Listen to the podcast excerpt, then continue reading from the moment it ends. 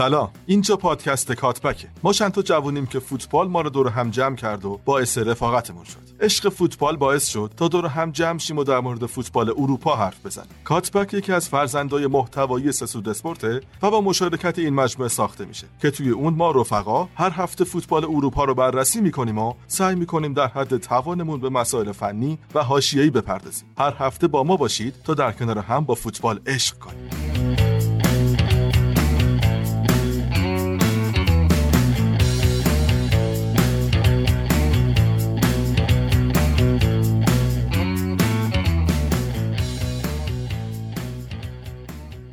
سلام. اپیزود 16 همون رو گوش میدین. خب تو این چند هفته حال ما خوب نبود. قطعا حال شما هم خوب نبود و یکم اصطلاحا فضا مهالوده ما سعی می‌کنیم که تو این اپیزود این حال بدمون رو بذاریم کنار. خیلی هم برامون سخت بود و هست. ولی سعی می‌کنیم بذاریمش کنار. یه حال خوبی رو به شما منتقل کنیم که حداقل یه دو سه ساعت از این فضا بیایم بیرون و امیدواریم که بعد اپیزود حداقل تونسته باشیم همچین کاریو بکنیم. خب یه ماه شد و این هفته هم مستند فوتبال داریم. قراره در مورد مارادونای مستند توی آپاراتمون و کانال تلگراممون آپلود کنیم که شنبه منتشر میشه شنبه شب. و یه دونه اپیزود هم نوید توی پادکست پودیومش در مورد مارادونا داده بود که من پیشنهاد می‌کنم اول اپیزود رو گوش کنین بعد مستنده رو ببینید. دیگه فکر می‌کنم از نظر اطلاعات در مورد مارادونا کامل میشین و زحمت این کارم دوست خوبم صالح مرادپور می‌کشه. و نکته آخرم به عزیزانیه که از کانال تلگرام ما رو گوش میدن بهترین راه شنیدن پادکست از app های پادکسته. یعنی مثل پادبین Castbox یا حتی Apple Podcast. و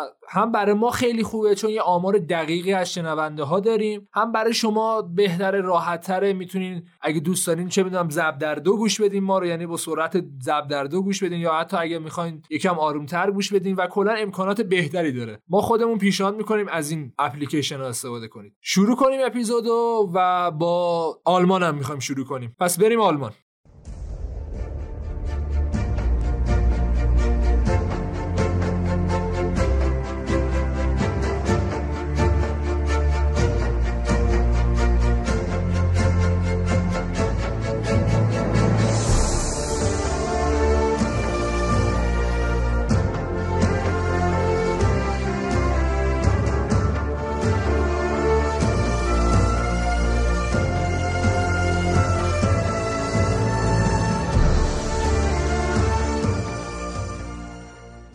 بریم سراغ آلمان. هفته ای که تمام مدعی های قهرمانی بازیاشون رو بردن غیر از مونشن‌گلادباخ که اونم با شالکه بازی کرد و اینکه هنوز آلمان جذابیتش رو نگه داشته. به نظرم بازی لایپزیش و یونین برلین شروع کنیم که یه آماری بعد بازی در اومد فرهاد پارسا که خیلی عجیب و غریب بود. لایپزیش ناگلزمن در هر نه بازی آخرش در بوندسلیگا حداقل سه گل رو وارد دروازه حریفش کرده. هیچ تیمی در تاریخ بوندسلیگا موفق نشده همچین رکورد رو ثبت اونم حالا تازه بوندسلیگا که یه لیگ تهاجمیه می‌دونی؟ دفاع خیلی سختی تیم‌ها ندارن خیلی بازتر بازی می‌کنن و یه آمار خیلی درخشانی محسوب میشه برای ناگلزمن که به نظر شخص من هنوزم که هنوزه حتی اوایل راهشه. یعنی جا هنوزم داره برای پیشرفت کردن و تبدیل شدن به یکی از برترین مربیان تاریخ. بعد این نکته که هست و برای من جالبه اینه که خب امکان داره که لایپزیگ ناگلزمن گل اول بخوره. یعنی حالا اگه بازی دورتموند یادتون باشه خیلی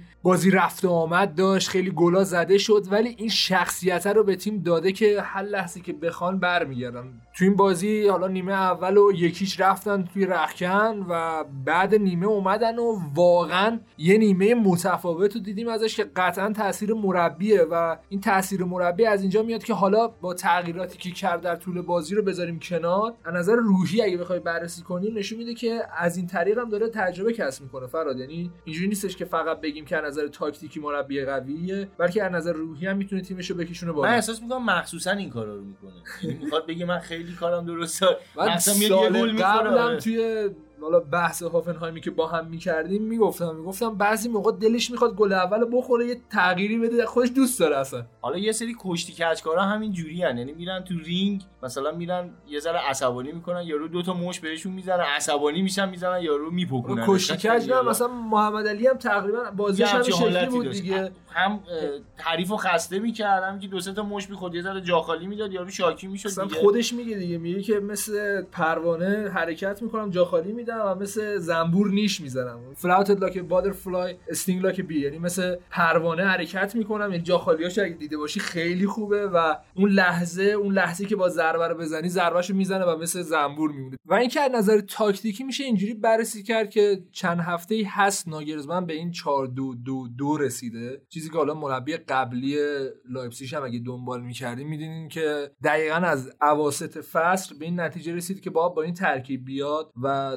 ناگلزمن هم جدیداً داره همچین ترکیبی رو پیاده می‌کنه و به علت این خط هجومی خیلی خوبی که داره یعنی انکونکو تو شرکت می‌کنه از طرفی سابیتزر هست شیک هست ورنر هست و حالا اصلا کمتر به پولسن بازی می‌رسه. انقدر شیک خوب بوده که حالا پولسن عملا به عنوان یار تعویزی داره عمل می‌کنه و اینکه دقیقا از دقیقه هفتاد به بعد وقتی بازی رو فراد کشته یعنی الان fact و گفتیم دیگه تو نقطه بازی سه تا گل رو می‌زنه و بازی عملا تموم کرده برای خودش یه دونه از این خطاشو عوض می‌کنه. یعنی مثلا انکونکو رو میاره بیرون. تمرینی انجام میده که مثلا بازی یه ترکیب دیگر رو امتحان می‌کنه. مثلا بعضی موقع سابیتسر رو میاره بیرون بعضی موقع انکونکو رو میاره بیرون. یه دونه هافبک دیگه اضافه می‌کنه و این 4 2 2 رو تبدیل می‌کنه به 4 3 1 2 مثلا. که حالا بیشتر تمرکزش بذاره دفاع. اینو ممکنه یه فضای رقابتی هم بخواد ایجاد بکنه. مثلا خب ما همیشه می‌دونیم که پولسن و ورنر همیشه توی ترکیب فیکس لایپزیگ هستن. ولی خب جدیدا می‌بینیم که شیکم داره اضافه می‌کنه شیکم داره خوب کار می‌کنه. چند تا بازی مثلا پولسن میره رو نیمکت بعد حالا شیکو میاره تو یا عوض می‌کنه ترکیبشو بیشتر که اون فضای رقابتیه بمونه. همچون ترکیبش تقریبا میشه گفت بازیکنای خیلی نامدار نداره یه سری بازیکن نامدار داره به حال. می‌خواد یه کاری کنه که این حس رقابتی بودن یعنی بازیکن‌ها یه جورایی به خودشون میگن که آقا قرار نیست تو فیکس باشی حتما. بازیکن دیگه هم هستن که جاتو پر کنن. و یه بحثی از این بازیکنایی هم که الان نامدار شدن و ستاره شدن تو ترکیب لایپزیگ تو همین تیم و تو همین شرایط دقیقا. بزرگ شدن. یعنی الان قبل پادکست داشتیم صحبتی با هم می‌کنیم راجع به با که مثلا چرا زیر نظر کنته انقدر سفت و سخت تمرین می‌کرد. دقیقا همینو گفتیم دیگه که اونم تو اون تیم بزرگ شد هنوز تبدیل به ابر ستاره نشده بود که بخواد مثلا ناز کنه بخواد کاری انجام بده. و تو این تیم هم دقیقا همین شرایط به وجود اومده. یعنی بازیکنای مثل حالا تیمو ورنر همین یوسف پولسن یا حتی پاتریک شیکی که اصلا به دنبال یه روزنه امید اومد به لایپزیگ و آلمان اینا بالاخره خودشون هم تمام تلاششون رو می‌کنن و مطمئنا خودشون هم می‌دونن که زیر دست چه مربی بزرگی دارن کار می‌کنن و حداقل بهتره بگیم اگه الان مربی بزرگی نباشه مربی بزرگ در آینده. حداقل تا به اینجای کار مسیر رو خیلی درست رفته. یه دوتا بازیکن رو من فقط بگم که تو این بازی خیلی چشممو گرفتن. بعد بریم سراغ بازی بعدی. یکی سباستین اندرسون مهاجم یونیون برلین که عملا false nine داشت بازی می‌کرد و در خدمت تیمه. حالا من نشستم یکم بررسی کردم بازی قبلش یه خلاصه دیدم. دیدم تقریبا داره ادای مثلا فیرمینو رو داره نه با اون کیفیت ها ولی داره برای تیمشون تلاشه رو می‌کنه. ولی خب این ترکیبی که میچینه وقتی وقتی می‌خواد دفاع کنه باعث میشه که اون خلاقیت خط رو بگیره و تمام تمرکز تیم بیاد روی اندرسون. و اونجوری هم میگم کیفیت نداره. شاید مثلا بگیم از نظر تاکتیکی یا از نظر فکری تیم داره کار خوبی رو می‌کنه. داره خط رو کامل میاره رو خط دفاعش ولی توی خط هجومیش واقعا یه شکل اصطلاح فلج تور دارن عمل می‌کنن که با زور سعی می‌کنن گلزنی بکنن و اینکه خب فایده نداره دیگه. تو ناکن وقتی اومدی سه تا خوردی خب باید تغییر تاکتیکی بدی تغییر فضایی بدی و وقتی هدفت گل خوردن نیست بیای سه تا گل بخوری با بعدش چیکار کنی؟ اینا چیزایی که مربی‌ها رو مشخص می‌کنه تفاوت کیفیت مربی‌ها رو مشخص می‌کنه دیگه. یه دونه دیگه هم اوپامکانو لایپزیشه که حالا بحث اینه که آرسنال خیلی دنبالشه و من بیشتر میدونش. آره. و فراد خیلی خوبه. حالا شلوغش نکنیم. حالا جزء استعدادهای آینده است. ببین به شدت پا به توپه. یعنی پاساش به شدت دقیقه از طرفی خودش رو خوب توی موقعیت رو می‌ذاره. سرعت خیلی خوبه. دقیقاً دقیقاً. یعنی اصلا بهش نمی‌خوره آخه. استایلش رو کن. اصلا استایل اینجوری نیست شبیه کولیبالی مثلا استایل بازیش و اینا از نظر استحکام حالا شبیه حداقل دوران اوج کولیبالی ولی من این بگم از نظر سرزنی از کولیبالی بهتره. یعنی چیزی میگم دوران اوج کولیبالی شاید آره. اگه نگاه بکنی همین جوری بود. حالا اوپامکانو هم یه بازیکنیه که به خاطر شرایطی که بازیکن‌ها امروز دارن می‌بینی حالا دفاع وسط سرعتی ما خیلی نمی‌بینیم تو تیم‌ها. برای همین یه نعمت محسوب میشه. حالا راجع به آرسنال هم گفتی که مثلا آرسنال دنبالشه. به درد آرسنال هم خیلی می‌کنه چون آرسنال کلا یه تیمیه که اصلا فلسفهشون سرعته. فلسفهشون بازی سریعه همه بازیکنام نگاه کنی تو این تیم یه جورایی پا به توپن. و نظر دفاعی میگم ولی هنوز به نظرم دفاع راست و چپ و مشکل داره. یعنی هالستنبرگ زیاد خوب نیست. خب اتفاقا الان صحبتش هست یه دفاع آره. راست مد نظر که حالا توی تحریریه در مورد صحبت می‌کنیم کاملش. بریم سراغ بازی بعدی بازی دورتموند که آیه هالند اومد و اصلا معجزه کرد؟ دلربایی کرد آره واقعا واقعا. بحث اینه که دقیقا دورتموند همچین چیزی رو می‌خواست فراد یعنی این سه 4 3 که میچین و حالا از اواسط فصل تصمیم گرفت کلا دفاعش رو سه نفره بکنه. یک ضعف داشت و اون قدرت تمام کنندگیش بود. یعنی دورتموند تو بازی ها خوب موقعیت برای خودش ایجاد می‌کرد خوب فضاها رو میشناخت ولی نمی‌تونست گلزنی داشته باشه و این گلزنی داشت اذیتش می‌کرد و این خرید نشون میده مدیریت فهمید مربی فهمید که مشکل چیه هزینهش هم کردن و با قیمت خیلی معقول. یک بازیکنی که استعداد داره ده سال می‌تونه تو همین تیم بازی کنه و رکوردها بشکنه اووردن و کیفیتش نشون داد. حالا باید ببینیم دورتموند دیگه چیکار می‌کنه دیگه. این خط حمله دورتموند هم داره جذاب میشه. در کنار حالا سانچو و هازارد و رویس هم می‌تونه برگرده. آلکاسر هم می‌تونه برگرده. بعضی موقع حتی می‌تونه مثلا بزنه 3 5 2 بازی کنه و خیلی امکان داره دورتموند خطرناک شه. حالا یه بحثی که هستش یه موفقیت خیلی بزرگ به حساب میاد برای دورتموند که در مقابل چه تیم‌هایی پیروز شد اومد هالند گرفت. یعنی ما می‌دونیم که خب منچستر دنبالش بود با اینکه خیلی‌ها فکر می‌کردن منچستر یه برگ برنده داره نسبت به خرید این بازیکن. اونم سولشایره که حالا مربی این بازیکن بوده و یه ارتباط عاطفی هم شاید بینشون باشه همدیگه رو هموطنش هم آره خیلی امتیاز خوبی محسوب می‌شد برای منچستر و از اون طرف حالا منچستر تیم ثروتمندی هم هست می‌تونست دستمزد خیلی خوبی بهش بده و قطعا پربیننده تر هم از تیم منچستر یونایتد. یعنی نسبت به دورتموند شاید حالا تماشاگرای آلمانی خیلی باشن ولی در سطح کل دنیا بخوای نگاه بکنی توی کشور حالا شرق آسیا هم حتی اینی که منچستر طرفدار داره ولی شاید دورتموند طرفدار خیلی کمتری داشته باشه. با همه این تفاصیل باز می‌بینیم که یوونتوس هم حتی دنبال هالند بود حالا چه شایعه چه واقعیت بالاخره یه چیزایی بود. ولی بازم این بازیکن اومد دورتموند رو انتخاب کرد و از همه مهمتر این که ایجنتش کی بود؟ یعنی رایولا رو بتونی متقاعد بکنی که هالند رو بیار اینجا بازی کنه؟ واقعا خود اونم یه پروژه‌ایه برای خودش که اون بالاخره برای اولین بار فکر می‌کنم پول رو بیخیال شد و یه ذره به موکلش توجه کرد که واقعا فوتبالش آره نابود البته پولش هم گرفت اون جزئیاتش اگه میدی فکر کنم یه 10 میلیون یورو خیلی بیش از این شاید می‌تونست بگیره از یه ستاره مثل هالند. میام این آدمیه که فرصت ها رو میرو باید دیگه. یعنی سر جابجا کردن پوگبا اصلا پولو بو آره. می‌کشه. اینکه ولی برشک من فکر می‌کنم بهترین جا برای هالند یه تیم مثل همین دورتموند یا لایپزیگ یا این سبک تیما بود که انقدر زیبا فوتبال بازی می‌کنن و به یه استعداد جوون اجازه میدن که بیاد خودنمایی بکنه و هر چی که تو چنته داره بیاد بریزه بیرون. ولی خب باز این انتقال هم یه بدی داره دیگه. یه جورایی از همین الان دورتموندی هم می‌دونن قرار اینو پروارش بکنن و بفروشنش به تیمای متمول البته ولی بستگی هم داره نحوه واقعا مدیریتشون چجوری باشه. فقط چیزی که ثابت شده تا دارن آره. الان مثلا لواندوفسکی هم خب با توجه به سن و سالش دیگه مثلا چقدر می‌تونه تو اوج بمونه؟ بیشتر از 4 فصل گزینه خیلی خوبه برای بایرن خوبه برای چه می‌دونم تیمای لیگ جزیره برای همهشون خوبه چون اونا همه ثروتمند برای بارسلونا خوبه. برای همه این تیم‌ها خوبه. یعنی شاید دو سه سال این بازیکن درخشش داشته باشه توی دورتموند قیمت خوبی پیدا کنه مثلا 150 میلیون بره بارسا. 150 میلیون بده رئال. با همین مبالغ چه می‌دونم؟ خیلی تیم‌ها هست. همین بایرن حالا البته بایرن خیلی پول نمیده. بیشتر وامیس قراردادش تمومش مفتی می‌گیره. ولی در کل یه بدی هم برای طرفدارای دورتموند دیگه که مطمئنن این بازیکن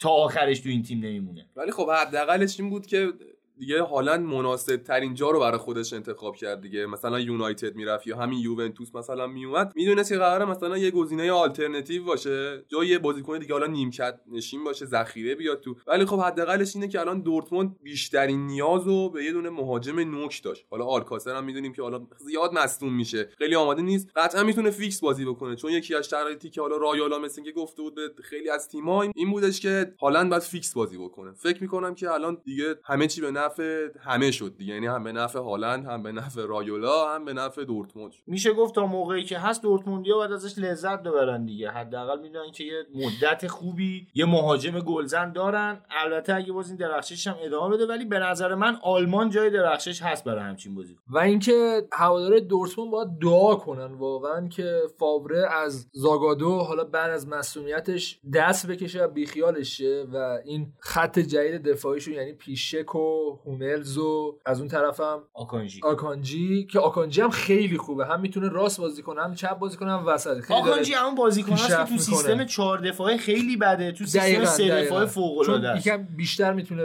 حالا حرکت داشته باشه به نظر من راحت یه تره فلش بک بزنیم دیگه. یه بار توضیح دادیم فرق دفاعی سه نفره و چهار نفره و اینکه توی دفاع سه نفره لیبرو و sweeper بازی می‌کنه دقیقا. و توی یک دفاع چهار نفره این نقش کم رنگ تره و اینکه میگم دیگه زاگادو اگه برگرده و دوباره فیکس بازیش بده بازم از نظر دفاعی مشکل دارن. کما اینکه تو این بازی هم کم اذیت نشدن واقعا. یعنی حالا غیر از گل ریشتر اگه می‌دیدی که چقدر گل خوبی بود. چه شوت خیلی عجیب و غریبی زد. در حالا ادامه بازی بازم داشتن اذیت می‌شدن ولی داره به یه ساختار دفاعی می‌رسه. و اینکه اگه دورتموند بتونه یه دونه هافک دفاعی بگیره فرهاد یا یه هافکی که بتونه با ویتسل پیوت بازی کنه چون برنت مال این کار نیست خدا وکیلی که تو بیای در کنار ویتسل قرارش بدی و انتظار داشته باشی که اول اینکه پیوت ایجاد نه، کنه با اصلا یه ویتسل. اصلا کارش نیست دیگه اصلا ولی خب؟ داوود کارش اینه. آره داوود. داوود. خب؟ و اینکه یه دونه هافک بازی سازی که عملا تخریب کننده است بیاد در کنار ویلسلی که می‌دونیم ما حالا قدرت شوت زنیش خوبه ولی بیشتر تمرکزش روی دفاعیه. خیلی می‌تونه به دفاع دورتموند کمک کنه و عملا دفاع سه نفره اینجوری نیاز دارن همچین هافکای دیگه که دورتموند نداره و به نظر من با تو بازار بیشتر فعالیت کنه محمود نظر داوود. بهترین گزینه آره است ولی. خب برانت واقعا اگه به عنوان یه بازیکن حالا جای هازارد بیاد بازی بکنه من حتی فکر می‌کنم بهترم هست چون فوق العاده است این برانت یعنی اصلا الان تیم دورتموند فقط وینگرن هم وینگرن هم خیلی تکنیکی آره. یعنی همه خلاق و تکنیکی بازیکن سفت و محکم ندارن تقریبا چون این بالاخره توی هر تیمی لازمه دیگه لازمه یه نفر کار تخریبی انجام بده. یعنی شما توی تمیزترین شغل هم حتی نگاه بکنی یه نفر از اونجا داره کارهای کثیفتر انجام میده و به چشم نمیاد. توی تیم فوتبال هم واقعا همینه. وقتی شما اینقدر داری چشم نواز فوتبال بازی می‌کنی بالاخره نیازه که یه نفر اونجا فداکاری بکنه و حالا اون سبک بازی خشن و بازی تخریبی رو انجام بده تا حداقل اجازه شکل گرفتن ساختار بازی حریف رو نده. یه آمار عجیب و غریب بدم بریم سراغ بایرن که لواندوسکی در سال 2011 اولین بازیشو برای دورتموند انجام داد. جلو آگزبورگ بود و سه تا گل زد هتریک کرد. اوبامیانگ 2013 اولین بازیشو برای دورتموند انجام داد. جلو آگزبورگ بود و سه تا گل زد. آلکاسر اولین بازیشو جلوی آگزبورگ انجام داد و سه تا گل زد و هالند هم اولین بازیشو جلوی آگزبورگ انجام داد و سه تا گل زد. کلا تیم آیزبورگ تیمی که آقا مگه شوخیه؟ مگه واقعا آمارا عجیب و غریبه بعضی موقع ایلومیناتیه. قشنگ. قشنگ دژاووه. یعنی خود دژاوو من قطعا به شما میگم که پول گرفته و این یه توته است آره. فکت؟ دیدی که تو ایران هم اینجوریه آره. یهو میگم من فکت. فکت کجا در.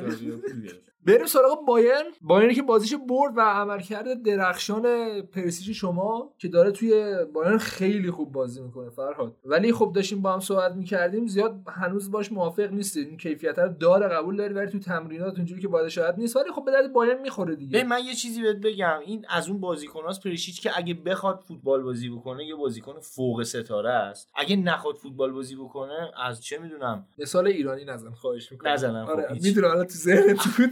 پالاسیو. نه واقعا از زباله ترین بازیکن هم که فکرشو حتی بتونی بکنی این پایین تره یکی از دلایلی که من احساس می‌کنم بازیکن این بازی انقدر خوب بازی کرد هفته گذشته خبری منتشر شد راجع به اینکه بایرن نسبت به دائمی کردن قرارداد پریشیچ متقاعد نشده و هنوزم که هنوز دو به شکن که حالا بخریمش نخریمش و بیشتر تصمیمشون به سمت نخریدن بود دنبال گزینه های دیگه بودن تا تابستون توی بازار فعالیت بهتری داشته باشن. و حتی می‌دونی که این اگه سانه رو بتونن بخرن همونجا داره بازی می‌کنه سانه. و پستش همونه و دیگه عملا به پرشیچ احتیاجی نیست و لازم نیست یه بازیکن گرون داشته باشی اونور که دستمزد بالایی بگیره. می‌تونی یه بازیکن حالا آکادمی باشه یا بازیکنای جوونی که توی بوندسلیگا خوب ریخته دیگه. یعنی همینجوری با زنبیل بری تو هر تیمی 5 6 تا هست. می‌تونی خیلی راحت بری اونها استفاده کنی. قطعا نیازی نیست انقدر دستمزد بدی به یه بازیکن مثل پریشیچ اونم شرایط سنی نداره که دیگه مطمئن باشی قرار این بازیکن حالا پیشرفت بکنه قرار بهتر از این بشه. و برای همین تصمیم بایرن نسبت به پرشیچ این بود که تابستون برش گردونن به اینتر. و با شرایطی هم که حالا پرشیچ داره و یه مدتی هم حالا شاگردی کنتر کرد و احساس کرد که اونجا واقعا سخته و می‌بینی که همه بازیکن دارن مصدوم میشن حالا کاری به اون تیم هم نداریم. ولی خودش به نظر من این بازی نهیبی به خودش زد که باید خیلی بهتر عمل کنه و متقاعد کنه بایرنیا رو که سمت چپ من هستم و اینجا بیمه است خیالتون راحت بشه. و من به شما قول میدم 4 5 هفته اگر که صحبتی راجع به کیفیت پریشیچ نشه دوباره یه ذره یه ذره شروع کنه. ولی از اون موقعی که به بایرن اومده کلا بد نبوده. یعنی ببین من شخصا بازیای تو اینتر ازش یادمه که جز بهترین بازیکنایی بود که من تو 5 6 سال اخیر تو اینتر دیده بودم. و بازیایی هم ازش یادمه که تو تاریخ اینتر تا حالا ندیده بودم همچین بازیکن یعنی نه ولی من هنوز توی بایرن هم چیزی ندیدم. حالا خب حالا ببین آره. خیلی آخون پروسه خیلی تو 4 5 سال آره. تو تیم داشت بازی می‌کرد و خسته شده آره یه شکلی بود که حالا احساس بزرگی هم می‌کرد توی تیم و الان توی بایرن یه احساس میشه گفت جدید بودن داره و اینم یادمون نره مدیریت بایرن خیلی قوی تر از اون اینتریه که ما سراغ داریم. یعنی مدیریت بایرن خیلی قاطعانه تر عمل می‌کنه و به مربی خیلی اجازه بیشتر دستشو بیشتر آره بنداز بیرون آقا اصلا بنداز کنار استفاده نکن. آخر فصل می‌ذاریم کنار بره. ولی خب توی اینتر می‌بینی که یه مدتی شده بود که حالا یه بازیکن ستاره هم که میومد خیلی دیگه بهش بها می‌دادن و خودش می‌کردن آره دقیقاً دقیقاً. آره این اشتباهه خب آره من, من میگم خیلی اشتباهی. ترسی که توی وجود پرشیچ افتاد که شاید بایر نخرته چون اگه بایر هم نخرتش دیگه تیم بزرگی نیستش که بیاد دنبال همچین آره ولی الان مثلا شرایط کوتینیو یه خورده متفاوته. ولی من فکر کنم مورینیو بیاد دنبال پرشیچ دوباره. من چون خیلی دوستش داشت. اینو قطعا میگفتش یا یاد مصاحبه کرده و گفته که من التماس می‌کنم که پریشیچ بیاد منچستر و آها یادمه. من اون موقع پریشیچ عاشق این بودش که بیاد لیگ جزیره. آره خیلی مصاحبه می‌کرد من دوست دارم یه آره، چالش آره. جدید و این حرفا. حالا جالب باز با همین تفاصیلی هم که داریم میگین حاضر نشدن 40 میلیون براش پول بدن. بله. خب زیادیشه واقعا خب دیگه پس ببین اونقدرم فوق ستاره نبود. یعنی برای 20 میلیون شاید بیارزه. 30 سالشه دیگه و تو لیگ جزیره به نظر نمیاد یه بازیکن 30 ساله بیاد. تو هیچ لیگی. خودش اینجوری نشون بده. جایی که باشه همین بایرن باشه که بالاخره وقتی که ببین لباس بایرن رو میپوشی آره توی خود تو زمین احساس می‌کنی دو هیچ جلویی. داری. قطعا همین هست. بالاخره تو بایرن می‌تونه شرایط بهتری داشته باشه. من شخصا اعتقادم اینه که حالا این ترس خط خوردنه باعث میشه بعضی بازی ها انقدر فوق العاده بشه. یه نگاه به خط دفاعیشون اگه بندازیم. وضع خراب. خراب که حالا تو این بازی کلین شیت کرد باشه ولی آخر نظر جایگذاری بازیکن‌ها مثلا همه هیچ کی سر جای خودش نیست. همه دارن بازی می‌کنن. آلاوا سر جای خودش نیستش و این چند تا بازی هم که کرد فکر کنم فیلیک به این دیگه باور رسید که به درد نمی‌خوره حالا با این وسط باشه. امروز هم حالا خبر خوندیم یه سری که تو تحریریه بهش اشاره می‌کنیم. یه خرید جدید کردن یعنی دیگه در بود بکنن که کردن این خرید رو و فکر کنم مشکل دفاعی بایر نمیر تا حدودی حل بشه. من خودم قبل بازی به علت مسئولیتایی که دارم فکر می‌کردم پاواردو بذاره در کنار بواتنگ ولی اینجوری نبود. آلاوا رو گذاشت دیویس رو گذاشت سمت چپ اگه اشتباه نکنم. و حالا نمیگم بد بودم ولی خب آخه این ترکیب دفاعی ترکیبی نیستش که تو چمپیونز لیگ بهینه رقابت کنی. نه من فکر می‌کنم بایر می‌خواد یکی دو فصل رو حداقل فدا بکنه تا یه تیم جدیدی دوباره از نو پایه‌ریزی بکنه. ببین دقت کن دنبال مربی بزرگ نرفتن خیلی وقت Champions League نبردن دیگه. چند ساله باید بسوزن و بسازن و اینا.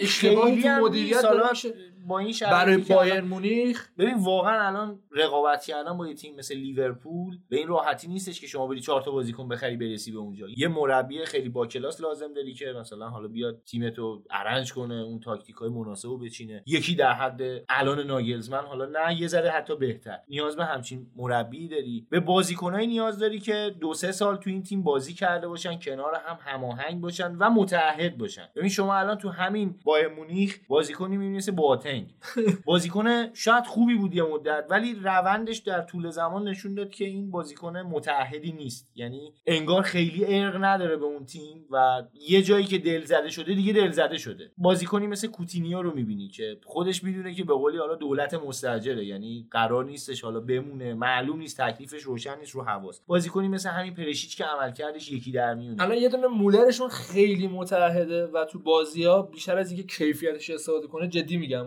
بیشتر داره غیرتش رو استفاده می‌کنه و چقدر لواندوفسکی با تاکتیکای فیلیک هماهنگه. دقیقاً. و بازیکنی که حالا دو خود گفتی لواندوفسکی لواندوفسکی هم به علت واقعا سوپر استار بودنش. یعنی اون شخصیت برنده لواندوفسکی هر جا بره همینه. همینه آره. یعنی مطمئنی از اون. شخصیتش اصلا ربطی به باشگاه نداره. یعنی لباس یونین برلین هم تنش کنه همینه مال دورتموند هم تنش کنه همینه و الان هم بایرن هم همینه. و خب می‌بینی دیگه از خریداشون هم مشخصه دیگه. میرن دروازه‌بانی رو می‌گیرن که در 15 سال دیگه دوباره دروازه‌شون رو بیمه کنه چقدر هم حالا اذیت کردنش. گفتن که دیگه نباید فیکس بازی بدی آره دروازه شالکر رو میگی دیگه. خب ببین تا حرکت داره. فولیه دیگه. آقا قرارداد می‌خوای ببندی و همه چی اوکی خب ته فصل امضا آره، رو یه بکن اعلام کن.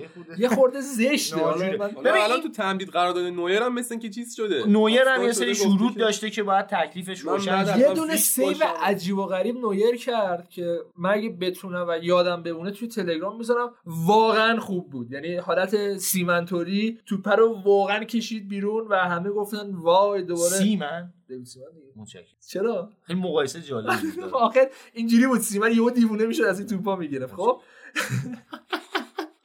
و خیلی گفتم برگشته ولی دیگه نویر نویر 4 5 سال پیش نه واقعا. بعد اون مسئولیت آره. نصفش تموم شد و بعد از اون اتفاقی که حالا توی خود زمین خودش یاد باشه توی یوسیل براشون افتاد با کلی حالا دارو اینا رسوندنش و رونالدو لای زد بهش و کلی اتفاقات. کلا رفت از نظر روحی حالا کلا یه اتفاق دیگه هم افتاده. اونم؟ بریم تو تحریریه بگیم دیاره آه خب بریم تو تحلیل. با خانومش به مشکل آها. آها و خیلی هم خودش ناراحته که آقا چی صحبت اینم می‌کنی خیلی تاثیر می‌ذاره با عرض معذرت از آقای نویر که وارد مسئله شخصیش میشیم توی تحریر دمای صحبت می‌کنیم. یه بازیکن راجع مشکل زناشویی می‌خواد تو تحریریه صحبت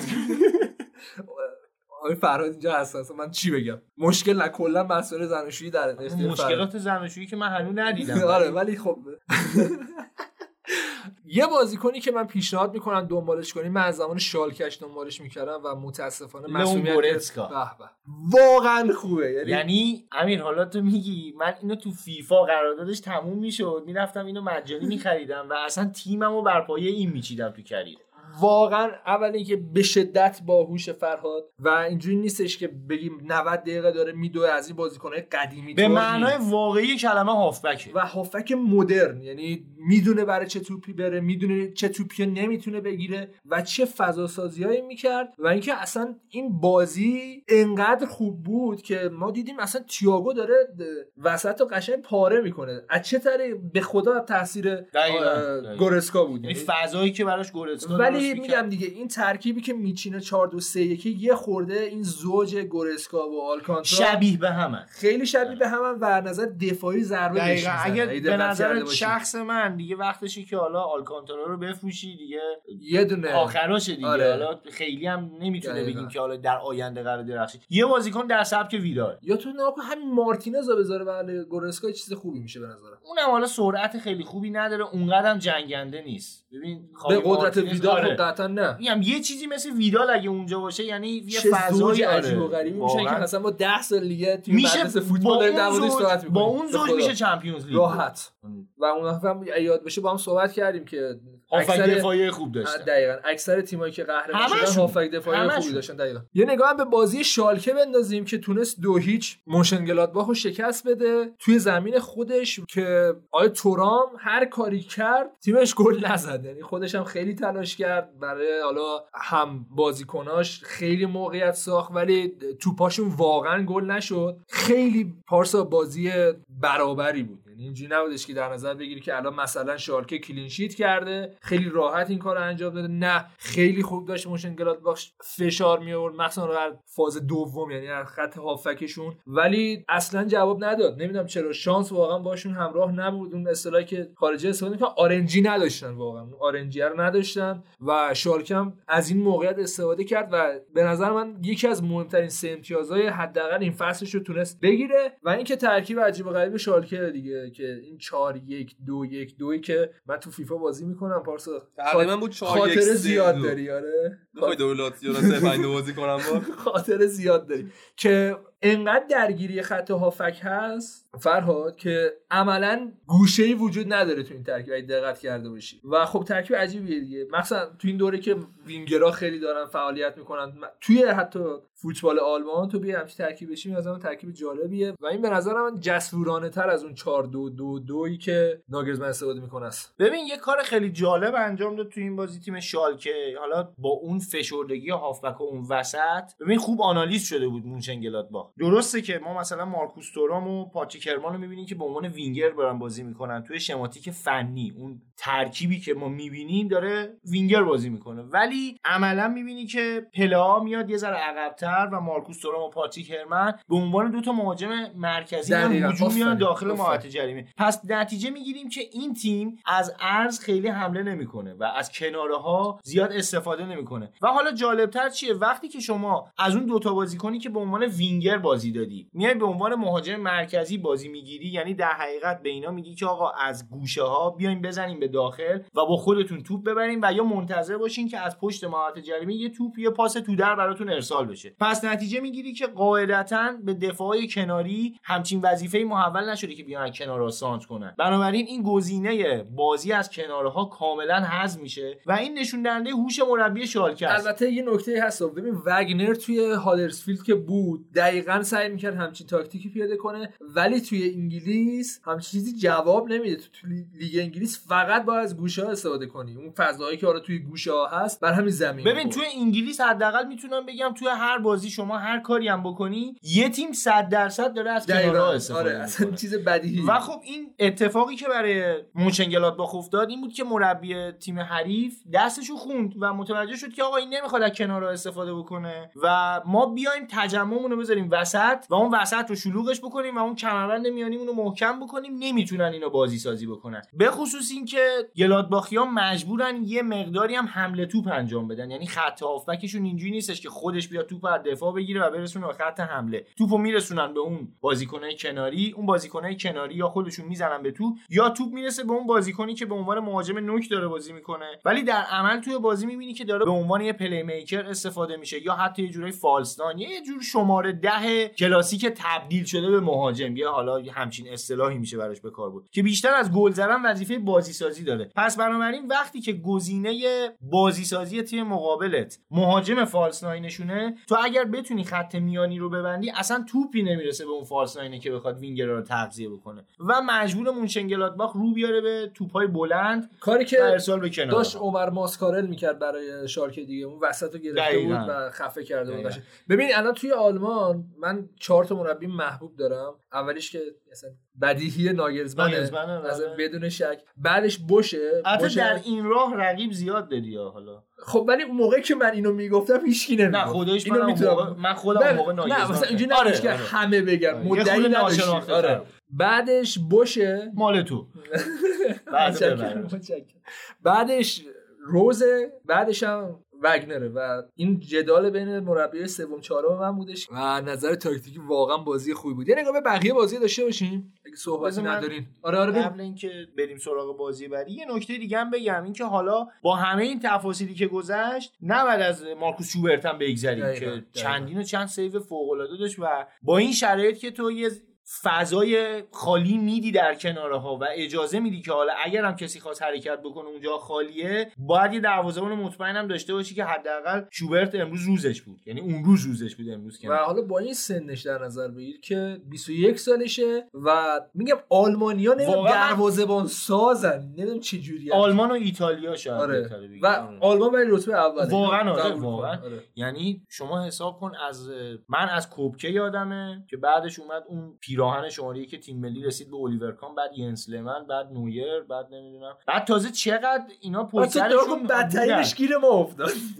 لمن نه لمن انصافا خوب بود. خودش لنو رو دارین دیگه. کار همین رو می‌خوام بهت بگم. تازه لنوی که به نظر من دروازه‌بان سوم چهارم آره آره خیلی ازش سوپر استار ماست. یعنی در این حد واقعا شما حساب کن ترشتگن هست همین نویر هست. نوبل. نوبل اصلا دیگه اونم که قرار تبدیل بشه به یه دروازه‌بان فوق العاده و وقتی هم که میری تو بایرن می‌دونی که قرار پیراهن شماره که تیم ملی هم احتمالاً برسه به تو. قطعا. و اینکه میگم واقعا آره راست دروازه‌بان عجیب غریبه. همشون هم خوبن آخه. یعنی حتی چه می‌دونم وایدن فلر یه زمانی یادت تو وایدن فلر دورتموند. دورتموند چیکار آره، می‌کرد آره. با همون وایدن فلر اینا رسیدن فینال. شخصیت دوست داشتنی هم داشت. 2018 هم خدافظی کرد و خیلی هم تچهره شبیه کلوپه.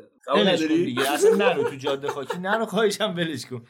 یه نگاه به بقیه بازی داشته باشیم که کل که میشه گفت تقریبا برگشته به روند خوبش و داره دیگه فرار می‌کنه. من خودم مدعی بودم که کن سقوط می‌کنه ولی فعلا شرایطش خیلی خوبه. تونست سه یک ولسبورگ نیمه آماده رو شکست بده. یکیش ورده برمن دوسلدورف رو شکست داد. فرایبورگ دو یک ماینز رو شکست داد. آنچارت فرانکفورت تونست دو یک هوفنهایم رو شکست بده. توی زمین هوفنهایم که نتیجه خیلی خوبیه براشون. ولی بازم من میگم آینتراخت فرانکفورت تیم خشنیه. کلا کسایی که بوکس دوست دارن می‌تونن بازی های آینتراخت فرانکفورت هم ببینن. و اینکه بایر لورکوزن تونست توی زمین پادربورن که زمین به شدت سختی هست 4 یک پادربورن رو شکست بده که یه امتیاز خیلی عالی براشون بود. یعنی که به جدول داشته باشیم که لایپزیگ با 40 امتیاز در رتبه اول بعدش بایرن مونیخ با 36 امتیاز. یه کنده یه اختلاف 4 امتیازی. بعدش مونشن‌گلادباخ با 35 دورتموند با 33 شالکه با 33 لورکوزن با 31 هنوز این درگیری هست فراد. اینجوری نیستش که خیلی اختلاف داشته باشن. نه لایپزیگ ولی لایپزیگ شرایط کنده. بعدش هم که فرایبورگ با 29 امتیاز. دیگه که فعلا حتی لیگ اروپا هم نمیره. مثلا فرایبورگ سقوط کنه پیش بینی درست حسابی شه قشنگ. گفتم هی میاد پایینتر یا برسه به منطقه صعود ولی نه همین چیزی دیگه نمیشه. من خیلی دارم می‌خوام آینتراخ برگرده به اون روزای خوبش. یعنی واقعا الان جاش یه خود طعنه‌آمیزه اونجای جدول. و تمام بازیکنایی که داده حالا به تیمای دیگه از طرف الر وز هم حالا یکی یه خورده مسئولیت داره ولی تاثیرگذاره و رویچ هم که حقیقتا توی ایتالیا دماش صحبت می‌کنه که چقدر خوب بود دیگه. و اینکه نیاز داره بازیکن بخره. پول خیلی خوبی هم به دست آورده بستگی داره چجوری خرج کنه دیگه؟ یه, یه موقع هست شما پول به افتخار ترجیح می‌دید خب همچین چیزی هم هست دیگه. فرانکفورت اینجوریه. یه نگاه به جدول آقای گلی داشته باشیم که لواندوفسکی با 20 تا گل بعدش ورنر با 20 تا و دیگه اصلا میشه 11 و 10 قشنگ آقای گلی دقت کرده باشی توی بوندسلیگا همین شکلیه. یعنی اون سالا هم رقابت بین اوبا و لواندوفسکی بود که اصلا اختلاف 10 تایی داشتن داشتن با هم میجنگیدن. الان هم الان لواندوفسکی مونده. یه دونه ورنر بهش اضافه شده که من به نظرم ورنر می‌گیره. با شرایط بازی با شرایط آره بازی که داره می‌کنه. نه کیفیتشون کیفیت لوا رو من خیلی خیلی بهتره میدم قطعا همینه. ولی شرایطی که لایپزیگ بازی می‌کنه اینجوری هستش که خب شرایط بهتر کنه برای مهاجم 20 تا موقعیت داره گیره ورنر یا 4 سه تا گل می‌زنه یه دونه بزنه خب آمار خیلی خوبی دیگه. ببندیم پرونده این هفته آلمانو بریم سراغ تحلیلی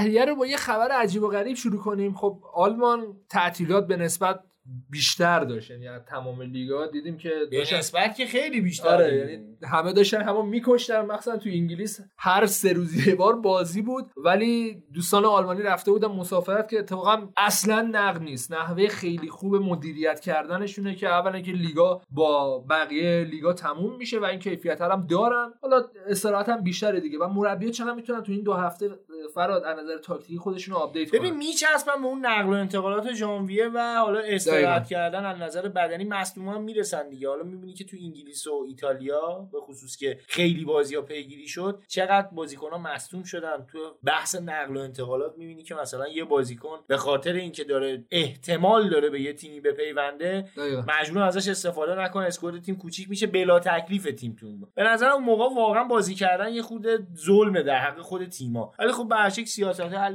فرق می‌کنه دیگه. حالا خود ما هم دقت بکنیم ما هم دوست داریم که ببینیم دیگه هر هفته آره. فوتبال باشه ببینیم. واقعا به من که باشه نباشه. آره فوتبال نباشه انگار چیزی کم داریم. یه- به خصوص شنبه یک شنبه. و رسانه آلمان بیکار شده بودن. بازی نبود و چسبیده بودن به سانچو. سانچو هم جات خالی رفته بود مسافرت. یعنی از اون استیک روکش طلای نصرت گرفته که سال اینجوری شده. آره. نمی‌بینن شنونده ولی یه جوری باحالی دارش میریخت و شکل رابرت دانی هم از چرا آره آره آره باحاله من اوایل که این عکسش خیلی حالا مثلا دست به دست می‌شد داره سالت به. چیز می‌کنه مثلا من فکر می‌کردم که این رابرت دانی مثلا تو کار آشپزی هم از برقا من چقدر وزنم خراب تحلیل بوده. تحلیل خوبی نبوده آره. اصلا خیلی آخه شبیه باشه ولی اینجوری نیستش که حالا. تحلیل کردی تو ذهنت و اینکه چه می‌دونم جت شخصی و کارهای خلاصه پرزرق و برق استوریاش هم توی اینستاگرام میذاشته که رسانه آلمانی کلی نقد کردن که این همه ما فقیر داریم و فلان و اینا واسه چی اینقدر داری زرق و برقای زندگی تو مشخص می‌کنی؟ هست. آره بازی و لاکچری بازی و اینا و اینکه من تنها چیزی که می‌تونم بگم به شما هیچ ربطی نداره. من یه دونه بهترشو می‌تونم بگم. هر کسی که اعتقاد داره و معتقده که این کارا لاکچری بازی و مثلا باید بیای به فقرا کمک کنی جمع کنه از آلمان بره. نه.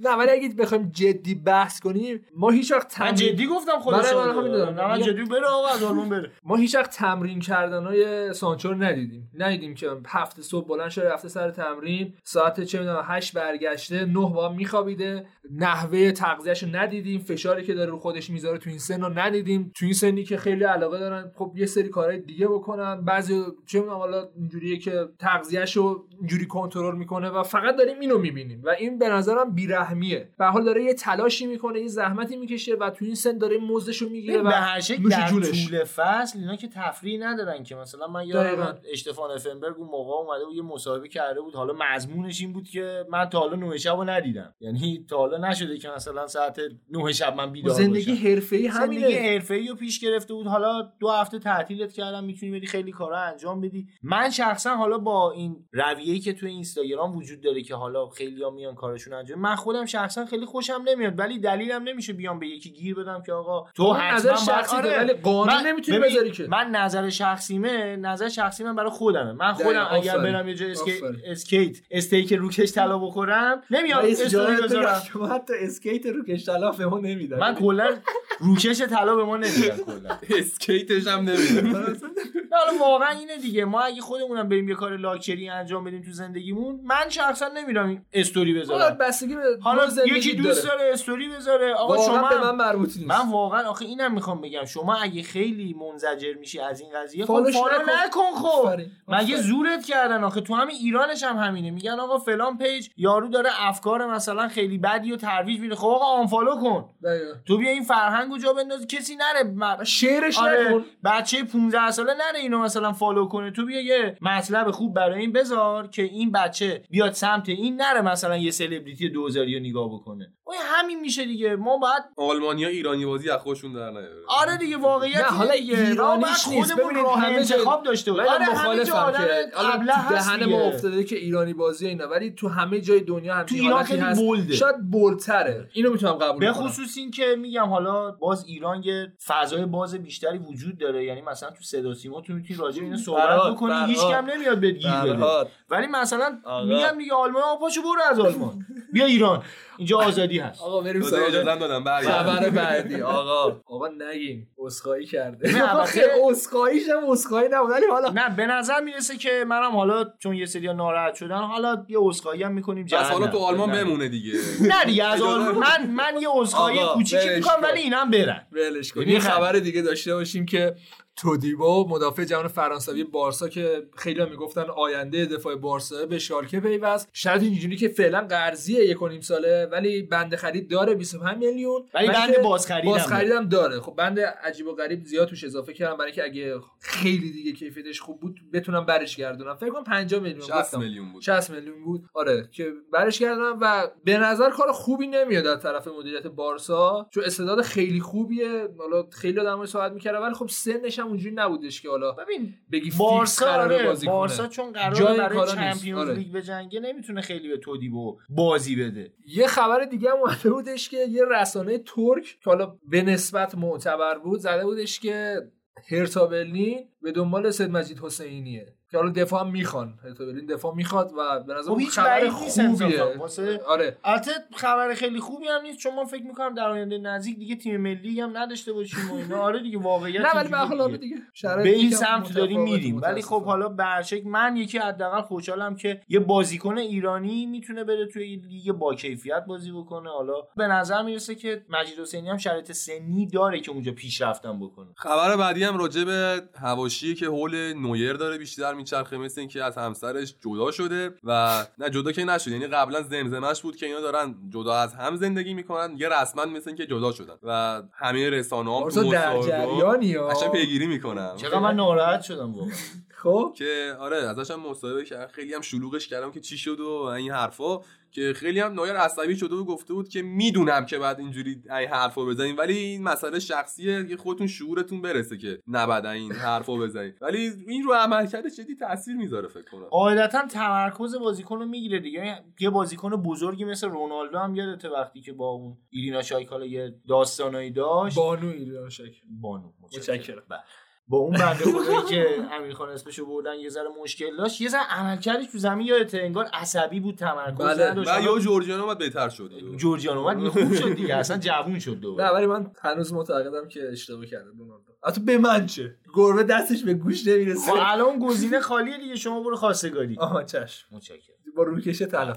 یه دو تا خبر دیگه بدیم و پرونده این هفته آلان رو ببندیم. یکی این بودش که بعد چهار سال دوباره دورتون یه دونه بازیکن آمریکایی معرفی کرد حالا به فوتبال اروپا و رینا بازیکن جوون و مستعد آمریکایی اومد بازی که حالا بازیش به نسبت می‌تونه گفت حالا بر بازی اول بد نبود ولی خیلی میگن یه پلیسیش بعدیه که اگه همچین کاری کنه فوق العاده است. حالا جالبه که پلیسی هم اولین بار تو ژانویه بازی کرد و خیلی خوبی بود. دفعه اولش خبر بعدی هم خبر آخر دیگه. خبر آخر دیگه که فیلیک مصاحبه کرده و گفته بود که به خاطر حل این مشکل دفاعی که دارم یه دفاع راست می‌خوام. خیلی عجیب بود که دفاع مرکزی نخواسته بود دفاع راست خب هرناندز برمیگرده آره، پاوارد هم پاوارد می‌تونه دفاع وسط. بازی می‌کنه. و اودریازولا رو چه خرید خوبی و دفاع. بایرن به نظرم هم می‌تونه شکوفا بشه با این خرید در کنار هرناندز و پاوارد و اینکه آی بواتنگ خدا نگهدار. بریم سراغ آرسنال. نه بریم سراغ بریم سراغ اسپانیا.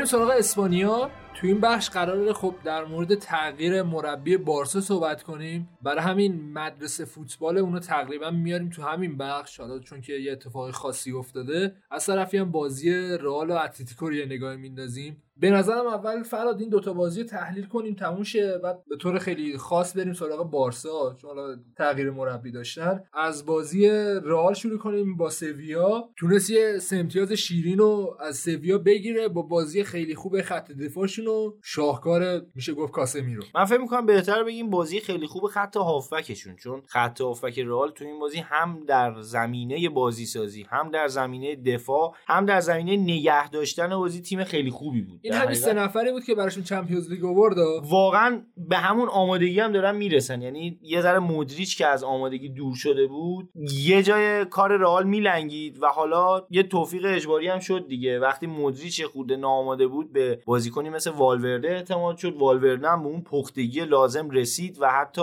فراتر از حد انتظار ظاهر شد. حالا به جز این ستا روی نیمکت هم بازیکن قابل اعتمادی دارن که اگه یه بازی حالا مدریچ نباشه یا حتی کروس نباشه می‌تونه جاشون بازی کنه. فکر می‌کنم تنها بازیکن بیجانشین خط هافک رئال کاسمیروه. چون حداقل من توی فوتبال امروزی هم کمتر هافکی به کیفیت کاسمیرو دارم می‌بینم. که هم عملکرد دفاعی خیلی خوبی داشته باشه هم همونجوری که تو این بازی دیدیم انقدر خوب شوت بزنه انقدر دید خوبی داشته اصلا باشه. یه آنالیزی من می‌دیدم داشت تحلیل می‌کرد سه تا قهرمانی چمپیونز رئالو که حالا برگردیم به خود کاسمیرو و می‌گفت رئال از اون موقعی شکوفا شد که تونست کاسمیرو برگردونه. یعنی از زمان آنجلوتیش که حالا کاسمیرو رو آورد اونجا پخته شد. حتی تو اون قهرمانی هم تاثیرگذار بود. ولی می‌گفت وقتی که دیگه دوران شکوفایی عملا کاسمیرو صورت گرفت باز شد اینا قهرمانی به دست بیارن. حالا حال بیشه حالت آنالیزی و عددی بود. ولی درصد توپگیریایی که کاسمیرو توی چمپیونز لیگ داشت نشون می‌داد فراد و مشارکتش توی خط حمله. یعنی واقعا یه میدفیلدر کامل به تمام معناست و خیلی هم یادشون میره. دقت کردی که اینو همیشه اسم ببرن. همیشه الان مثلا ورد زبونا فابینیو ای دقت کرده. همه میگن فابینیو. قبول دارم کیفیتش خوبه ولی کاسمیرو رو هم باید جز این لیست قرار داد حداقل. نگیم اوله. حالا همون بحثی که با هم انجام می‌دادیم دیگه. همه تیمایی که تو سالهای گذشته حداقل قهرمان Champions League شدن یه هافبک دفاعی فوق العاده داشتن. یعنی همین لیورپول هم که حتی نگاه بکنیم به قول خود فابینیو یا سه سال پشت هم رئال با همین کاسمیرو یا حتی همون تیم آنجلوتی هم باز با همین کاسمیرو و فکر می‌کنم که بارسا بوسکتسش آره فکر می‌کنم چه اعتباری باید داد به این کاسمیرو که چهار تا چمپیونز لیگ با این تیم کسب کرده و هیچ وقت هم به عنوان سوپر استار و یک از بازیکنهای خیلی مهم تیم ازش نام برده. زیر. سایه رونالدو یه جورایی درخششش دفن یا حتی. از نظر دفاعی زیر سایه راموس بود ولی دقیقاً. می‌تونم بگم تاثیرگذاریشو حتی روی رونالدو و حتی روی راموس همزمان داشت فراد پاس گل یوویچو دیدی پشت رو دقیقا آره خیلی خوش چقدر خوشحال شدم که یوویچ بازی کرد. آره. اینکه حالا زیدان هم بهش بازی داد. فکر می‌کنم چهار پنج تا بازی همینجوری بهش بازی بده. گلم می‌زنه و حتی از بنزما هم شاید بهتر بشه. یعنی به خاطر اینکه جوون هم هست یه خود اکتیو تره. تو خود بنزما چند وقت پیش مسابقه کرده و گفته بود من تا آخر بازی می‌خوام توی رئال بمونم و هیچ وقت رئال فکر فروش من نداره. ولی کلا اتفاق خوبی بود که بنزما مصدوم شد برای حالا شخص یوویچ و آینده رئال که حالا اگه بنزما رو از دست دادن خب به حال سنش هم داره میره بالاتر. مهاجم نوکر رو چیکار کنن؟ بالاخره شاید اصلا بنزما یه چند هفته از آمادگی دور ولی بشه بعد یادمونم نره اینجا رئال مادرید خیلی فشار بالاست. الان نگاه کن میلیتائو تازه تونسته خودش رو پیدا کنه و انتظار نداری که یوویچ مثلا هفته اول بیاد برات هتریک کنه و اون شخصیت رو بهت نشون بده. و خورد خورد و زیدان نشون داده حداقل تو این قضیه زیدان واقعا سلطان بهترینه. کار روانیه. بهترینه. سلطان کار روانی روی بازیکناست الان به تیم رئال اگه نگاه بکنی امیر من فکر می‌کنم تاکتیک خیلی پیچیده ای نداره. هفته پیشم راجع به این صحبت کردیم. یعنی نمیشه بگی رئال کارهای خیلی خاصی داره انجام میده. مثلا تو همین بازی نمیشه بگی تاکتیک رئال این بود که کاسمیرو بیاد دوتا شوت گل بزنه. نه همه ولی- تیم درگیره انگار. دقیقا حالا کاسمیرو میاد یه جا نگاه می‌کنه می‌بینه که فضای شوت زنیه و روی اون نبوغ خودش میاد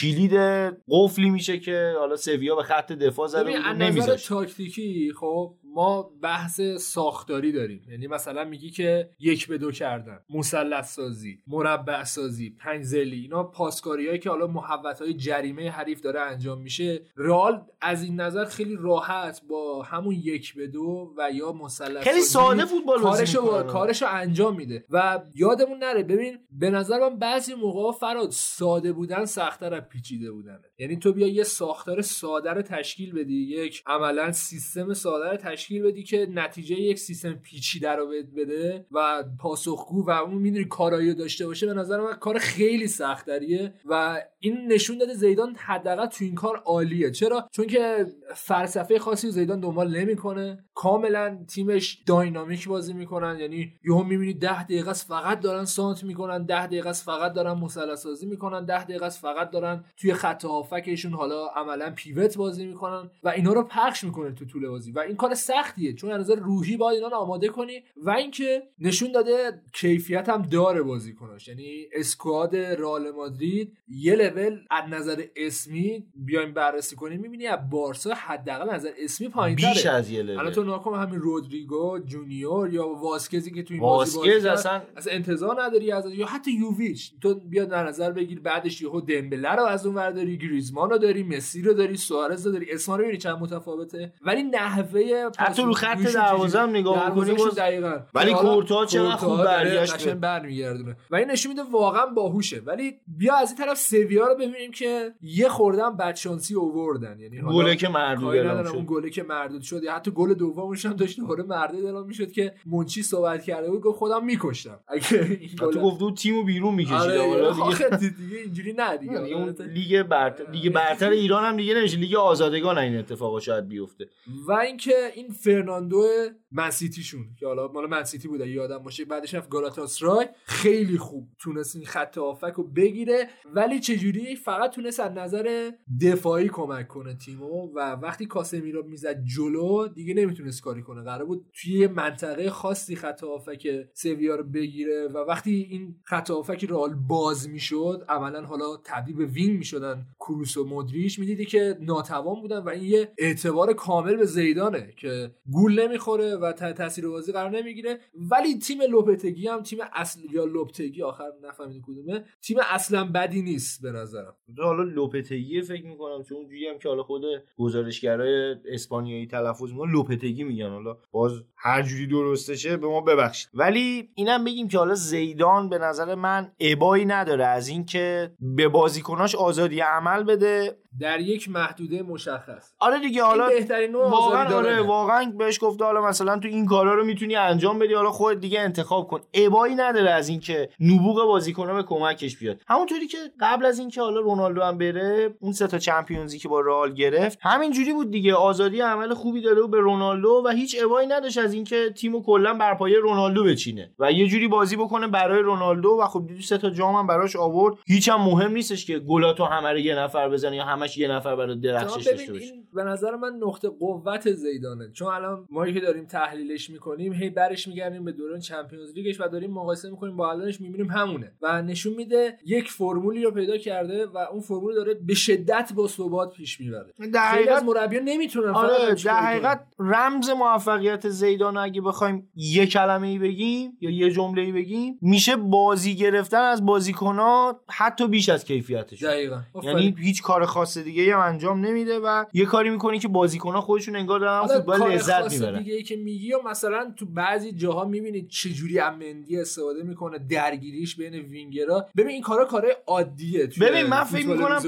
فقط و فقط از بازیکن‌ها جای درست استفاده می‌کنه. یعنی مندیو میاره جایی که لازمه به جنگندگی مندیو میاره جای نفوذ زیاد لازمه. مثلا می‌خوای بری دفاع حریف حالا درو بکنی مارسلو رو بازی میده. یا تو خط هافبک نیاز به یه خلاقیت بیشتری داره مودریچو بازی میده نیاز داره یه خود نگه داشتن توپشون بیشتر بشه و دوندگی بیشتر می‌خواد. والورده رو بازی میده و می‌دونه آره تکنیکی آره دقیقاً دقیقاً. یعنی فکر می‌کنم راجب زیدان حرف دیگه ای نمیشه زد. یعنی کار اصلی که داره انجام میده همینه و برمیگردم به یه جمله‌ای که حالا بچه هم بودیم خیلی به اون می‌گفتن. وقتی می‌خوای یه کاری رو انجام بدی مهم نیست چه کاری می‌خوای چه شغلی می‌خوای. اون کار رو به بهترین نحو انجام بده. باش. و هست. واقعا آره. هست و واقعا یه اعتباره که توی دنیای امروزی فوتبال که همه دنبال تاکتیک و اون فرمولای پیچیدن یکی بیاد و یه حالت انقلابی طوری این کار انجام بده و به نظر من بعدها بیشتر در مورد زیدان میشنویم ما. یعنی تیمش عوض می‌کنه همون ثبات رو میاره و میشه گفت یه پرچمدار جدیدی از نظر میشه گفت حالا مربیگری. یعنی به بازی اتلتیکو هم داشته باشیم که دو هیچ از ایبار شکست خورد. فراد مشکلی که تیم سیمونه داره اینه که توی گلزنی واقعا ضعیف عمل می‌کنه. آقا دروازه‌بان حریف این بازی سوپرمن شد یعنی عالی بود. دیمیتروویچ اصلا خیلی آره، خوب سوپرمنوویچ بگیم هست. ولی نکته ای که هست اینه که بهترین کار اینه که وقتی تو داری با اتلتیکو مادرید بازی می‌کنی مالکیت رو بدی بهش. چون بلد نیست از خوش نمی‌دونه چیکار کنه دقیقاً نمی‌دونه با توپ چیکار و واقعا نمی‌دونستن چیکار کنن. پاسای الکی می‌دادن و بعضی موقع عقص اگه دقت می‌کردی توپو می‌دادن به حریف چون حریف دوباره اشتباه کنه. یعنی بلد نیستن build up کنن چیزی رو بلدن خراب کنن چیزی رو. و ایبار تونست از این فرمول خیلی راحت استفاده کنه. یک مقدار هم خوش شانس بود ولی میشه گفت حداقل با شایستگی اتلتیکو رو من فکر می‌کنم خوش شانس بود ولی این اعتبار رو بهشون بدیم که این شانس رو خودشون برای خودشون به وجود. آوردن یعنی با یه تدبیری شانس رو برای خودشون به وجود آوردن و تونستن ازش استفاده هم بکنن چقدر فیلیکس بده. چقدر فیلیکس. خیلی بد شده و من یه. نکته دارم راجع به فیلیکس اینه که فیلیکس جای بدی داره بازی می‌کنه دقیقاً. فیلیکس به نظر من باید پشت مهاجم بازی بکنه یعنی یه مقدار باید از دروازه دورش بکنی خب موقعی که بتونه دریبل بزنه. انتخاب می‌کرد می‌دونست که سیمون قرار 4 4 2 بازی کنه دیگه یه میگم حالا یه اشتباهیه که بازیکنه انجام میدن یکی مثل هالند اونجوری اون انتخاب درست انجام میده یکی. مثل فیلیکس میره حالا دنبال اون پوله حالا نمی‌دونم دنبال چه چیزی رفته خب البته خود سیمونه جذابه ها یعنی مربی سیمونه باشه جذابه ببین برای بازیکن. تکنیکی فکر می‌کنم تیم سیمونه. خوب نیست یعنی بازیکن کارگر بیشتر به درد همون اتفاقی که برای لمار افتاده دیگه لمار من یکی از حداقل ده بازیکنیه که معتقد بودم به شدت بازیکن پا به توپیه ولی اصلا توی اتلتیکو مادرید جواب نداد و الان دفاعش اگه بررسی کنی می‌بینی که اولا که این سانتیاگو آریاس خیلی بده کارهای عادی رو نمی‌تونه انجام بده و از طرفی هم ساول نیگز رو مجبور شده بود دفاع چپ بازی بده اونم سوخته یه جورایی آره. دیگه سوخته و میگم دیگه 442 خیلی هم میگن که ساده ترین ترکیب دنیاست برای حالا بیلد اپ کردن ساختن تشکیلش دادن چون بازیکنهای خاصی نمی‌خوای یه بازیکنهای عادی بخوای ولی ترکیب اتلتیکو با مسئولیتایی که داره که خیلی هم زیاد شده جدیدن حتی نمی‌تونه یه 442 بسازه. تا نکو ساول کجا مجبور میشه بازی بده. و خب این ضعف دیگه. و اینکه تنها بازیکنی که هنوز به نظر من با کیفیت داره بازی. می‌کنه توماس پارتی. آره. تاثیرش رو تو بازی می‌ذاره و خیلی حیف هم همونیه هست. که صحبت کردیم یه- یه کارگره به تمام معناست. یعنی همون کاری که ازش می‌خوای انجام میده. من یه نگاهی به مصدومای اتلتیکو بندازم. خب لمار همسترینگش داستان داره. کوکه هست تریپیر هست که حالا تریپیر میگم برمیگره خیلی زودتر. خیمنس هست کاستا هست. و داریو. یعنی خود چقدر بازیکن الان مصدوم داره و اگه اینا برنگردن وضعیت اتلتیکو از اینی که هست بدتر میشه دیگه. قرار شده اتلتیکو دفاعش خوب باشه که بتونه ضد حمله بزنه. ولی وقتی دفاعش خوب نباشه خب عملا یه دونه پلن داره و وقتی داره میری تو زمین من می‌دونی plan A ت خرابه و وضعیت اتلتیکو در حال حاضر به این شکل. بریم سراغ بارسا به نظرم. آره بریم سراغ اصل کاری. در حقیقت که حالا به خاطر تعویض مربی مهمترین بازی این هفته است شد از نظر جدال تیم ها شاید مهمترین بازی بازی رئال سویا بود ولی.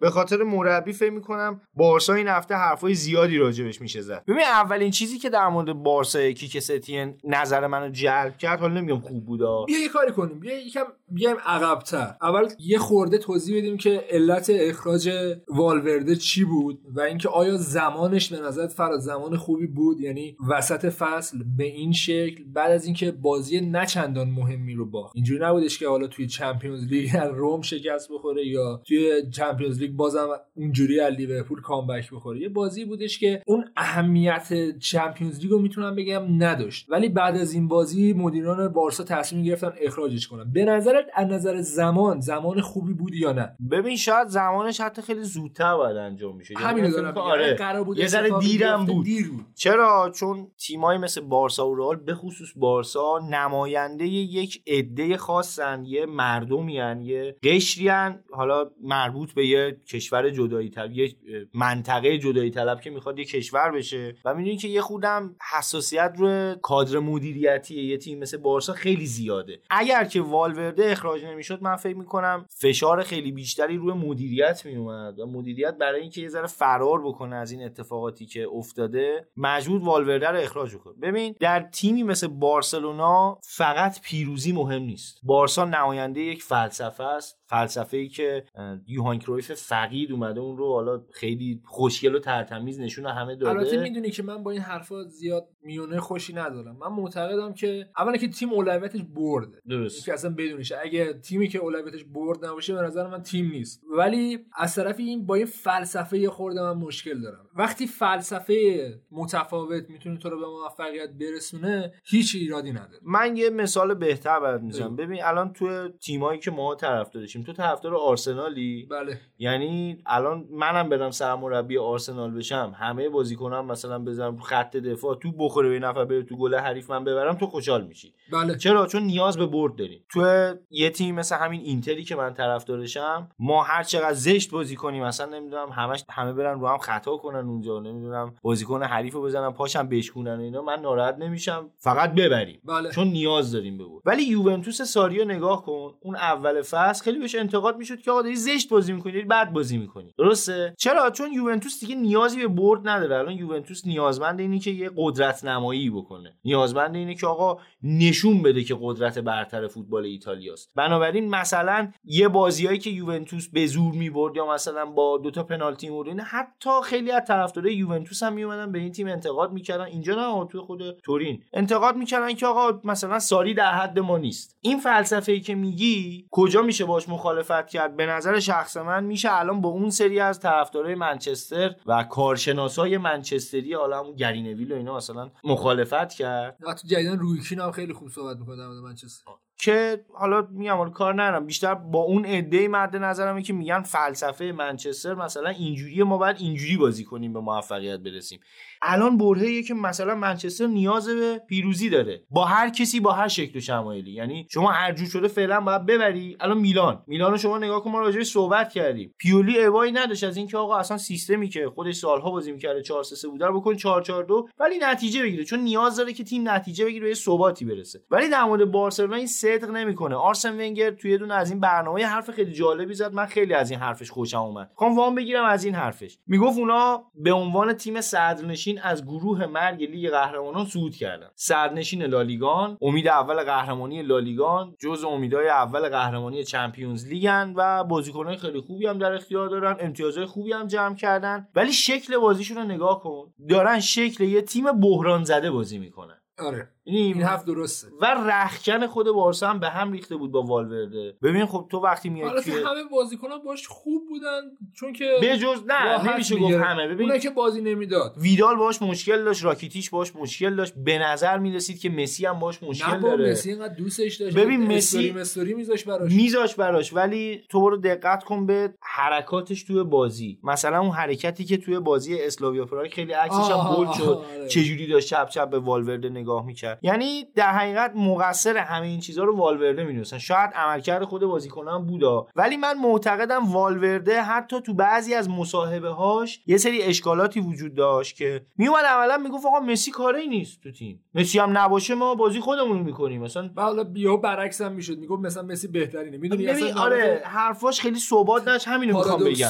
و بلد نبود حتی مصاحبه بکنه. یه همچین مربی شاید دانش خوبی داشته باشه ولی به درد مثلا یه تیم مثل همین سویا می‌خوره. حالا من یه سوال ازت بپرسم. این مدت زمانی که والورده مربی بارسا بود خب تقریبا سه سال شد دیگه. اگه بهش فرصت می‌دادم به هر حال داشت اخراج می‌شد دیگه. الان اخراج شد و تموم شده و نتونست فلسفه‌ش رو با عقیده خودش پیاده کنه. اگه بهش فرصت می‌دادم و همونطور که اوایل فصل اولش 4 4 2 بازی می‌کرد بهش می‌گفتن اوکی ما تا زمانی که هستی فلسفه‌مون رو می‌ذاریم کنار بیا با سبک خودت بازی کن. این بهتر نبود تا اینکه بجنگم باش که نه بیا فلسفه ما رو پیاده کن والورده مجبور شه 4 3 3 رو بازی کنه. 4 3 3 که هیچ وقت بلد نبود و یادم نگرفت. یعنی اینجوری هم نبود که مثلا بعد یه سال یاد بگیره. اصلا یاد نگرفت. یه مثال قدیمی تر برات بزنم. آنجلوتی اوایلی که سرمربی یوونتوس شده بود تو حالا نوشته های خودش من خوندم. می‌گفت که من وقتی که وارد شهر تورین شدم و رفتم باشگاه یوونتوس اونجا مربی شدم می‌گفت اصلا به هم دیگه نمی اومدیم می‌گفت اونا کت و شلوار رسمی پوشیدن من لباس اسپورت. من ساعت اسپورت دستم می‌کردن اونا ساعت رولکس اونا سوار رویز رویز می‌شدن من سوار ماشینای کورسی می‌شدم. به هم نمی اومدیم فلسفه آنجلوتی یه چیزی بود فلسفه یوونتوس یه چیزی بود به هم نمی‌خورد. یعنی با هم دیگه نمیتون مثل دو تا قطب همنام حالا آهنربا که خب همنام نیستن. کنار اومدن دیگه. همینو می‌خوام بگم. والورده وقتی که رفت توی بارسا فصل اول 442 بازی کرد. از نظر شخص من بهترین فصلش بود. قطعا. یعنی چرا بدون کار خودش.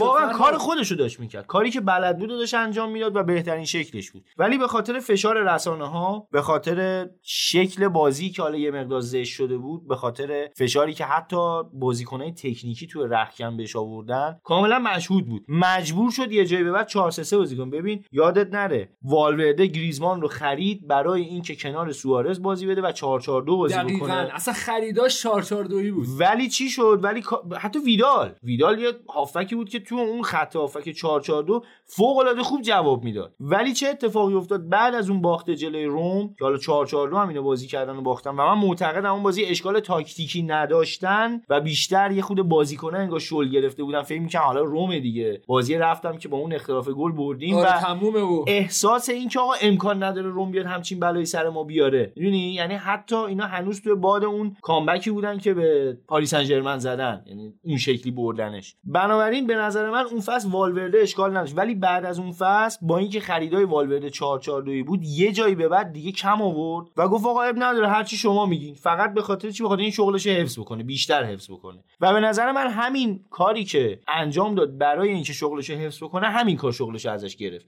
اگر همچنان 442 بازی می‌کرد با گریزمان و سوارز مسی میذاش پشت اینا هافکاش هم که همونطوری که می‌دونیم میچید مثلا سرخی روبرتو راست حالا آلبا چپ فیلیپو هم میذاش سمت چپ دفاع. اصلا یه تیم کاملی داشت دیگه. یعنی الان زیدان داره چیکار می‌کنه؟ زیدان هم داره همین بازیکن‌ها بازی خوش همونجوری حالا حساب کن والورده بازیکنای خیلی بهتری هم در اختیار داشت. یعنی الان قبول داری اینو که رالی که فلسفه نداره و فلسفه شناوره تیم به نسبت موفق تری نسبت به بارسایی که فلسفه داره. بارسا من دقیقا همینه مد نظرم دیگه. میگم بیش از این که بگیم مثلا فلان مربی مقصر اصلیه فشارهایی که از بیرون خودت رو مربی آوردی باعثه دقیقاً. این اتفاق. ببین اصلا توی جامعه شناسی هم میگن آقا یه نفر رفت دزدی کرد خب؟ اگه بخواد نظر جامعه شناسی بررسیش بکنیم آقا چیکار کردیم که این رفته دزدی کرده؟ آفرین. چه کمبودایی حس کرده؟ ما ببینیم چه فشارهایی روی والورده اومد که مجبور شد کاری که بلد نیست رو انجام بده و همین کار باعث شد که حالا بارسا اون شکل بازیش بحران زده باشه. چرا؟ چون بارسا با یه مربی که استاد 442 بود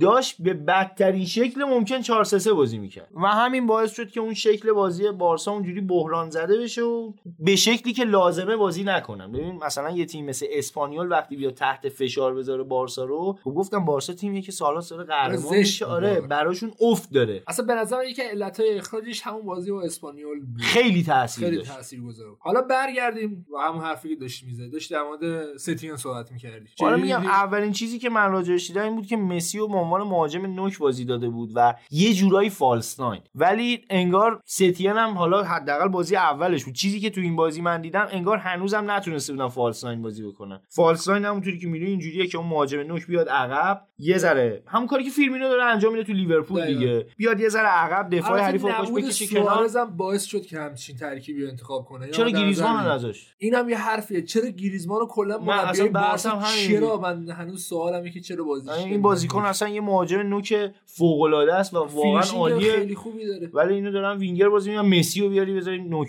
یه خود عجیب بود به نظر من. یه شهامتی می‌خواد یه انقلاب انجام دادن توی ترکیب بارسا و حالا اون شهامت رو حداقل می‌تونم بگم کیک ستیه نداره. ببین من توی توییترم یه دونه متن حالا بعد بازی بارسا نوشتم که مورد عنایت کم قرار نگرفت. گفتم تا مربی نیاد که شجاعت اینو نداشته باشه که این 4 3 3 رو ورداره و تبدیل به 4 4 2 کنه. اصلا ترکیب شناور مهم نیست چه شکلی. اصلا اون شکلی که بلده. 4 4 2 حالا مثال آره، اصلا 3 5 2 اصلا 3 6 بهش می‌خوره. حالا خیلی معتقد بودن این بازی داشته 3 4 3 بازی می‌کنه. کاری ندارم. ولی تا نیاد این داینامیک بودن رو به بارسا یاد نده وضعیت بارسا همینجوری میمونه. ولی بیا یه خورده شرایط بارسا رو که به وضوح میشه گفت تغییر پیدا کرده بود. حالا خوب با... یا بعدش دیگه به انتخاب خود هواداره بارسا یا کسایی که فوتبال رو دنبال می‌کنن. من فقط می‌خوام بگم که حتی توی یه دونه بازی هم می‌تونی ببینید چقدر مربی موثره. بارسا مدت زمان بازپسگیری توپ کمتری رو داشت. یعنی اینجوری بودش که وقتی توپ از دست می‌داد خب بارسای والورده خیلی آرومتر و اصطلاحا میان رو توپ پس می‌گیره و فشار زیادی رو بازیکنان نمیذاشت. ولی ستین معتقد معتقده که با توپو سریعتر پس بگیری و توپو بیشتر اعتقاد به. مالکیت توپ بیشتر. مالکیت دیگه یعنی عاشق مالکیت ولی یه بحثی که هست اینه که توی خلق موقعیت هنوز این راکتیچ و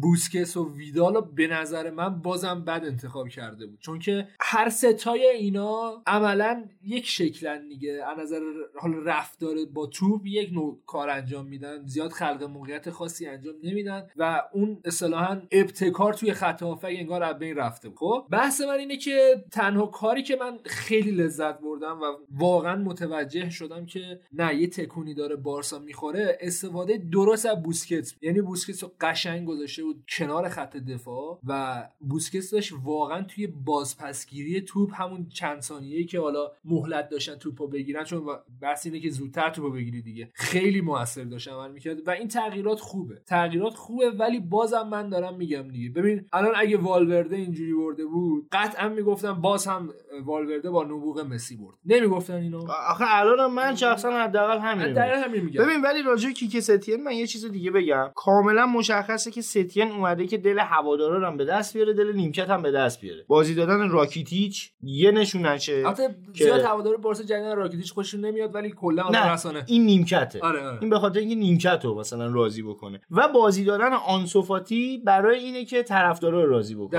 دقیقاً دقیقاً. یعنی دقیقا اصلا همون خودش هم گفته جوانگرایی می‌خواد فل... اصلا همون فلسفه بارسا که بازیکن هم مدرسه فوتبال لاماسیا بیاری توی ترکیب اصلی بهش بازی بدی اونم بدرخشه و مثلا شما ببری زیبا هم بازی ببین. یه دو سه سال پیش که ستین توی لاس پالماس بود یه دونه مستند حالا از خود لالیگا دات کام اومد بیرون که حالا یه مستندی بود در مورد خود ستین و چجوری رفتار می‌کنه و فلان اینا چون آدم دوست داشتنیه واقعا. یعنی قیافه و رفتارش و نحوه برخوردش با خبرنگار اینا عالیه. بعد پدرانه است خیلی. خیلی پدرانه. خب سندارم الان آره. 61 سال 62 سال پدر بزرگه. عمری ازش گذشته بعد نکته جالب برای من فراد این بود و هنوز تو ذهنم مونده برای همین یه نقطه بلده برای من از علاقه زیادش به شطرنج می‌گفت و می‌گفت مثلا من روزانه حتما با شطرنج بازی کنم و می‌گفت شطرنج خیلی نزدیکه به فوتبال و این حالا فلسفه فلسفه ای که بارسایا می‌کنن و تو هم داشتی در موردش صحبت می‌کردی میشه گفت خیلی تقریبا نزدیک به شطرنج. چرا؟ ببین تو باید تمام بازیکنهای خودی رو درگیر کنی. با متن بازی اینجوری نیستش که مثلا به دفاعات بگی وایس عقب هنگامی که مثلا ما داریم حمله می ببین ولی خب یه تفاوت خیلی عمده ای که مثلا میشه باش با شطرنج مثلا اینکه بگی یه فوتبال یه مربی فوتبال اگه شطرنج باز باشه خیلی چیزه. ببین دقیقا اتفاقا تو این بازی هم دیده می‌شد سرعت عمل بازیکن‌های بارسا. دقیقاً. یعنی شطرنج بازی که قشنگ حالا فکر می‌کنی حالا اینو اینجا بزنم اونجا اون چیکار می‌کنه قشنگ بخواد ولی فوتبال بازی که در لحظه است. تو من جدیدن اصلا معتقدم فوتبال فقط بر اساس سرعت شده. دقت داری یعنی هر چقدر تو سریعتر بتونی توپو انتقال بدی تیم موفق هم انتقال توپ همین که سرعت بازیکنات. دقیقا. و اینکه فعلا داره ستین اینا رو پیاده می‌کنه. یعنی تغییری که تا الان داده اینجوریه که ولی خب عامل سرعت رو واقعا من تو تیمش ندیدم. یعنی خیلی کند بازی می‌کرد. بیلداپش آره. تو پسگیری ببین هم, تو پس گرفتن هم اینکه خیلی سخت موقعیت ایجاد می‌کنه این یادمونم نره بارسا وقتی گل زد که گرانادا ده نفره شد آره. و گرانادا تیم دهم جدوله وقتی شما جلوی این گرانادا بازی اصلا بازی خوبی برای شروع ستیم قطعا نبود نه. واقعا نبود ولی, ولی تغییراتی که آره. دیدیم و داشتم مگر اینکه حالا. طول بکشه که فلسفه‌شو بخواد پیاده آره بکنه ما اونجا با ببینیم چیکار می‌کنه آیا بالاخره دست از این 4 3 3 می‌کشه و اصلا سوال اصلی اینه که آیا فقط با با 4 3 3 تیکی تاکا بازی کرد یا مثلا 4 3 3 عملا خب بخش مختلف دیگه 4 3 1 2 اینا یا حتی مثلا 3 4 3 گهگاهی میشه میگم آیا فقط با اینا با تیکی تاکا بازی کرد یا نه؟ تو با من- هر ترکیبی می‌تونی من تقریبا. معتقدم که آره فقط میشه با 4 3 3 بازی کرد. چرا؟ چون عریض‌ترین فرمیشنی که تو فوتبال حداقل من می‌شناسم همین 4 3 دقیقاً. 3 یعنی حالا تمام عرض زمین بازی کنه ستین بر این باوره یا نه؟ می‌خواد یه تکونی به این ترکیب بده و اگه طریق دیگه به قول حالا بارسا یه بازی جذابشون رو بیاره فعلا برای نقد کامل ستین خیلی زود. یعنی بی‌انصافی هم ببین هست من که تقریبا بازی مطمئنم تقریبا مطمئنم که این 4 3 3 بازی می‌کنه و خواهد کرد چون از مصاحبه‌ای هم که قبلا انجام داده بود کاملا مشخص بود ضمن اینکه یه جا برگشته و گفته بود من به هیچ وجه بازی زیبا رو فدای نتیجه نمی‌کنم یه تیکه خیلی. درشتی انداخته بود به والورده در حقیقت آره. این همون مصاحبه‌ایه که گفتم والورده بلد نبود انجام بده و مشخصه که ستین تجربه بهتری داره و این مصاحبه که انجام داده حداقل اینه که هواداری بارسا و رسانه ها به همین بهانه فرصت بیشتری بهش میدن. حالا من یه بیاره. صحبتی هم در مورد جردی آوا بکنم بحث ببندیم. امکان داره خب دوستان بارسا قطعا با هم مخالفت کنم ولی آقا گول حرکت های خوب جردی آلبا رو توی خط هجومیتون نخورین که حالا پاسای کاتبک خیلی خوبی میده با مسی خیلی لینکه واقعا مشکل دفاع چپ دارین.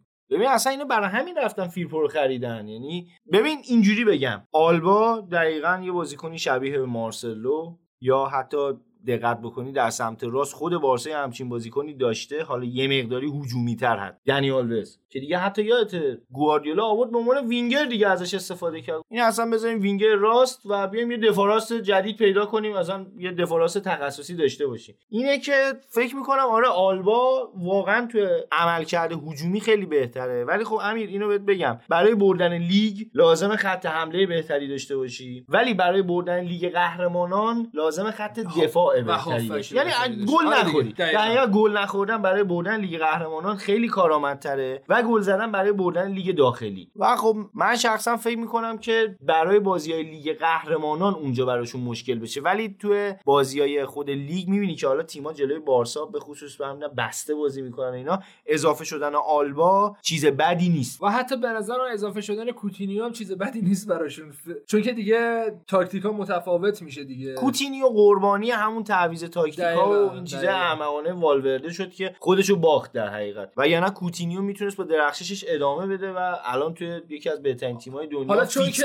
اپیزود آخر اونه که داریم در مورد والورده مرحوم صحبت می‌کنیم من بگم والورده از نظر مربیگری مربی بدی نبود. نه اصلا بد ولی از نبود نظر توانایی حالا مدیریت خودش مدیریتش. خودش و اینکه رسانه ها روش تاثیر نذارن تقریبا منفی بود صفر نبود. یه نگاه به جدول داشته باشیم که بارسا با 43 امتیاز در رتبه اول رئال مادرید هم همینطور. دیگه چون که تفاضل گل بارسا بهتره دیگه. اتلتیکو با 35 امتیاز در رتبه سوم سویا با 35 امتیاز در رتبه چهارم. بعدش هم خطافه و رئال سوسییداد جدول آقای گلی هم لیون مسی با 14 تا بنزما با 12 تا و سوارز هم با 11 تا در رتبه اول تا سوم بریم سراغ تحریری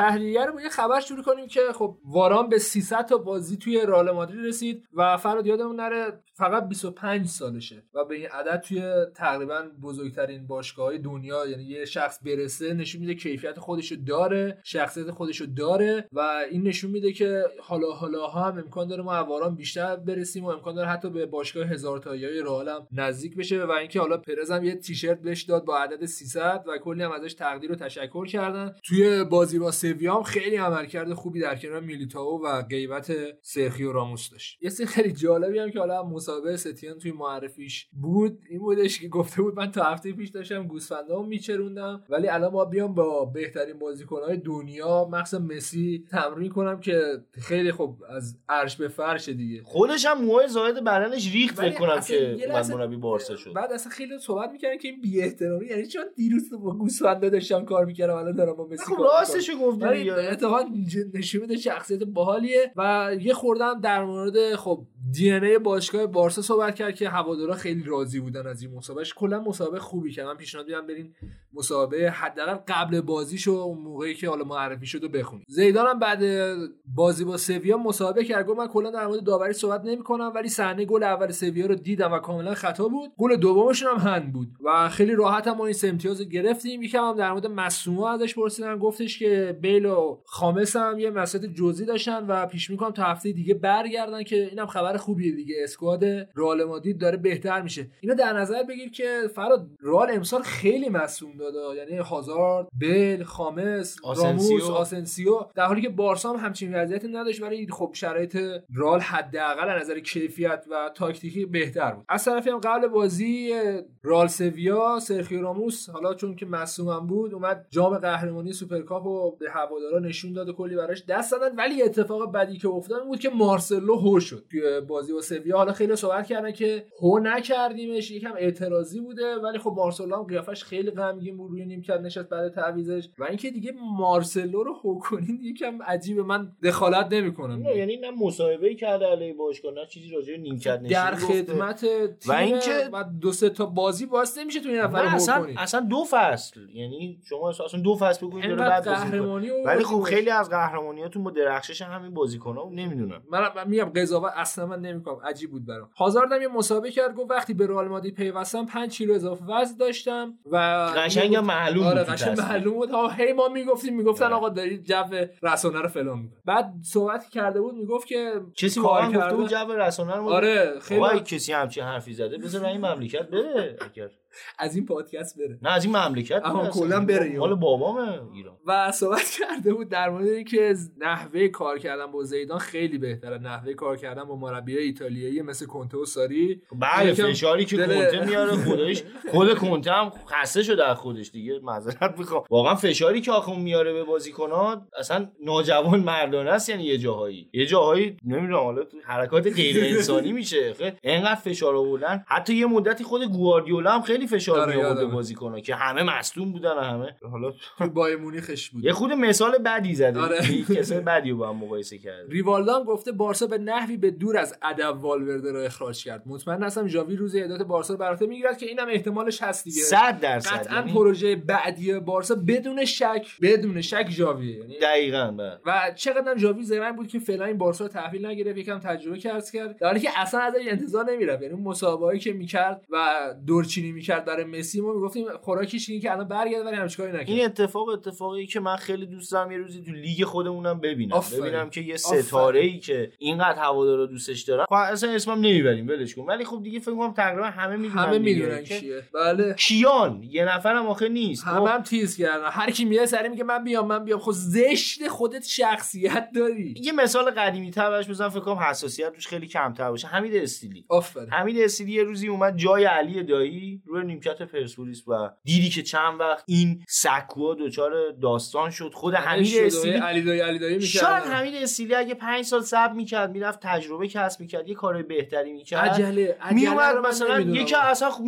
مربی خیلی خوب پرسپولیس هم شاید می‌شد در کمال آرامش ولی این طمعی که هست نسبت به اینکه حالا تو محبوبی اگر بیای به عنوان سرمربی الان اگه استفاده آره. فردا تمومه. نه اینجوری نیست باور به. خدا نه واقعا اینجوری نیست. یعنی خبر آخرم فراد بدیم و تموم کنیم بخش اسپانیامونو. بازیکن محبوبت فندبیک طی یه حالا خبرایی که از طریق تلگراف هلند اومده بود. مثل اینکه با رئال مادرید توی تابستون قرار قرارداد ببنده تا 2020 و به ارزش 60 میلیون که فکر تا کنم 55 میلیون شنیدم ولی مفته. خیلی مفت. یعنی 100 میلیون هم من به. نظرم خیلی بیشتر از ف... پوگبایی که انقدر دنبالش ببین یه چیزی بگم شماها خودتون 80 میلیون دادین نیکولاس پپه. یه بازیکنی مثل فندبیک و اگه همین 80 میلیون هم می‌رفتین میخریدین الان وضعیت تیمتون واقعا این نبود. قبول داری؟ قطعا. یعنی آقا من دارم میگم دو میلیون ما بیشتر به رمزی می‌دادیم الان وضعیتمون این نبود. دیگه یکی 80 از خیلی حالا کار و واقعا مفته. و واقعا مفته. من حالا تو بخش ایتالیا دخالت نمی‌کنم. به نظر من کسی که خوب بودن رمزی رو نمی‌بینه مثلا تو یوونتوس جدیدن خیلی خوب بازی می‌کنه من خیلی. بهتر شده داره روز به روز واقعا من. فقط می‌تونم تاسف از ایران بره بره آره،. ولی انصافا آره این خریدای رئال مادرید به نظر من از بعد از رونالدو و حتی شاید از برگشت زیدان دوباره خیلی هوشمندانه تر شده. الکی نمیرن بازیکن بخرن یعنی دقیقا نکته اینه که دیگه پرز بازیکن نمی‌خره زیدان دقیقا. آره و و این خیلی داره کمک می‌کنه و خیلی کار خوبی دارن می‌کنن که از اعتبار و اسمشون دارن استفاده می‌کنن به جای اینکه از پولشون استفاده بکنن بله. ببین باز منم تو انگلیس نمی‌خوام دخالت بکنم. ولی بذار یه چیزی منچستر هم الان داره با پولش سعی می‌کنه بازیکن‌ها رو مثلا بخره ولی در صورتی که تو. تو اسمت منچستره تو آرم منچستر رو بذاری روی سنگ آب میشه همین رئال رئال یه بازیکن رو بهش بگی می‌خوای بری رئال مادرید خودش بال در میاره یعنی یه روزگاری حداقل من یادم با هر بازیکنی هر شبکه مصاحبه می‌کرد میگه آرزو چیه حداقل 90 درصدشون می‌گفتن بازی تو رئال مادرید. که بعد توتی ما رو زخم کرده. آقا بس دیگه. حالا یه بار دو بار قرارداد رئال مادرید رو امضا نکردی موافقت نکردی هر هفته میاد مسابقه می‌کنه. آره من اون موقع رئال او یه بار قشنگه. دو خب ببین این چیزا رو آخه برای من تو که نمیگه. آخه یه بار میگه برای طرفدار خود رومیو رومیو هم حال می‌کنه ما یه اشکالی داره؟ نه رومیو همیشه حال می‌کنه. خیالت راحت. ببندیم البته یه دونه نقل و انتقالاتمون رینیر هم گرفتن حالا آره. رینیر یا رینیر من هنوز متوجه نشدم ولی اون بازیکنم گرفتن کلا داره برزیل آره. سازی می‌کنه قشنگ یه کاکای جدیده میگن. میلیتائو و رودریگر و یعنی برزیل فرانسه آره فینال 98 الان نسل جدیدشون تو رئال اصلا قراره بره رئال مادرید بی بازی کنه خیلی کاستیا بازی می‌کنه اینم از اسپانیای این هفته. بریم سراغ ایتالیا.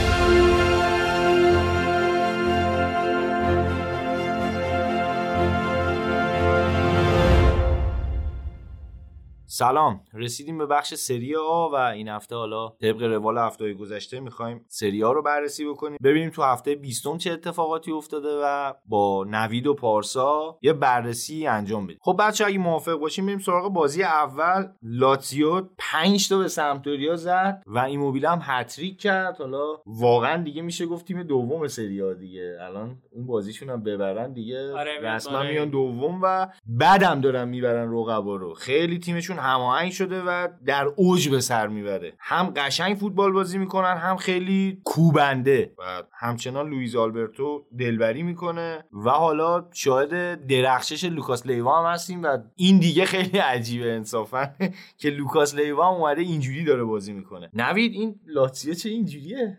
نمی‌دونم آقا من ترجیح میدم اینجوری نباشه ولی هست دیگه قوی شده. برای دیگه حرفی که سامان می‌زد حالا حرف درستی هم بود می‌گفت تقریبا هیچ خط هافبک سه نفره ای رو واقعا به قدرت لاتزیو هم نداریم دیگه. یعنی شاید هم ما خیلی اول مثلا دست کمش می‌گرفتیم. از لحاظ مهره وسط زمین تیم خیلی قابل اتکاییه. حالا درسته مثلا لوکاس لیوا رو مثلا خیلی نمی‌شد جدی گرفت اوایل ولی الان داریم می‌بینیم که لوئیز آلبرتو و میلینکوویچ ساویچ و لیوا خیلی با هم match شدن. خیلی خوب هم دیگر رو پیدا می‌کنن. خوب جای هم رو پر می‌کنن و تقسیم وظایف به خوبی اتفاق افتاده و تقریبا میشه گفت تو همه بازی ها وسط زمین رو از حریفشون بردن. یه نظم تاکتیکی عجیبی هم سیمون اینزاگی به این تیم داده. تو میانه زمین هر کسی وظایفشون می‌دونه و فقط اینم در خط میانی خلاصه نمیشه. حتی اینی که خط دفاعشون هم چقدر خوب وظایفشون رو می‌دونن و آچربی که الان داره در نقش لیبرو بازی می‌کنه و حتی میاد پاس گل میده میاد تا وسط های زمین از اونجا تو پخش می‌کنه نقشی که دیفرای توی اینتر داره. حالا خب آچربی هم می‌بینیم که درخششش توی خط دفاع سه نفره چند برابر شده نسبت به گذشته که حالا تو خط دفاع چهار نفره داشت بازی می‌کرد درخشش بیشتری داره و با اینکه سنش هم رفته بالا هنوزم میشه گفت بازیکن خیلی قابل اتکایی البته خب از اینم نگذریم که حالا رانیری هم با سمپدوریا خیلی کار خاصی نتونسته انجام بده و تو این بازی هم دیدیم که ضعف تاکتیکی سمپدوریا خیلی به چشم میومد سمپدوریا 4 4 2 بازی رو شروع کرد. حالا دقیقه 70 اخراجی هم داد ولی خب اون موقع دیگه 5 تا گل هم خورده بودن. نتیجه بازی در اومده بود. اما ضعف خط دفاعی چهار نفره ای که رانیری آماده کرده بود تو این بازی برای مهار ایموبیله کاملا مشهود بود و دفاع وسط های سمپدوریا به مراتب جا موندن. از اونور کایسدو هم یه بازیکنیه که خیلی جنگنده است اونجا رو در حقیقت وظیفه فضا سازی رو برای ایموبیله ایفا می‌کنه. هم از بدنش خیلی خوب استفاده می‌کنه هم از سرعتش و ضربات آخر رو معمولا توی محوطه جریمه ایموبیله به تنهایی می‌زنه و چقدر خوب می‌زنه. موقعیتی نیست که گیر این بازیکن بیاد و گلش نکنه. همچنین که خط هافبک چهار نفره سمپدوریا هم میشه گفت بازیکن کناری تخصصی نداشت و به خصوص یانکتو که سمت چپ داشت بازی می‌کرد و نیمه دوم هم تعویض شد یه بازیکنیه که میانیه و توی خط هافبک سه نفره یا بهتر بگیم توی خط هافبکی که به عنوان هسته ازش بازی گرفته بشه عملکرد خیلی بهتری داره. اما تو خط هافبک به عنوان بازیکن کناری اصلا کیفیت لازم رو نداشت. بارها و بارها جا موند و لاتزاری کاملا اونور برتری داشت بهش و یه جورایی با اون فشاری که از کناره ها می آوردن و با انسجامی که خط هافبک لاتزیو داشت کاملا سمپدوریا رو عقب آورده بود. مجبور بودن پشت محوطه جریمهشون فوتبال بازی کنن و جالب این بود که با اینکه انقدر داشتن فشرده بازی می‌کردن چقدر فضا بین دوتا مدافع وسطشون زیاد بود و بارها و بارها فضا رسید به ایموبیله و خب گفتیم دیگه ایموبیله هم بازیکنی نیستش که از این موقعیت رو بگذره. البته خب خیلی همه رو ایموبیله مانور میدن تو قدرت گلزنی اون ایموبیله کسی شک نداره و در حال این شم گلزنیش خیلی بالاست. ولی خب بعد اینم حساب کرد که این بازیکن 9 تا پنالتی گل کرده فرهاد و تقریبا میشه گفت هر پنالتی گیر لاتزیو اومده دادن به ایموبیله بزنه. البته پنالتی هم کلا برای لاتزیو این فاز زیاد گرفته شده من اسم می‌کنم. نمیشه گفتش که لحاظ مثلا شانس یا مثلا داوری یا به سودشون و اینا. تیم اینداگی تیم کلا قوی و کاملیه. ولی خب یه خورده ایموبیله داره این وسط خیلی bold میشه من اسم می‌کنم. و چون خیلی پنالتی هم گل کرده به نظرم این یه خورده کم لطفیه که به بازیکنایی که براش موقعیت درست می‌کنن و اون تجمعی که حالا پشت محوطه حریف درست می‌کنن کم پرداخته میشه و همه این نگاه ها یه جورایی رو این است. آره قطعا اگه این خط هافبک پشت سرش بازی نمی‌کرد با این کیفیت به هیچ عنوان ایموبیله که هیچی. اگه مارادونا هم اونجا بازی می‌کرد شاید نمی‌تونست این تعداد گل بزنه. و همونطوری هم که گفتیم نقشی که کایسدو داره برای فضا سازی براش. حالا به نظرم این بازی بگذریم چون به مراتب راجب لاتزیو تاکتیکش صحبت کردیم بریم سراغ بازی بعدی بازی که فیورنتینا هم به ناپولی رحم نکرد و دو هیچ تو سن پائولو ناپولیو بردن. نوید تیم گتوزو داره چیکار می‌کنه این روزا؟ من هر چی نگاه می‌کنم نمی‌فهمم که چه جوری کسی مثل آنجلوتی جاشو میده به گتوزو و می‌بینی که یه نتایج فاجعه باری هم گرفته. اصلا واقعا قابل دفاع نیست و هیچ برنامه و هیچ آینده روشنی هم توی فوتبالی که ناپولی داره بازی می‌کنه دیده نمیشه. من حالا واقعا نمی‌فهمم اینا. می‌خوان نسل عوض کنن می‌خوان چیکار بکنن؟ ولی به هر شکل با همین اسکوادی که الان ناپولی در اختیار داره من فکر می‌کنم مونتلا هم دیگه از این بهتر نتیجه می‌گیره. آره فراد خب خیلی بد نتیجه گرفته طبیعتا گتوزو از 5 تا بازی که رو نیمکت ناپولی تو سری آ نشسته 4 تاشو باخته و من ترجیح میدم الان خیلی در مورد گتوزو حرف نزنم. چون یه تغییر تاکتیک هم تقریبا داده توی تیم اون 4 4 2 رو که آنجلوتی بازی می‌کرد شکونده و حالا داره 4 3 3 بازی می‌کنه توی این فصل. ضمن اینکه کولیبالی مرتنز و مثلا فوزی غلام رو هم نداره و ترجیح میدم برای اینکه مثلا به گتوزو نقد تندتری بکنم یه مقداری صبر بدم. شاید بتونه مثلا تیمو زنده کنه. ولی خب از اون حالا فیورنتینا رو هم بیایم یه نگاه بکنیم. فیورنتینا هم با تغییر مربی فکر می‌کنم یه مقدار زنده شد و آقای جوزپه یاچینی فهمیده باید چیکار بکنه. سه تا بازی آخرشون رو بردن و آخرین باختشون پنج هفته پیش مقابل روم بوده که با خود مونتلا هم بود و آقای یاچینی هنوز توی فیورنتینا شکستی نداشته. سیستمشون رو تغییر داده کرده 3 5 2 و می‌بینی که این روزها همه تیم‌ها تقریبا دیگه دارن 3 5 2 بازی می‌کنن. آتالانتا 3 5 2 بازی می‌کنه. یا 3 6 1 در حقیقت با دفاع سه نفره بازی می‌کنه. اینتر داره همینطور عمل می‌کنه. لاتسیو هم داره 3 5 2 بازی می‌کنه و حالا فیورنتینا هم به این جرگه اضافه شده. دروازه‌بان خیلی خوب سه تا دفاع وسط خیلی خوب. یعنی حساب کن کاسرس هم دیگه داره بازی می‌گیره. و خط هافک قابل اعتماد خطی که بناسی و پولگار و کاستروویلی دارن توش بازی می‌کنن. این بازی بناسی هم بهترین بازیکن زمین شد نظر خیلی رسانه ها و یه پاس گل هم داد و می‌بینی که حالا بناسی بازیکنی نبود که بازیکن تاپ و سوپر استار باشه و حالا داره ازش بازی گرفته میشه. ضمن اینکه کوترونه هم خریدن و کوترونه به ایتالیا برگشته امید زیادی هم هستش که کوترونه هم بتونه اون عملکردی که توی میلان ازش انتظار می‌رفت رو دوباره تکرار بکنه. ضمن اینکه کار قشنگی به نظر من انجام داده یه مقدار ترکیب تیم رو رقابتی کرده. در حقیقت بازیکن‌ها رو چرخشی داره بازی میده. الان مثلا ولاویچی که یکی از بازیکن‌های خیلی خوب و قابل اعتماد و آینده داره فیورنتیناس رو روی نیمکت نشونده بود کوترونه رو فیکس بازی داده بود و ولاویچ وقتی که وارد بازی شد گلم زد. کیزا رو هم از کناره آورده داره به عنوان تارگت بازی میده کار جالبی کرده. کاری که کنته هم خیلی سعی داشت با پولیتانو انجام بده ولی خب ظاهرا پولیتانو قابلیتشو نداشت یا حداقل اون کارایی که ازش می‌خواست رو نمی‌تونست انجام بده. به شکل فیورنتینا هم دو هیچ برد یه مقداری وضعیتش داره بهتر میشه به یه ثباتی دارن می‌رسن و حالا با این مالک جدید و این خریدایی که انجام دادن می‌تونن طرفداراش امیدوار باشن که در آینده حالا حداقل فصل آینده یه مقدار وضعیت بهتری تجربه بکنن. نتایج فاجعه باری که مونتلا گرفته بود رو دارن فراموش می‌کنن فکر می‌کنم. من یه نکته بگم فرهاد. فکر کنم که گتوزو از موقعی که سرمربی ناپولی شده داره تاکتیک های مختلف رو تست می‌کنه. حالا با 442 آنجلوتی شروع کرد الان شده 433 و با توجه به چینش بازیکن‌ها حس می‌کنم دوست داره که به سبک ساری بازی بکنه یه جوره. اون 433 که ساری حالا اسکوادشو میذاش تو تیم اونطوری بازی کنه. در صورتی که شاید بلد نباشه اصلا پیاده بکنه اون ترکیبو و با توجه به اینکه حالا یکی دو تا بازیکنم حالا رفت و رفتن و اومدن و فرق کرده ترکیب یه خورده سردرگمه. نمی‌دونه بعد چی کار بکنه. من فکر می‌کنم که به گتوزو خیلی نمیشه امیدوار بود. شاید بهش زمان بدن تیمو یه خورده بهتر کنه حالا از این منجلابی که توش گیر کرده بیرون بکشه. ولی خب مربی نیستش که دی لورنتیس بخواد خیلی بهش اکتفا بکنه و برای سالیان مثلا دو فصل یه فصل آینده حتی نمی‌تونه روش حساب باز کنه. و اونطوری که حالا من خبرام میخوندم دی لورنتیس مثل اینکه گفته که کاش من آنجلوتیو نگر میداشتم و گازتا کار کرده اون خبر رو خب خیلی هم رسانه معتبریه. ولی خب یعنی همه درها رو به روی خودش بستش با این کاری که کرد. خب خداییش هم کاش که آنجلوتی رو نگه داشته بود. آنجلوتی حداقلش اینه که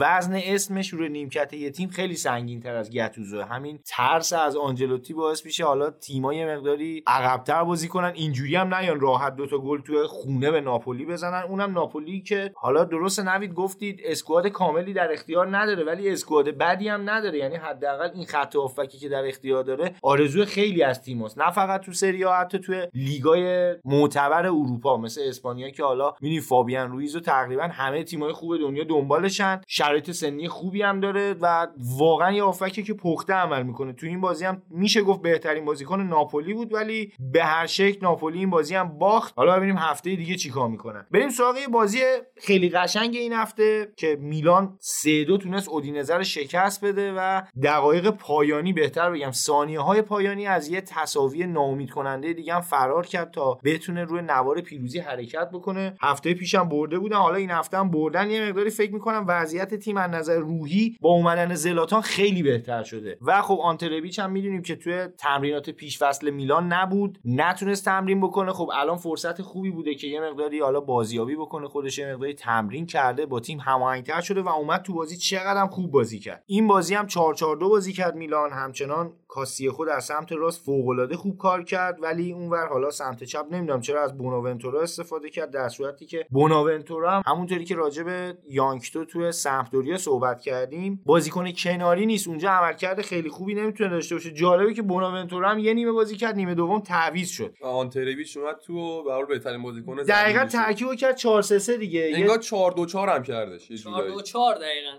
من فکر می‌کنم بازی دادن به بوناونتورا دلیلش این بود که می‌خواست 4 4 2 بازی کنه و خب وقتی نیمه اول رو بازنده رفت رخکن ربیچ آورد جای بوناونتورا و 4 2 4 شد تقریبا میشه گفت. چون کاستیخو هم از سمت راست خیلی اضافه می‌شد به خط حمله. آخه جالبیش اینه که نوید آنترویچ کلا چپ داشت جلو بازی می‌کرد ولی کاستیخو از عقب اضافه می‌شد. یعنی در شرایط حمله می‌کرد 4 2 4 سیستم رو ولی در شرایط دفاعی داشتن 4 3 3 بازی می‌کردن و همون خط هافک سه نفره داشتن. چون من دقت کردم کاستیخو میومد عقب حتی توپ می‌گرفت و حمله توپ می‌کرد. در صورتی که ربیچ اونور بیشتر نزدیک به پرچم کورنر وا میساد منتظر توپ. شکل لیاو هم نوید بازی خیلی خوب بازی کرد. یعنی به نظر می‌رسه که داره می‌فهمه باید چیکار بکنه توی میلان. به خصوص اینکه توی اخبارم حالا خیلی میشنویم که زلاتان خیلی هم باهاش صحبت می‌کنه همین که خیلی سعی می‌کنه روی بازیش نظر بده. خیلی هم بهش امید میده و جالبه که با هم دیگه خیلی هم دوست شدن. از زلاتان خیلی بعید به نظر میومد که بیاد با یه بازیکن جوونی که حالا خیلی هم نامدار نیست انقدر رابطه صمیمی داشته باشه. فکر می‌کنم یه دلیلش اینه که زلاتان خودش قلبا میلان رو دوست داره و دقت بکنی از روزی هم که اومده به میلان احساس می‌کنی که اون غروره رو خیلی کمتر کرده و داره با قلبش بازی می‌کنه برای این تیم و انگار جاییه که دوست داره باشه. یه نکته دیگه خود راجع به بوناونتورا صحبت کردیم. خب دقیقه 46 تعویض شد به جاش ربیچ اومد. من فکر کنم توی ترکیب اولیه اون line up ی که میاد اگه به جای بوناونتورا پاکتا رو بازی بده خب یه خود تاکتیکی تر هم تکنیکی تر هم هست و سرعتی تر هم هست. اگه یه جورایی اینطوری بکنه ترکیبشو و اون بوناونتورا سوخت میشه چون یه, یه سری قابلیت دیگه داره و به نظرم مناسب این که توی 4 4 2 حالا هافبک چپ وایسه مناسب نیستش. اگه پاکت ها رو بیاره رو نیمکتش واقعا خیلی بهتر میشه وضعیت. من با حرف نمی‌گیره. از نظر خود بازیکن موافقم که حالا تکنیک پاکت ها و قدرت حمله توپش خیلی بهتره. ولی خب بارها راجع به این صحبت کردیم که جان پاولو این حرف رو خیلی می‌زد که یه سری بازیکن ها دارن برای خودشون بازی می‌کنن و بارها هم دیده بودیم که با پاکت ها یه مقدار درگیری پیدا کرده بود و بهش گفته بود که کمتر برزیلی بازی کن. حالا خیلی هم سرصدا کرده بود که مثلا مگه برزیلی بازی کردن چشه ولی خب حرف جان پاولو رو امروز داریم می‌بینیم که پیولی هم بهش رسیده. پاکتا خیلی توی قالب تیم بازی نمی‌کنه بیشتر برای خودش بازی می‌کنه. بازیهایی که تیم حریف یه مقداری عقب بشینه و خیلی دیگه لازم نباشه حالا پلنای مختلف بچینی برای گل زدن و فقط بخوای دفاع حریف رو باز بکنی پاکتا خیلی به درد می‌خوره. ولی برای بازیهایی که یه سری نقشه های تاکتیکی داری و می‌خوای از طریق یه سری پلن ها به گل برسی پاکتا خیلی گزینه مناسبی نیست. چرا؟ چون فقط تقریبا میشه گفت برای خودش داره بازی می‌کنه دیگه و به خصوص اینکه اگه بره کناره ها که دیگه فکر می‌کنم کامل نظم تیمی رو به هم بریزه. چون گاهی اوقات می‌خواد بزنه به وسط گاهی اوقات می‌خواد نفوذ بکنه یه موقع می‌خواد پاس بده یه موقع می‌خواد سانچ کنه و خیلی تو برنامه تیم شرکت نمی‌کنه. بیشتر اون لحظه فکر می‌کنه که چه کاری قشنگتره چه کاری مثلا تکنیکی تر و زیباتره اون کار انجام میده. من فکر می‌کنم حالا یه مشکلی هم که میلان باهاش داره دست و پنجه نرم می‌کنه بازیکنایی که در اختیار داره. اول فصل اینا با جان پاولو شروع کردن یه سری بازیکن‌ها گرفتن برای ترکیب 442 و مشکلی که براشون پیش اومد بازیکنایی که مازاد بودن رو نتونستن بفروشن و نتونستن ترکیب تیم رو کوچیک بکنن. از اون ور یه سری بازیکن هم اضافه شد. حالا پیولی اومده. پیولی هم یه سری بازیکنهای جدید لازم داره. یه سری ابزار خاص خودش رو می‌خواد. و حالا چیزهایی که در اختیار داره برای این کار خیلی مناسب نیستن. عملا تو این میلان می‌بینیم که بازیکنی نداره که بتونه به عنوان هافبک چپ بازی بکنه و از اون سمت چپ بیاد نفوذ بکنه به عنوان هافبک. ولی خب اگر که 4 3 بازی بکنه همونطوری که نیمه دوم حالا 4 3 یا 4 2 4 بازی کرد وینگرهای خوبی در اختیار داره. مثلا همین آنته ربیچ به عنوان وینگر واقعا بازیکن خوبیه و کاستیخو هم از این ور ثابت کرده که بهش بازی نمی‌دادن واقعا داشتن در حقش اجحاف می‌کردن. انصافا جایگزینایی که برای کاستیخو نمی به خصوص گتوزو میذاشت. تو یادت میاد کسی بهتر باشه؟ یعنی سوزو داشت بازی می‌کرد که حالا من با طرفدارای میلان هم که صحبت می‌کردم اونا هم همینجوری معتقدن که سوزو خیلی بازیکن تاکتیک پذیری نیست انگار. بیشتر برای خودش بازی می‌کنه توی چارچوب تیمی شرکت نمی‌کنه. و همونطوری هم که می‌بینیم میلان این روزا الان به دنبال فروششه.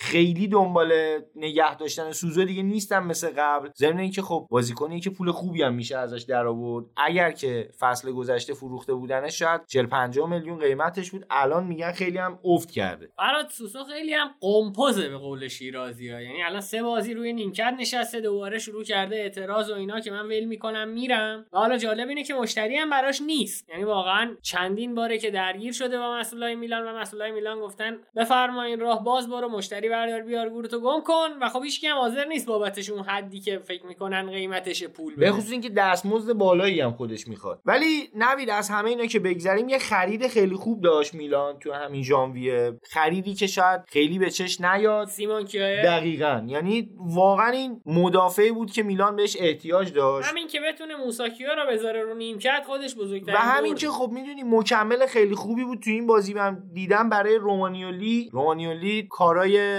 سختتر رو انجام داد تو خط دفاع. یه مقدار دوندگی بیشتری داشت. سیمون یایر کاملا یه دفاع ایستا بود و با تجربهش بازی کرد. و حالا بازیکنی هم هستش که یه مقداری شاید ناراحت هم شده به خاطر اینکه تو آتالانتا خیلی بهش فرصت نرسید. اینجا برای ثابت کردن خودش فرصت خوبی داره. و ضمن اینکه حالا یه همچین بازیکنی هم برای خودش یه فرصت خیلی خوب می‌دونه تو این سن بیاد به تیم مثل میلان دیگه. یعنی بهترین تیمیه که تا حالا توش بازی کرده فکر می‌کنم. و از خوششانسیش رقیبش موساکیوه دیگه. فکر نمی‌کنم بهترین اتفاقی که می‌تونست واسش تو زندگیش بیفته بهتر از این نمی‌تونست واقعا. و اشک میلان هم روی نوار پیروزی همچنان ادامه داد حرکتش و خبر خیلی خوبیه برای طرفدار میلان. حالا درسته که دوتا برد بیشتر نیست ولی یه سری مزیت هم داره. یکیش اینه که دومین برد رو آزلاتان تجربه کردن و این بار روانی رو برای بازیکنها میاره که یه بازیکنی اضافه شده که ناجیه. از یه طرف می‌تونه بعدم باشه که همه بازیکن‌ها بیان اتکا بکنن به حضور زلاتان امیدوارم اینجوری نشه. میلان برگرده حداقل برای سهمیه دوباره بجنگه. هرچند من شخصا فکر می‌کنم سهمیه لیگ قهرمانان هم از دست رفته. ولی به امید همچنان هست و زلاتان هم بازیکنیه که با تجربه ای که داره فکر می‌کنم بتونه خیلی به بازیکنهای کم تجربه میلان کمک بکنه. با منتظر بمونیم ببینیم پیولی می‌تونه این روند رو حفظ بکنه یا نه. و نوید یادمونم نره این دومین بازی پشت که دارن 4 4 2 بازی می‌کنن نتیجه هم می‌گیرن. من فکر می‌کنم پیولی بالاخره تاکتیکش رو پیدا کرد و فهمید که باید چیکار بکنه. حالا امیدوارم کاستیخو هم مصدوم نشه. چون اگه کاستیخو هم مصدوم بشه با سمت راست هم به مشکل می‌خورن و دنبال وینگ راست هم خیلی هستن. اگه صحبتی نیست بریم سراغ بازی بعد. تساوی غم انگیز اینتر و لچه که کنته رو حداقل خیلی ناامید کرده بود. و عصبانی. تو این بازی انتظار می‌رفت کنته سه امتیاز رو بگیره و اونطوری که من بازی دیدم اسم کردم که اینتر برگشته به دوران اسپالتی یا حتی دیبوه. به حدی بد بود تیم اینتر که من فکر می‌کنم یعنی چیزی برای ارائه نداشتین. نوید درسته؟ نه که چیزی برای ارائه نداشته باشیم. حالا ببینید ولی ب... می‌تونم با را بیام که اینتر به هیچ وجه شایسته پیروزی توی این بازی نبود. البته خب خط که اینتر تو این بازی عمل کرده. بدی نداشت. ولی اون هماهنگی که انتظار می‌رفت وجود نداشت بین بازیکن‌ها. و نوید من احساس می‌کنم یه خورده سنسی هم انگار هنوز اون سنسی قبل مسئولیت آره، نیست. هنوز خودش پیدا نکرده اونجوری که حالا سنسی یه چیزی بارلان به نظر من همینطوری آره دقیقا هر دوشون هم مسئولیت برگشتن و حالا بعدیش این بود که الان روزوویچ هم مصدوم شد و احتمالا یه یه ماهی نیست. خیلی خبر بدیه. شاید تو این سه تا تو مکمل هم دیگن یعنی عمل کرده یکیشون نباشه آره اثر می‌ذاره و آخه ببین جایگزیناشون کیم وسینو والرو گالیاردینی. که الان ظاهرا حالا کنته خیلی با وسینو مشکل پیدا کرده. گالیاردینی هم که یه هفته مصدوم یه هفته سالم اصلا معلوم نی وضعیتش چجوریه و همچنان میمونه والرو. و به خود کنته هم این نقد وارده که چرا زمانی که تیم به گل نیاز داره میاد مثلا والرو رو وارد بازی می‌کنه و سانچزو سانچزی که خودت داری هر هفته راجبش صحبت می‌کنی میگی آماده نیست هنوز به شرایط بازی نرسیده هنوز نمیشه ازش استفاده کرد و باز میای بهش بازی میدی. خب اشتباه دیگه. در حقیقت فکر می‌کنم دقایق آخر بازی اینتر می‌تونست با اسکواد اصلیش فشار بیشتری بیاره ولی خب با اومدن بازیکنهای جدید یه ذره انگار اون فشار اینتر گرفته شد. ضمن اینکه خب حالا باستونی هم با اینکه اومد گل زد نوید حرف خوبی می‌زد. فکر کنم نمید خودت بیا اصلا راجع باستونی صحبت کن. گل زد ولی در حقیقت پاشنه آشیل دفاع دیگه. فرا داره همونجوری هم که قبلا حرف زدیم جوون سنی نداره به قولن و خب توی هر بازی یک اشتباه تاثیرگذار توی خط دفاعی تقریبا از باستونی می‌بینیم. و خب دقیقا دفاع جاییه که تا حق یک اشتباه سهمگین رو ندارید توی این بازی هم دیدیم که روی مارک کردن ایراد داشت و توپی که اومد بازیکن روی پاش دقیقا توپو زد و گل خورد. و خب یه مسئله هم که هستش توی خط دفاع سه نفره اینتر دیفرای اون لیبرو است که قرار حالا بازی سازی از خط دفاع هم انجام بده. اشکرینیا رو دیگو گودین. بازیکنایی که قرار اون اروره رو بیان به اصطلاح اون ضعفایی که پشت دیفرای به وجود میاد رو حداقل تو این بازی پوشش بدن. اشکرینیار تقریبا کار خودش رو انجام میده همیشه. حالا اشکرینیار یه خود فاصله گرفته با اون بازیکن فصل پیش. ولی من نمی‌دونم چرا دیگو گودین رو کشید بیرون و باستونی آورد. یعنی من فکر می‌کنم اگر که اشکرینیا رو می‌کشید بیرون باستونی می آورد یه ذره حداقل بهتر بود. گودین تجربهش اینجا خیلی بیشتر کمک می‌کرد. ضمن اینکه دقت بکنی گودین تو حملات خیلی بهتر شرکت می‌کنه و پیریزی حملات از سمت گودین هم دیدیم که زیاد انجام میشه. ولی خب اشکرینیار بیشتر کارهای سخت دفاعی انجام میده. حالا به قول تو کورس دو 100 متر می‌ذاره و بازیکن حریف تکلم نمی‌کنه. فکر می‌کنم یه خود خود کنته هم اشکال داشت و من نوید حتی یه خود مشکوکم به اینکه کنته دقت کردی هر موقع می‌خواد بگه من بازیکن ندارم قبلا میام مصاحبه می‌کرد و مدیریت خیلی باش برخورد کرده بود که آقا تو اگه مشکلی داری چرا میای تو رسانه ها مطرح می‌کنی؟ و الان دقت بکنی هر موقعی که می‌خواد بگه بازیکن ندارم یه بازیکن بیکیفیت رو یا یه بازیکن ناماده رو میاره وارد بازی می‌کنه و اون حالا بازیکن اشتباه می‌کنه نمی‌دونم یه ضعفی از خودش نشون میده که اینجوری مدیریت اعلام می‌کنه که آقا من بازیکنایی که در اختیار دارم همینه. یعنی مثلا فکر می‌کنم حتی بازی دادن سانچز هم یه خورده مربوط میشه که بگه من مهاجم دیگه ندارم که بخوام پلن عوض کنم. فراد آخه یه چیزی که بین مربیا وجود داره اینه که وقتی به بنبست می‌خورن فکر می‌کنن شاید با یه آدم تازه بشه تغییر داد. و خب متاسفانه آدمای تازه ای که اینتر نیمکت داره آدمای تازه شایسته ای نیستن برای حضور توی بازی دیگه. من اصلاح می‌کنم خیلی هاشون آدم نیستن فقط تازه. آخه کسی نداره واقعا الان این بازی کنته به بنبست خورد رو روی لچه و خب واقعا اگر رو کسی رو اضافه کنه همین الکسی سانچزه. حالا برخاوالرو رو می‌تونیم بگیم نه ولی خب کیو اضافه می‌کرد؟ یعنی جای برخاوالرو یا سانچز چه کسی رو اضافه می‌کرد؟ خب یه مسئله هم که هستش با آوردن سانچز احساس می‌کنم می‌خواست ترکیب و 3 4 3 3 4 3 کنه. کاندروا اینور وینگر بازی کنه اونورم سانچز ولی من فکر می‌کنم اگر سنسی همچنان بازی می‌کرد و حالا یکی از خط میانی رو می‌کشید بیرون خیلی بهتر بود. یعنی قبلا هم این کارو کرده بود می‌دیدیم سنسی میومد از سمت راست از پشت خط حمله اضافه می‌شد به سمت راست میومد به عنوان وینگر راست عمل می‌کرد و اون تکنیکی که داشت دفاع رو میشکافت با خودش می‌برد به اون سمت. ولی کاندروا سمت راست خیلی ایستا بازی می‌کنه. برای همین دفاع خیلی راحت تر می‌تونه مارکش بکنه و توپ گرفتن از کاندروا خیلی راحت تر از سنسیه. من شخصا فکر می‌کنم خود کنته هم حالا خیلی درسته مثلا راجع بازی صحبت کرد که ما نمی‌دونم می‌تونستیم ببریم حالا نمی‌دونم بازیکن نداریم. ولی خودش هم یه خورده تو تعویضاش به نظر من هنوز مشکل داره. و اینکه حالا خب مجبور نیستی اگه بازیکن نداری خب نیار والرو رو.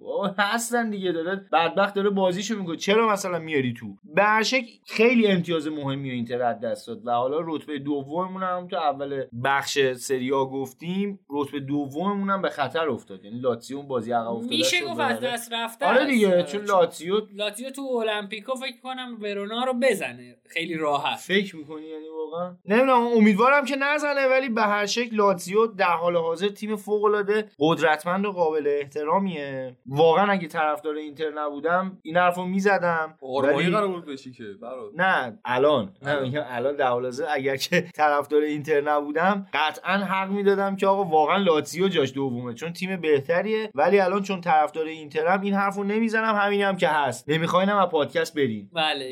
مشکلی هم نداره. می‌تونین از پادکست برین اگه موافق نیستین فعلا اینجوریه. با شما آقا. با منه؟ چرا با منی؟ خب من که طرفدار اینترم که اینتریه دیگه. فقط تو میمونی. فقط من یوونتوسی میمونم بله. این وسط. می‌تونی بری. اگر که موافق نیستی با حتی ما که صدریم. شما به نظرم بریم صدر که الان خودش خارجه الان کی صدر فراد صد خارجه. صد رفته مهاجرت کرد رفت. آقا بریم سراغ بازی بعدی فراد. آره بریم سراغ بازی جنوا و روم. جنوا همچنان حالش بده. سه یک به روم باخت تو بازی که فکر می‌کنم شاید می‌تونست بیشترم گل بخوره. در شرایطی که فقط تو جنوا یه بازیکن انگار داشت بازی می‌کرد. اونم لاسه شونه بود. یه خود جنوا خودش هم خودش رو درگیر حاشیه کرد. این بازی دیدی که ماتیا پرین هم تقریبا میشه گفت هیچ کاری نکرد و یه جورایی دروازه جنوا انگار خالی بود. حالا یه نقدی هم به عملکرد مدیریت و کادر فنی جنوا میشه داشت که یه دروازه‌بان آماده به اسم رادو حالا درست قرضی بود. ولی داشتن. خوبم داشت بازی می‌کرد. خیلی هم داشت سیو می‌کرد تو هر بازی میانگین سیواش زیاد بود انصافا و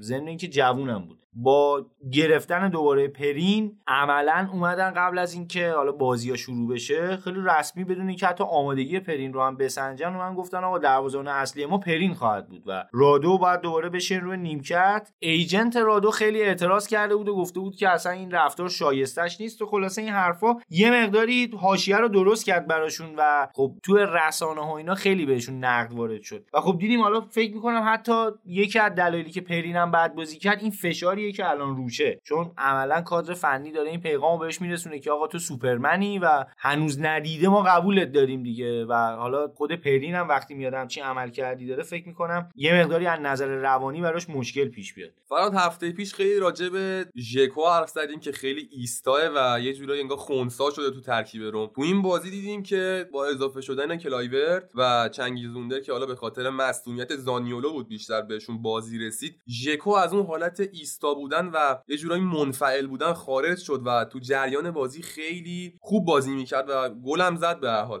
به نظرم مصدومیت زانیولو یه جورایی یه توفیق اجباری برای فونسکا بود که ژکو از این حالت خارج بشه و اون موتور گلزنی روم روشنتر بشه یه جورایی. ببین چنگیز اوندر و کلایورت جفتشون بازیکنای وینگرن و حالا درسته ما می‌بینیم که 4 2 3 1 داره بازی می‌کنه فونسکا ولی کلایورت و اوندر عملا داشتن به عنوان وینگر بازی می‌کردن. شما دقت کن به بازی زانیولو قبل از اینکه مصدوم بشه. از وسط زمین توپ می‌گرفت می‌رفت نزدیک محوطه جریمه یا یه پاس حالا cutback می‌داد پشت محوطه جریمه یا از همونجا ارسال می‌کرد. ولی اوندر و کلایورت بیشتر میان به تو می‌زنن و میان کمک می‌کنن به اون مهاجم نوک. عملا تو این بازی روم داشت با سه تا مهاجم بازی می‌کرد. شاید یه ذره عقبتر باشن توی شکل اسکواد. ولی در طول بازی می‌بینین که کاملا اینا به خاطر شرایطی که قبلا داشتن و به خاطر اون نوع بازیشون داشتن بالا بازی می‌کردن. و همین باعث شده بود که خط هافبک روم بیاد یه خوده به خاطر اینکه فاصلهشو با اینا کم بکنه نزدیکتر بازی می‌کرد به وینگرهای روم. و همین هم باعث شد که اون منفعل بودنی که از ژکو سراغ داشتیم تو این بازی نبینیم. چرا که خب فضای خالی بیشتری گیرش میومد دفاع مجبور نبود تمرکزش رو بذاره روی اینا. و اینو هم دقت کنید بچه‌ها جنوا تیم بیستمه. یعنی من فکر کنم که نیازی خیلی به راه افتادن ژکو برای بردن جنوا نداشته باشه. اما خب از دست دادن زانیولو فکر کنم توی بازی های جدیتر به شدت به روم آسیب بزنه و خلأش احساس بشه. چون بخش عمده ای از وظیفه انتقال فاز بازی توی تیم روم به عهده زانیولو بود. و خب به شدت مهره تاثیرگذاریه و هیچ کدوم از چنگیز یا کلایورت نمی‌تونن جاش رو توی بازی های بزرگ و بازی های مهمتر پر کنن. حالا دنبالش هم هستن که وینگر بگیرن دیگه. فکر می‌کنم توی تحریریه بهش اشاره بکنیم اتفاقات عجیب و غریب هم افتاد. یه بازیکن دیگه که خیلی تو این بازی فوق العاده بود دیاوارا بود. یعنی سه چهار تا بازپسگیری توپ من دیدم که کار آرایشگاه رو برای من انجام داد و این هفته من آرایشگاه نرفتم. الان کچل شدم دیگه همه موام ریخت. فوق العاده بود دیاوارا. اگر که دیاوارا تو این بازی نبود حداقل می‌تونم بگم خط هافک جنوا خیلی بهتر می‌تونست عمل بکنه. یه مقداری می‌تونست بیشتر بازی رو در اختیار بگیره فشار بیاره حتی اون موقعی که عقب بود. زمانی که بازی دو یک شد جنوا یه ذره سعی کرد که بیاد بالاتر بازی بکنه روم رو تحت فشار بذاره. لحظاتی هم موفق شد این کار انجام بده. ولی درخشش فوق العاده دیاوارا که پشت محوط جریمه کاملا پوشش داد فضای جلوی دفاع رو. و به دفاع این اجازه رو داد که کاملا سر جاش وایسه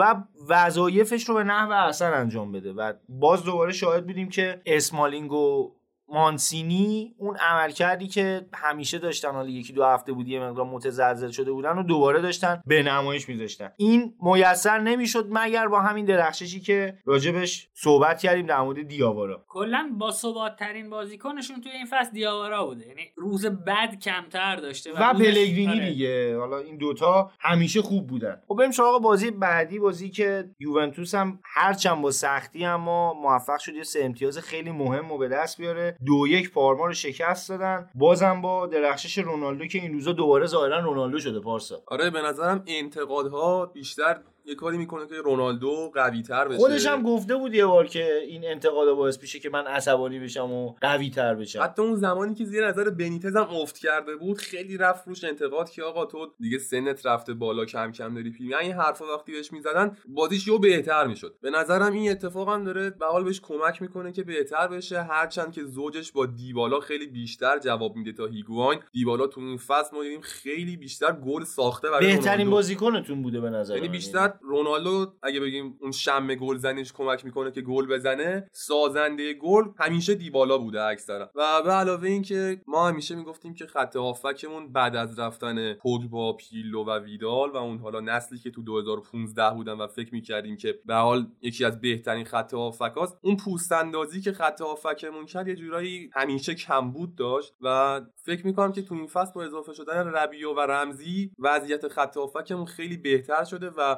اون دید و اون بازی سازی خیلی بهتر داره نمود پیدا می‌کنه و همین شده که یه جورایی از اول فصل که ما می‌گفتیم تیم یوونتوس خیلی نمی‌تونه اون ساریبال رو پیاده بکنه تو زمین این باعث شده که حالا ربیو مخصوصا خیلی حفظ توپش خوبه یه کاری بکنه که بیشتر ما یه تیم منسجمتر ببینیم حتی حالا اتفاق جالبی که تو این بازی افتاد روبرتو انگلیس مصدوم شد و اون مهاجم نوک تخصصی پارما از بازی بیرون رفت کورنلیوس به جاش اومد گلم زد. خب شکل بازی که می‌دیدیم کورنلیوس عملا اومد عقبتر و همه بازیکنایی که داشتن توی ترکیب پارما بازی می‌کردن یه جورایی وینگر بودن. اون مهاجم تخصصی مثل انگلیس رو دیگه نداشت و به همین خاطر یه خود بازتر شد خط حمله. رو همین اتفاق ساری یه مقداری صبر کرد به گل دوم که رسیدن اومد رمزی رو کشید بیرون. هیگواین آورد. هیگواین به عنوان مهاجم نوک بازی داد. دیبالا و رونالدو عملا شدن وینگرا و به بازی ارز داد. دقیقا ترکیب کرد 4 3 و اون ارز بازی رو در اختیار خودش گرفت و همون باعث شد که دیگه پارما نتونه گل بزنه. هرچند که با یه سری اشتباهات دفاعتون نزدیک بود لحظات آخر هم دوباره گل بخوریم ولی خب به هر شکل سه امتیاز این بازی هم گرفتیم. این دفعه جای دلیخت و بونوچی عوض شده بود آره بونوچی داشت حال می‌داد بازی می‌کرد بونوچی داشت تلاش می‌کرد که یه پاس گل بده بازیکن پارما. فراد من تو این بازی بیشتر حواسم به بازی کولوسفسکی هم بود. چقدر بد بود واقعا. ببین خیلی بازیکن خوبیه ولی خب جوونم هست دیگه. من فکر می‌کنم الان تمرکزم نداره به خاطر این اتفاقاتی که توی نقل و انتقالات افت یه بدی که این نقل و انتقالات ژانویه داره که بازیکن رو بخری برای فصل بعد اینم هست من فکر می‌کنم اون بازیکن دیگه این فصل رو از دست میده. یعنی بیشتر تمرکزش میره روی تیم بعدیش به خصوص اینکه اون بازیکن جوون باشه. یعنی اگر یه بازیکن حالا با تجربه تر باشه من شخصا فکر می‌کنم که به بازیش ادامه میده. مثلا شما فرض کن الان یه بازیکنی مثل اریکسن رو اگه بره کسی بخره برای تابستون قطعا اریکسن به همون روند خودش ادامه میده کاری هم ولی بازیکن جوون اونم تو این سطح یه خرده فکر می‌کنم روش تاثیر می‌ذاره. و یادتون باشه یه بازیکن پورتو داشت ادر میلیتائو که اومد رئال. یه دفاع خیلی مستحکم و فوق العاده بود توی تیمش و به مراحل حذفی چمپیونز لیگ هم رسید. ولی خب رئال خیلی زود اومد اینو به خدمت گرفت و برای فصل بعد خریداریش کرد. خیلی اومدن انتقاد کردن به عملکرد رئال که باعث شده این بازیکن تمرکزش رو از دست بده و دیگه اون توان 100 درصدش رو برای تیمش نذاره. شاید این انتقاد تا حدی درست باشه تا حدی غلط. غلطیش اینه که خب هیچ بازیکنی دلش نمی‌خواد بد بازی بکنه و کاری که بتونه رو انجام میده. ولی خب درستیش هم اینه که این بازیکن بالاخره تمرکزش و فکر و ذکرش میره سمت تیم آینده به خصوص که اون تیم تیم بزرگیه. قابلیت فتح جام رو داره خیلی راحت هم داره. حالا مثلا همین یوونتوس رو می‌بینی که حداقلش اینه که هر فصلی که شروع میشه همه دلشون می‌خواد فقط با یوونتوس رقابت بکنن. یعنی در حال حاضر در سری آ رقابت با یوونتوس هم تبدیل به یه افتخار شده و الان همه تیم‌ها افتخار می‌کنن که ما داریم با یوونتوس رقابت می‌کنیم. اونور رئال هم همینطور رئال تیمی که خب می‌تونه هر فصل مدعی چمپیونز لیگ باشه توی لالیگا اسپانیا همیشه می‌تونه مدعی باشه و همین باعث میشه خب اون بازیکن جوون به خصوص که حالا داره تو تیم کوچیکتری هم بازی می‌کنه یه مقداری دیگه میره سمت حالا رویاهاش و اینکه فصل بعد چه میشه و اینا. این فصل رو تقریبا از دست میده. کولوسفسکی من فکر می‌کنم تا دو سه هفته پیش یه بازیکن بی‌نظیری بود. یعنی تیمای بزرگ که رفتن دست گذاشتن روش اونم با این مبلغی که فکر می‌کنم برای یه بازیکن جوون اینجوری خودم زیاده حتی اینتر هم که داشت با این مبلغ میگرفتش من معتقد بودم بازیکن خوبیه ولی نوید نمی‌دونم چقدر موافقی با من ولی فکر می‌کنم یه خودی گرونم بود حتی برای اینتر. هم گرون بود فراد و هم به درد اینتر نمی‌خورد. وقتی تیم می‌خواد 3 5 بازی بکنه اصلا به وینگر احتیاجی نداره مثلا پولیتانو بود دیگه. می‌خواست تو خط هافک بهش بازی بده فکر می‌کنم. حالا قاعدتا من نمی‌دونم سر کنته چی میذاش ولی میخواستش. خیلی هم مصر بود براش. حالا بچه که اتفاقی بود که افتاد داگلاس کاسم یه 10 دقیقه بازی کرد تو این بازی. چی جوری دیدیش؟ فکر می‌کنی برگرده به اون شرایط آرمانی؟ ببین داگلاس کاستا از اون بازیکنایی که به نظر من انگار میگن بعضیا استعداد دارن و حالا هر کاریش بکنی مثلا از اون کیفیتش کم نمیشه. داگلاس کاستا همیشه بازیکنی بوده که همه می‌دونن که این بازیکن یه بازیکن فوق تکنیکیه و با حرکتایی که می‌کنه دقیقا می‌تونه دفاع حریفو به هم بریزه. ولی خب انگار زاده شده برای آره ولی خب یکی از دلایلی که این هیچ وقت فیکس بازی نمی‌کنه اینه که ساری نمی‌خواد ریسک مصدومیت رو بپذیره و یه 10 دقیقه بهش بازی میده یه 20 دقیقه بهش بازی میده که فقط به قول معروف اون بازی داده باشه. آره بازی داده باشه و حالی تعویضی هم کرده باشه. هرچند رو دیبالا هم به هر حال فشار میاد این همه بازی بخواد فیکس بازی بکنه دیگه. هرچند خودش هم خیلی ناراحته و همیشه غر می‌زنه که چرا من باید تعویض بشم همیشه این حرفو خب بریم سراغ بازی بعد بازی آخری که می‌خوایم بررسی بکنیم بازی که در کمال ناباوری آتالانتا دو یک به اسپال باخت و هیچکس فکرشو نمی‌کرد. آتالانتا تو خونش هم داشت بازی می‌کرد. جلو هم افتاد اما در عرض 5 6 دقیقه دو تا گل خورد و سه امتیاز رو دو دستی تقدیم اسپال کرد. یه خوده توی رقابت برای سهمیه این امتیازها بعدا ارزشش مشخص میشه. به خصوص اینکه توی رقابت خیلی تنگاتنگی بودن با روم و حالا روم همچنان بازیشو برد و اینا سه امتیاز عقب افتادن. خب اتفاقی که افتاد تو این بازی فکر می‌کنم نبود هاتبوئر خیلی ضربه زد به آتالانتا و مارتین دیرون در سمت راست اون بازیکنی که باید باشه نبود. کاستانی هم نبود فراد. اصلا کلا اون بازی که در مقابل اینتر انجام دادن تو این بازی انجام ندادن و فکر می‌کنم به خاطر نبود همین بازیکنها بود چون واقعا درخشش اینا بود که اینتر رو فلج کرده بود. و ضمن اینکه من فکر می‌کنم نوید غافلگیر شدن جلوی اسپال. فکرشو نمی‌کردن اسپال بیاد یهو دوتا بهشون گل بزنه. چقدر این پتانیا مهاجم خوبیه. هفته پیشم که با میلان بازی کردن خیلی داشت اذیت می‌کرد خط دفاع میلانو و اگه میلان اون تعداد گل بهشون نمی‌زد قطع به یقین اسپال می‌تونست براشون درد سرساز بشه و همین باعث شد که حالا میلان وقتی گل رو زد تونست خط دفاعش یه مقداری پرتعدادتر بکنه. دیگه روی ضد حمله ها غافلگیر نشد در مقابل اسپال ولی توی این بازی اسپال کاملا اومد روی ضد حمله ها روی جایی که کالدارا داشت بازی می‌کرد یه فشار عجیبی گذاشت و کالدارایی که از میلان تازه گرفتنش میشه گفت پاشنه آشیل این هفته دفاعشون شد. چرا نوید به نظرت کالدارا رو این بازی بازی داد؟ یعنی بازیکنی که حالا چند روزه داره تو تمرین شرکت می‌کنه من فکر می‌کنم یه خود زود بود براش بازی کردن. فراد به هر حال تصمیم گرفته بازیش بده چون آتالانتا خیلی هم دفاع خوبی نداشته این فصل. یعنی درسته که امتیاز خوب جمع کرده. خاطر خط آره. ولی خط دفاعش ضعیف کار کرده. و خب کالدارا از سایر مدافعاش نامدارتره. شاید این دلیلش بوده که می‌خواسته بگه حالا بدون کالدرا اما خیلی چیز خوبی نبودیم که مثلا اضافه کردنش بخواد لطمه جدی بزنه. اما یه چیزی که مشخص بود این بود که دو تا تیم لچه و اسپال یعنی تیمای 17 و 18 هم تونستن با بستن کناره ها از اینتر و آتالانتا امتیاز بگیرن. یعنی خیلی بازی اسپال شبیه به بازی لچه بود مقابل اینتر میلان. و خب فکر می‌کنم که کنته و گاسپرینی وقتش یک کم به فکر تاکتیک دومشون هم باشن این کنته رو عملا دیدیم توی بازیهایی که حریف تجمع ایجاد می‌کنه کنار زمین و به wing back اش اجازه نفوذ نمیده و دور دادن دفاع کناری رو نمیده یکم میلنگه. و خب این این بازی دقیقا همین رو شاهد بودیم. و اینتر مثلا شایسته پیروزی اصلا نبود. آتالانتا هم اون جوری که همیشه بازی می‌کرد اون صلابت همیشگی رو نداشت. نه اصلا نمی‌تونست فشار بیاره. حالا من فکر می‌کنم همین 3 5 2 در حقیقت ضد تاکتیکش همینه دیگه. کناره ها رو که ببندی خود به خود میمونن سه تا بازیکن وسط که اونم دفاع وسطات و هافک دفاعی می‌تونه کنترلش کنه. و عملا دیگه مهاجمین خطرناکی هم که داری تغذیه نمیشن. همینطوری هم که دیدیم تو این بازی بعد از اینکه گل اولو زدن آتالانتایا تقریبا دیگه چیزی برای ارائه نداشت خط حمله این تیم. به خصوص اینکه نکته جالب بود که آلخاندرو گومز هم نتونست خیلی خوب بازی بکنه و خیلی سریع تعویض شد. حالا خیلی سریع هم که میگم یعنی راه داشت یه ذره دیگه هم بازی بکنه. تا دقیقه 75 اینا می‌تونست بازی بکنه ولی خب دقیقه 59 عوضش کرد. بلا فاصله هم بعدش گل خوردن. و اون زور خط حمله دیگه کامل گرفته شد و آتالانتا کاملا غافلگیر شد. به هر شکل بدم نیست نوید. این مربیایی که حالا میان با یه تعویض تاکتیک میان اینجوری امتیاز جمع می‌کنن بعدم نیست. یه جایی به چالش کشیده بشن. یه ذره فکرای جدید به قول خودت وارد بازی بکنن. حالا از گاسپرینی انتظار کمتره ولی قطعا از کنته انتظار خیلی بیشتره. به خصوص اینکه آتالانتا باید خیلی مواظب باشه. توی لیگ قهرمانان هم اونا بازی دارن. هنوز حذف نشدن اونجا واسهشون افتخار بزرگیه و اینم باید حواسشون باشه که توی باد اون بازی لیگ قهرمانان نرن لیگو از دست ندن. یعنی قطع یقین آتالانتا تیمی نیستش که بتونه قهرمان لیگ قهرمانان بشه. ولی باید حواسش باشه که سهمیه فصل بعدم از دست نده. خب بچه‌ها موافق باشیم بحث تحلیلی این هفته ببندیم بریم یه سری به جدول بزنیم. هرچند که من خیلی دوست ندارم الان جدول نگاه کنم. الان این پارسا هم این بغل نشسته داره لبخند می‌زنه. دوم آره. تیم دوم اینتر با 47 امتیاز.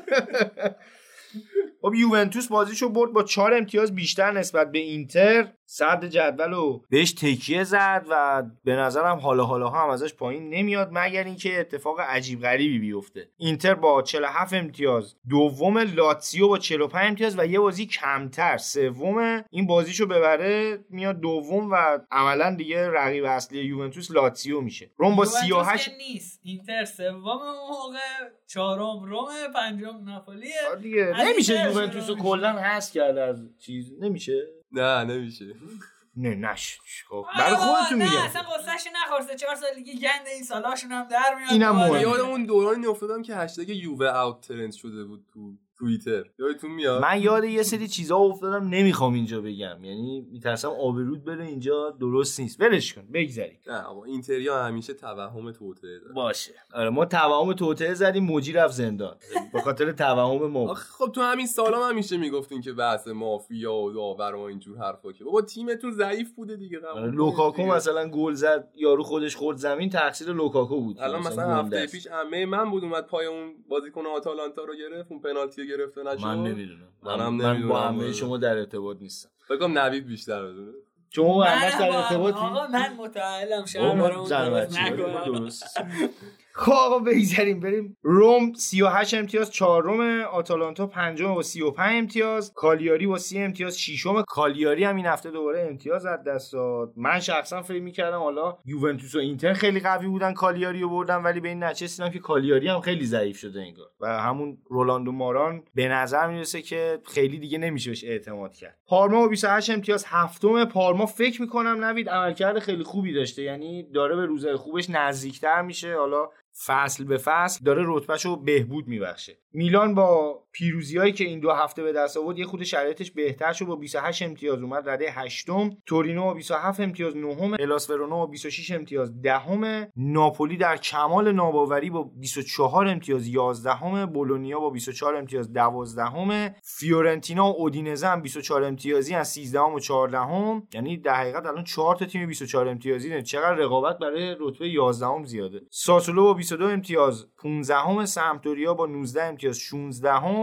لچه با 16 امتیاز 17 همه اسپال با 15 و برشیان با همین امتیاز یعنی 15 18 و 19 همن و جنوا با 14 امتیاز رده 20 جدول 20 تیمیه توی جدول آقای گلان جونوری به اسم ایموبیله با 23 تا گل. اوله یعنی همیشه اول بوده و اوله. رتبه دوم رونالدو رو داره با 16 تا. لوکاکو با 14 تا. ژائو پدرو با 13 تا. دیگه داریم 10 گله داریم 9 گله داریم 8 گله داریم و پایین پایین تا برسیم به دیبالا مثلا آره داریم دیگه. مثلا پانده و داریم 5 تا گل زده. گوران پاندف هنوز زنده است. هنوز فوتبال بازی. گل هم زد این هفته هم گل زد. گل قشنگی هم یعنی گوران پاندف با هیگواین الان تعداد گلاش مساویه. خب من دیگه صحبتی ندارم. با این اتفاقی که افتاد واقعا گونزالو هیگواین و پاندف خیلی زشته پارسا. برو خجالت بکش. فکر کنم بحثو ببندیم بریم سراغ تحریریه.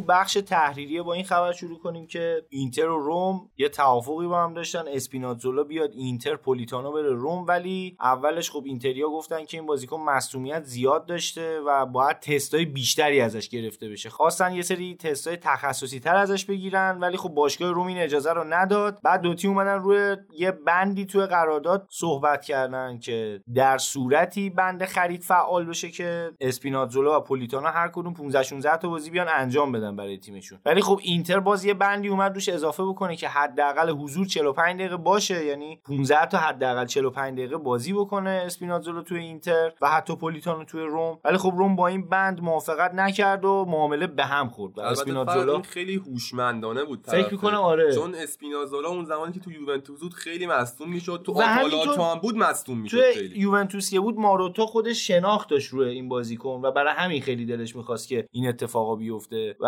در هر صورت میشه گفت اینتر جلو ضرر رو گرفت فکر می‌کنم. حالا جالب اینه که هنوزم که هنوز روم روی گرفتن پولیتانو داره فشار میاره. آره. که حداقل قرضی و بنده خرید بگیرتش. حالا هنوز که اینتر اوکی نهایی رو نداده ولی احتمالش خیلی زیاده که همین روزا نهایی بشه. چون اینتر نیاز داره یه مهاجم بفروشه که بتونه جا واکنه برای ژیرو. چون با ژیرو هم به توافق کامل رسیدن با چلسی هم رسیدن. فقط مونده یه جا خالی بشه که ژیرو اعلان رسمی بشه. ما طی سری حرکات انتحاری رفتیم اشلیانگ هم به خدمت گرفتیم و یک میلیون این وسط جابجا شد و به قول نوید جالبیش این بود که این پوله رو اینتر داشت می‌داد به منچستر. و باز به نقل از نوید یه چیزی بگم که می‌گفت اینتر یه 4 5 میلیون گذاشته جیبش رفته دم در باشگاه منچستر گفته قد این بازیکن بده. حالا نمی‌دونم چرا اینقدر گیر داده اینتر بازیکن منچستر یعنی بعد بازیکنای بد منچستر چرا؟ فکر کنم زد و بندی پشتش یعنی من فکر کنم یه پولی دارن میدن میگن آقا اینا رو بی ورد برو فقط از شهر منچستر خارج آره. نمی‌دونم الان میگن که وسینا هم مثل که منچستر می‌خواد این حرفو یعنی دو تا تیم دارن به جز لوکاکو آره. می‌کنن آتاشقالاشون رو قشنگ اینا دارن میریزن تو خونه اونا اونا دارن میریزن تو خونه اینا. اصلا خیلی جنگ چیز شده. فکر کنم جنگ سرده قشنگ بین منچه ولی در کمال دوستی این جنگ داره برگزار میشه. و حالا خیلی جالبه دیگه. ولی خب از اون ور نمی‌دونم فکر می‌کنم از اشلیانگ بتونه بازی بگیره من کانته. حس می‌کنم این کارو می‌تونه آره. بکنه. چون من حس می‌کنم که اشلی یانگ دقیقا همون وینگ بکیه که کنته می‌خواد برای جانشینی موزس. و خوبیش اینه که حالا داره موزس تمام شد دیگه. رسما دیگه بازیکن اینتره آره دیگه. موزز هم آوردیم. ما نمی‌دونم چی, چی کار داریم می‌کنیم. خودم هنوز نفهمیدم. امیدوارم که این چیزا ختم به خیر بشه. باور کن یه خود ترسیدم. یعنی موزز و اشلی یانگ به تیمت اضافه بشن توی پنجره نقل و انتقالاتی ژانویه به عنوان اینکه اصلا می‌خوایم تیمو تقویت بکنیم یه خود ترسناکه. ولی موزس تو چلسی خوب بود آ، تو چلسی ها خیلی گذشته از اون زمان. گذشته ولی خب حالا 29 سالش هم بیشتر نیست بنده خدا. حالا امیدوارم بتونه ازش بازی بگیره تو اینتر هم. حالا ضمن اینکه آخه قبل از اینکه کنتم بره تو چلسی موزس خیلی بازیکن خفنی نبود. دوباره رفت کنته مطرحش کرد و آوردش حالا الان دوباره. میاد اشلیانگ رو درستش می‌کنه. اشلیانگ البته دوباره نمیشه اشلیان یه باره میشه. برای. اولین بار تو زندگیش میشه که بدرخشه. اگه بدرخشه. خبر بعدی هم از دیماتسیو که چون حالا می‌دونین که زانیولو مصدوم شد رون دنبال یه وینگر میگرده. حالا خبر از پولیتانو کار کردیم ولی مثل این که میگن دنبال جردان شکیری هم هستن ولی و- نمیده. لیورپول گفته اینجوری نمیدن آخه مینامینو رو هم دارن ها. یعنی شکیری رو بدن خیلی مشکلی ایجاد نمی‌کنه براشون. البته خب شکیری اینجوری پارسال نمیده لیورپول ها گفته یا اینکه یکی بیاد پولشو بده وعده بره یا اینکه اصلا هستش دیگه. تا تابستون هم اینجا هستش. حالا تابستون میگردن براش دنبال مشتری درست هم. به فروش نداره. نه پول که دارن. حالا خود شکیری هم هست دیگه. اونجا چه اشکالی داره؟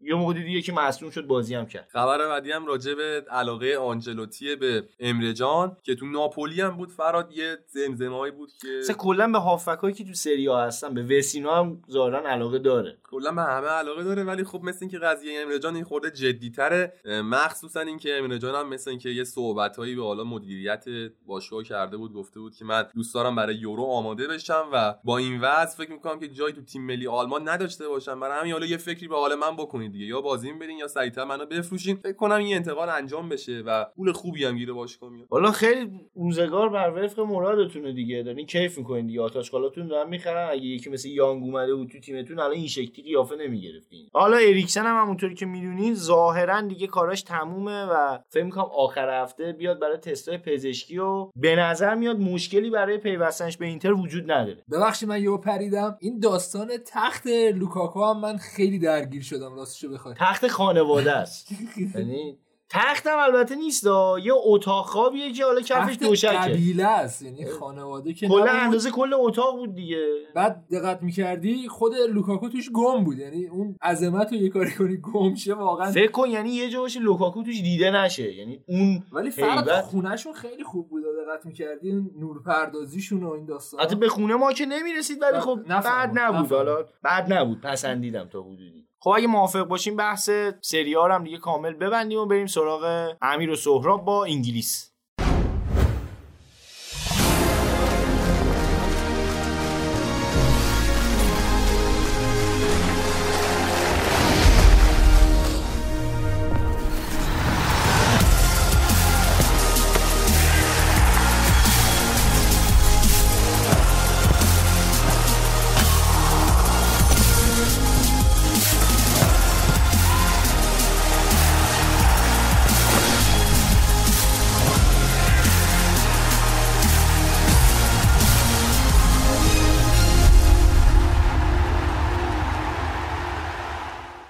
بریم سراغ انگلیس. محمد نتونست به زمان ضبط ما برسه. ماشینش مثل اینکه گیر چه میخندی؟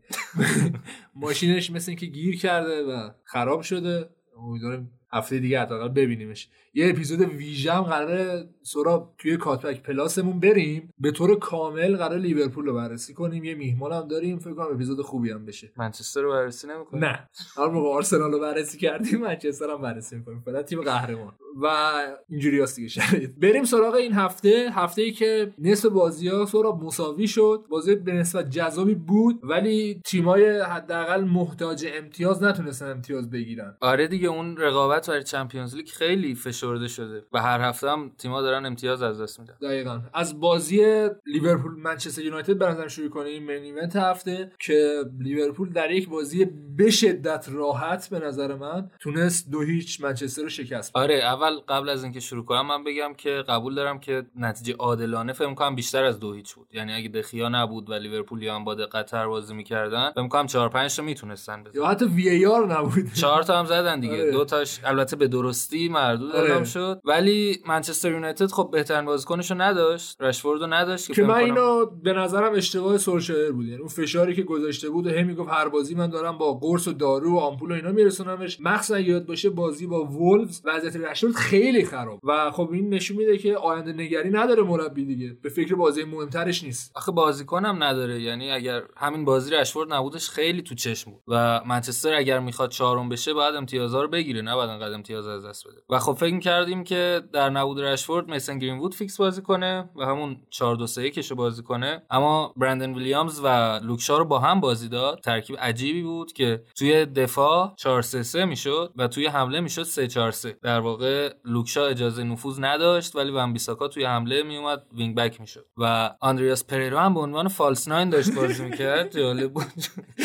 خیلی هم بد خیلی بد بود. مارشیال یه گل خالی نزد دیگه. آره. تنها کار مثبتش پاس قشنگی بود که به مارشیال یک و دو کردن که اونم صدا سیما خدا رو شکر رفت رو بازی روم همون لحظه. بله ولی فکر می‌کنم تو نیمه اول یونایتد بد بازی نکرد چون که قشنگ با بودن ویلیامز و لوک شا جلوی نفوذ آرنولد رو گرفته بود و لیورپول بیشتر از سمت چپ نفوذ می‌کرد با رابرتسون که مثلثای خیلی خوبی تشکیل می‌دادن رابرتسون و مانه و واینالدوم یا حتی رابرتسون و مانه و فیرمینیو اه، اون گله که واینالدوم زد اگه یادت باشه که آفساید شد. قشنگ مثلث خوشگل فضای بین ونبیساکا و لیندلوف بود و چقدر هم سهراب واینالدوم با شعوره توی بحث فضا سازی و حالا به قول خودت این مثلث سازی خیلی خوب می‌فهمه کجا با باشه کجا با توپو بگیره و واقعا نعمته برای تیم. وقتی می‌خوای اینجوری بازی کنی. آره خیلی بازیکن خوبیه. و یونایتد انتظار داشت که اون فضای میان فضای بین ونبیساکا و لیندلوف و فرد بتونه پر کنه که اصلا از بعد خبران جالب. بود برای من اینکه نه تنها فضا رو نمیگره فرد خیلی رو به جلو می‌زد. یه صحنه بود یاد باشه داشت پا عوض می‌کرد و توپشو گرفت و دقیقاً. در نگشت اصلا خیلی عجیب بود. خیلی با توپ کار می‌کنه بیخود چون که نگاه وقتی داری جلو لیورپول بازی می‌کنی وقتی داری دفاع می‌کنی باید ترانزیشن سریع داشته باشی بله. و باید با پاس این کارو بکنی نه که خود توپو برداری. اصلا با شما تشریف بری خونه یه توپ بزنی زیر پاد ببینی می‌تونی اصلا توپ رو اینجوری حمل کنی یه پا دو پا بلدی اصلا چه جوریه بعد امتحان کنی حالا فرض کن امیر یه پا دو پا هم بزنی بری پشت محوطه شوت نمی‌تونی بزنی این همه بیای جلو دو سه بار تلاش. کرد شوت بزنه نتونست.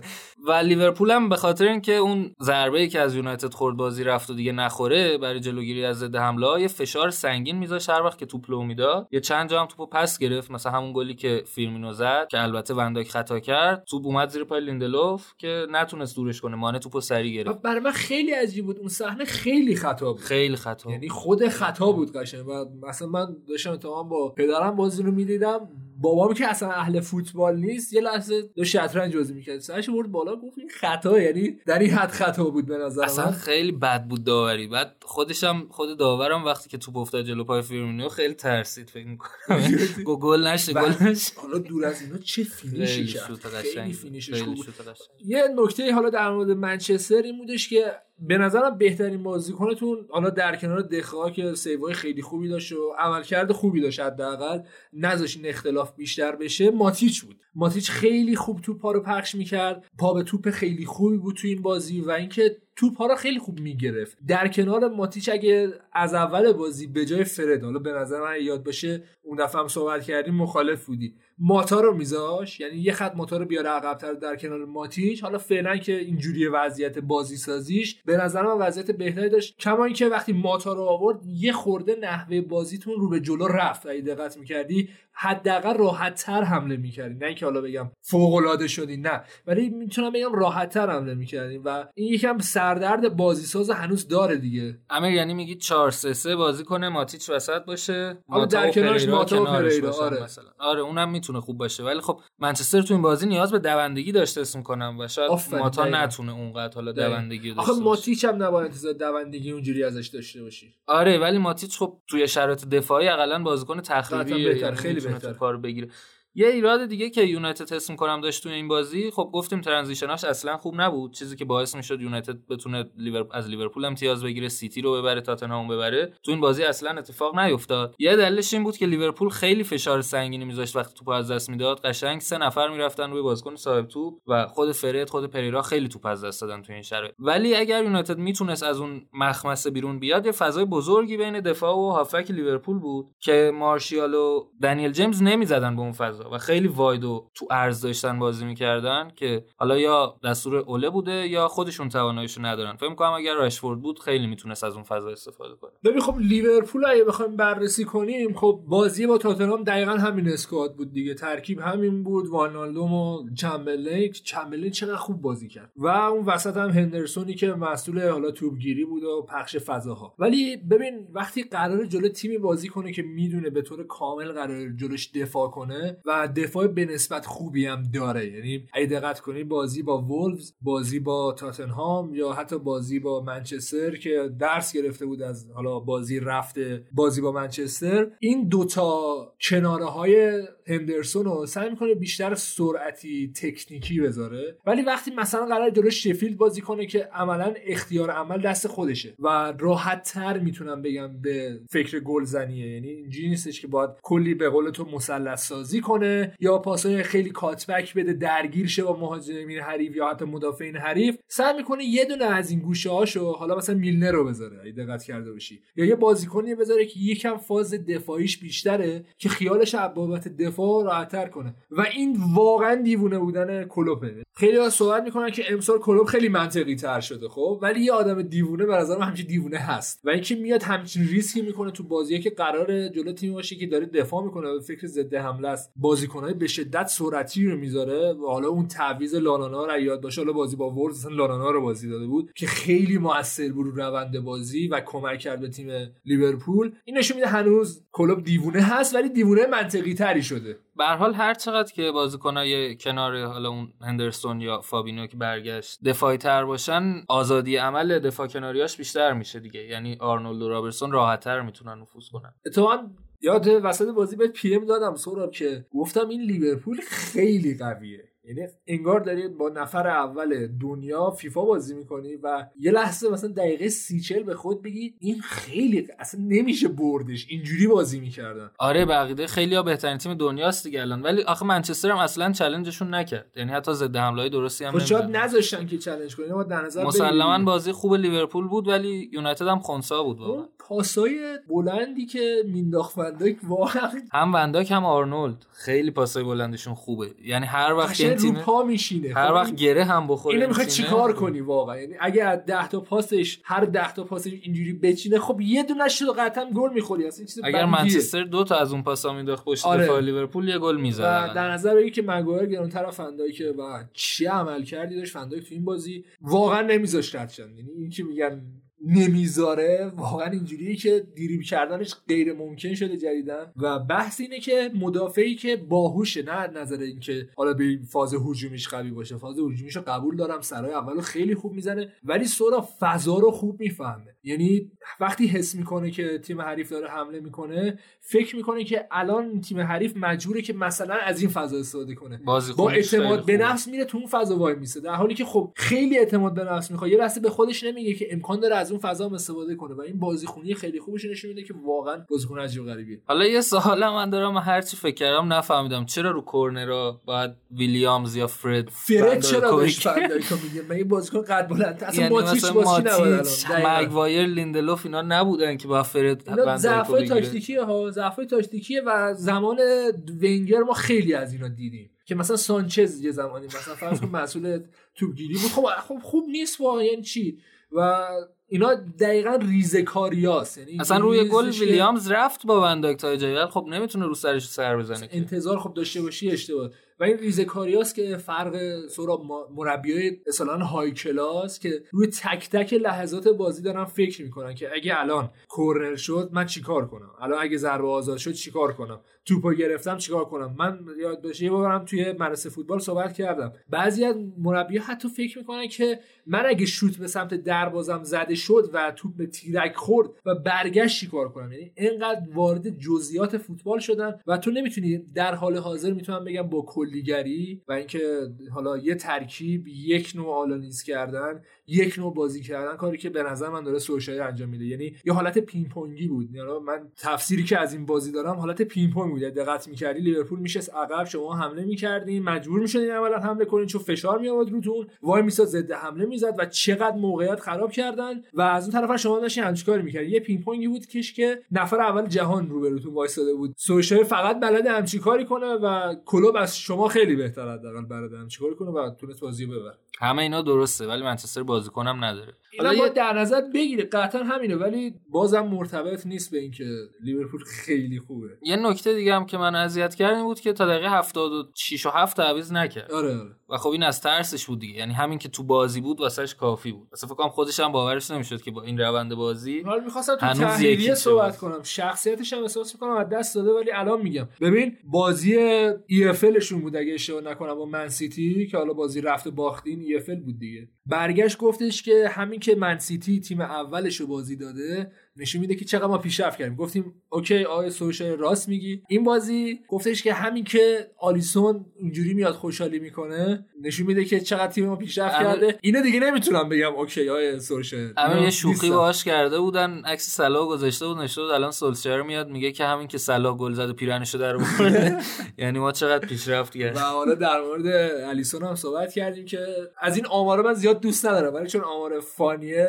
استفاده می‌کنم. اسیست امسال امسال پاس گل امسال الیسون بیشتر از لینگارده آره دیگه نوشته بود کویز بگین کدومشون دروازه‌بان آمارشون هم گذاشته بود. و اینکه چه پاس خوبی داد و چه استارت خوبی دقیقه 90 محمد صلاح زد و واقعا آب سردی بود که بر پیکره تیم منچستر ریخت دیگه. و اون خوشحالی عجیب و غریب الیسون و خوشحالی عجیب و غریب صلاح که گفته بود از رینا استفاده کرده بودن دیگه. سال 2009 2008 دقیقا همین بازی همچین کاری شده بود. خلاصه که به نظر میاد که سلطنت رو دارن از شما می‌گیرن. یعنی اون حالا صحبت هایی که می‌شد در حال سالها منچستر لیورپول اذیت کرد. سالها لیورپول زیر منچستر بود اینا رو قبول دارم. ولی چرخ زمونه واقعا تو این بازی نشون داد که داره برمیگرده و بحث شانس و اینا نی اختلاف کیفیشون واقعا خیلی متفاوته سهراب. امیر با یه سال نمیشه گفت سلطنتی در کاره ولی خب این تیم تا 2024 اگه اشتباه نکنم با کلوب قرارداد بسته و تیم هم جوریه که به نظر می‌رسه می‌تونه هر سال بهتر بشه. و خریدایی که داره می‌کنه خریدایی که برای آینده است داره بازیکن خوبش تمدید قرارداد می‌کنه و به نظر میاد که آره دیگه. یعنی اگر قبلا هدف این بود که منچستر یونایتد رو بگیرن چند سال هدف این بود که چلسی رو بگیرن و بعد شد منچستر سیتی الان احتمالاً باید لیورپول رو بگیرن.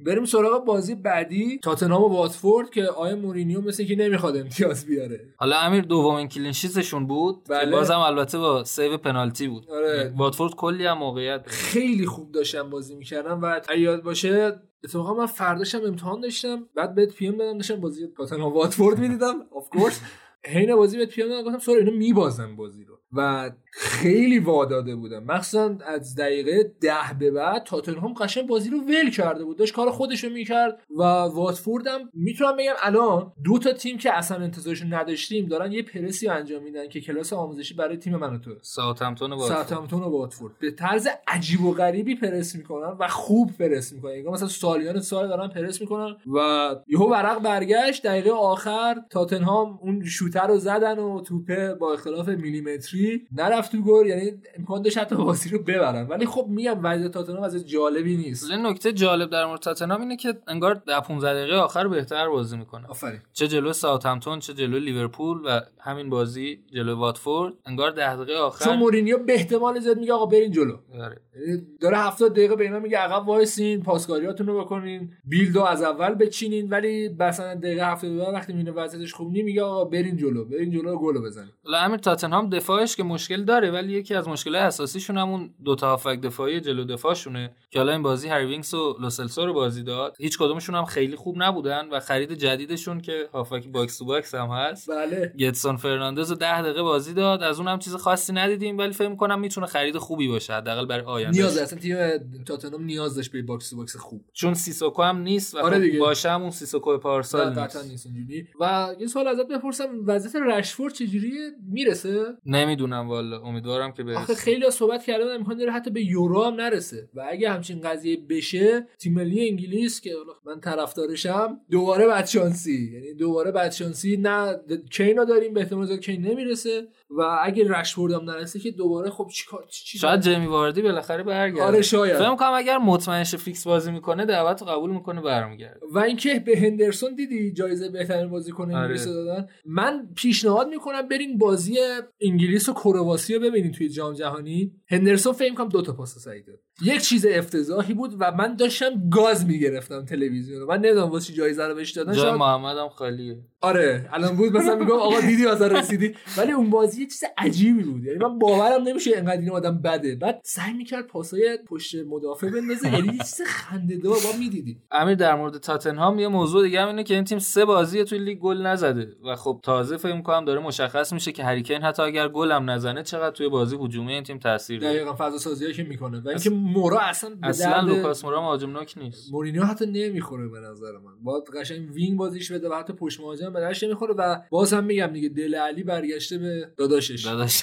خیلی بده آخه. یعنی یک سری پاسایی می‌تونست بده به مورا اگه بازی رو می‌دیدی که مورا خب به هر سرعت خوبی داره و مدافعین واتفورد هم به نسبت سرعت های متوسطی دارن. مورا خیلی سعی کرد پشت مدافعین رد شه ولی هم می‌داد به لاملا و از طرف می‌داد به سون و خلاصه وضعیت جالبی از نظر هجومی نداره و از نظر دفاعی هم می‌تونم بگم نداره ف... ف... تیم تاتنهام خیلی تیم عجیب و غریبی شده. امیر یه. جورای بار هجومیشون فقط رو دوش سونه. آره. انگار هیچ کدومشون دیگه بازی نمی‌کنن. و اریکسن هم که داره میره اینتر گویا. بعد سون هم اگه دقت کرده باشی یهو بچه بده. یعنی دقیقه اول مثلا تاچ اول رو می‌کنه میگی از اون بازی هست که مثلا سون خیلی بده آره بگیر نگیر بگیر. نگیر ولی بگیرش. بیشتر ولی اگه بگیره گرفته و اینکه آره در مورد اریکسن هم باید صحبت کنیم که به درد وضعیت الان تاتنهام خیلی می‌خوره ولی اگر می‌شناسیم بازی کنه،. اگر آره اصلا دیگه. خودش بخواد آره خودش. بخواد بازی مورینیو هم می‌شناسیم اینجوری نیستش که حالا مثلا محتاج بازیکن خودشو بکنه و اگه ببینه ملی رفتن داره خب قطعا هم چیکاری می‌کنه اما گویا توافقات انجام شده دارن روی ریزکاریا کار می‌کنن فکر می‌کنم چیز بین 10 تا 15 میلیون هم به تاتنهام می‌رسه. اینم بگم اگر یه کار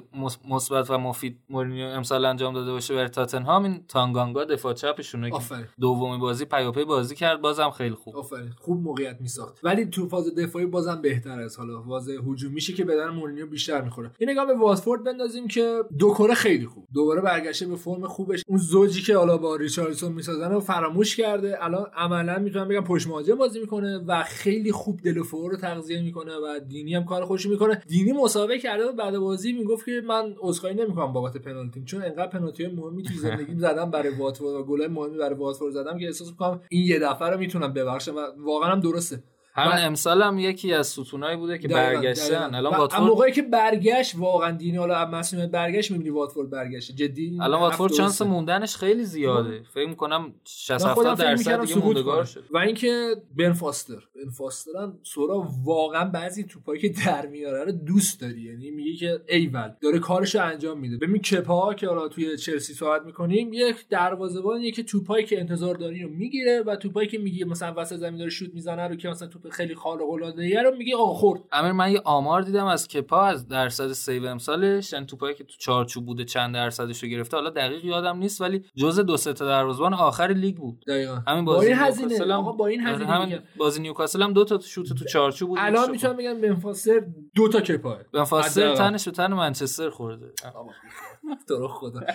حالا در مورد چلسی صحبت کردیم بریم سراغ بازی چلسی که دقیقه آخر 92 93 اون ضربه سر رو پذیرا شد و از تیم نیوکاسل واقعا اذیت کننده رو مخ و به شدت جنگجو شکست خورد. چجوری می‌بینی وضعیت چلسی رو؟ فقط قبل از اینکه بگی یه عذرخواهی من بدهکارم به شنوندگان و حالا رفیقام که گوش میدن من مموتو اوایل فصل خیلی تعریف کردم ازش. به شدت بازیکن اوورریتدیه اصلا یه چیز عجیب و غریبیه. بازیکنی که به نظر من تو این سن من انتظار ندارم بیای تو چمپیونز لیگ مثلا جلو تیم‌های بزرگ شخصیت نشون بدی. خب من می‌فهمم سنت اینه. ولی وقتی جلو نیوکاسل یکم نیوکاسل داره فشار میاره خودتو گم می‌کنی و اون کیفیت تو نشون نمیدی برای من بازیکن خوبی نیستی حالا. امیر چلسی امسال خیلی هم بدشانس بوده به نظرم علاوه بر اینکه خیلی نوسان داره.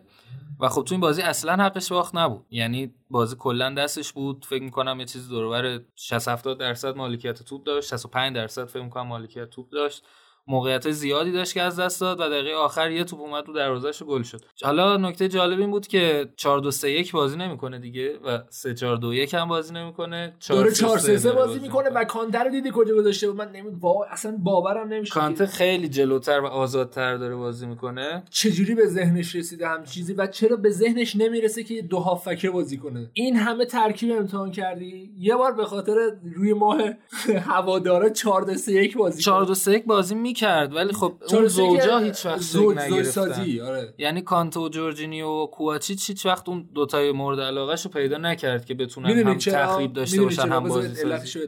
چون که کوواچیچ در کنار جورجینیو بی‌نظیره ولی در کنار کانته اصلا خوب نیست. و اینکه تو مجبوری کانته رو بازی بدی. میشه کانته رو بازی چون کانته می‌دونی چه کیفیتی داره و سردردش تو نگاه کن ببین خط چقدر خوبه که این سردرد داره و لامپورد داره زیر این سردرد فکر کنم دو قلو میاره دو قلو میاره و خوب نیست. باید انتخاب کنه یه بازیکن تو بذاری نیمکت مهم نیست فدا کنی و اون ترکیبی که می‌خوای بازی کنی نه اینکه بر اساس بازیکن ترکیب بچینی. آره و حالا بار هجومی این تیم هم کم شده امیر. یعنی سخت گل می‌زنن. امروز البته آخه ویلیان خیلی بده. روز بعد تامی ابراهام هم بود آره. چند تا موقعیت خراب کرد. البته لامپارد بعد از بازی مسابقه خوبی آره. کرد دقیقاً. خیلی پشتش وایساد و گفت برمیگرده به روزای خوبش. و اینکه گفتش که وقتی که شماره دهت گل نمی‌زنه نباید انتظار داشته باشی که بازی مساوی کنی یا بازی به بازی. با انتظار داشته باشی که بقیه بازیکن‌ها برات بازی رو درارن و حالا یه نقدی عملا به هاتسون و ویلیان زد. مثلا ویلیان که وقتی دیدن ابراهام قرار نیست بزنه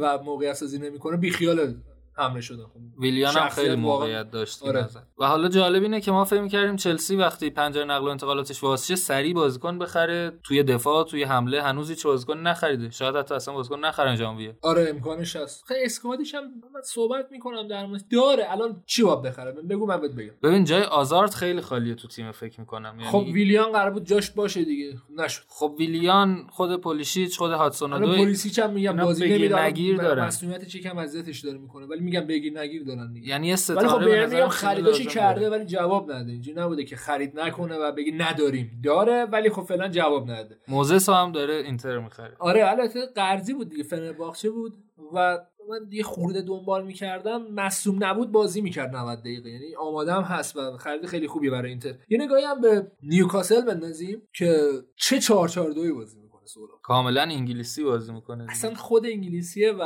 مثلا برای کسایی که حالا 2007 اینا رو دنبال می‌کردن 2008 اینا واقعا 442 کلاسیک به شدت کلاسیک. بر اساس اینکه یه دونه تو بیاد یه دونه گل بزنی و اینکه اونم رو هوا و هوا دقیقاً سانترای زیاد و اینکه مسئولیت بازی سازی رو داده دست یه نفر به نام آلمیرون که من از اول فصل خیلی دارم ازش تعریف می‌کنم و واقعا بازیکن تاثیرگذاریه. و برای مثال این 442 که بازی می‌کنه این هایدنه که فانتزی بازا خیلی باش آشنا چون داره کلینشیت می‌کنه و اینا خیلی تمرکزش دفاعی یعنی عجیب و غریبه. هافکای قدیمی و یادته؟ مثلا هافکایی که اصلا انتظار نداشتی. البته این بازی گل زد سر حالا اون سانتری کردن. ولی میگم دیگه قشن عذاب آوره با این تیم بازی کردن خود عذابه. و خیلی تیم اسیر شدن امسال. از اون بازیاست که نیمه اول گل نزنی کارت خیلی سخت میشه. هر لحظه گل نزنی لحظه بعدی برای گل زدن بهشون سخت‌تر میشه و این تیم خب خیلی دردسر داره. اما من تو نیوکاسل شلبی رو هم خیلی میپسندم. شوتای خوبی می‌زنه و دقت پاسش بالا صافک خوبی جونجو اسمش دیگه.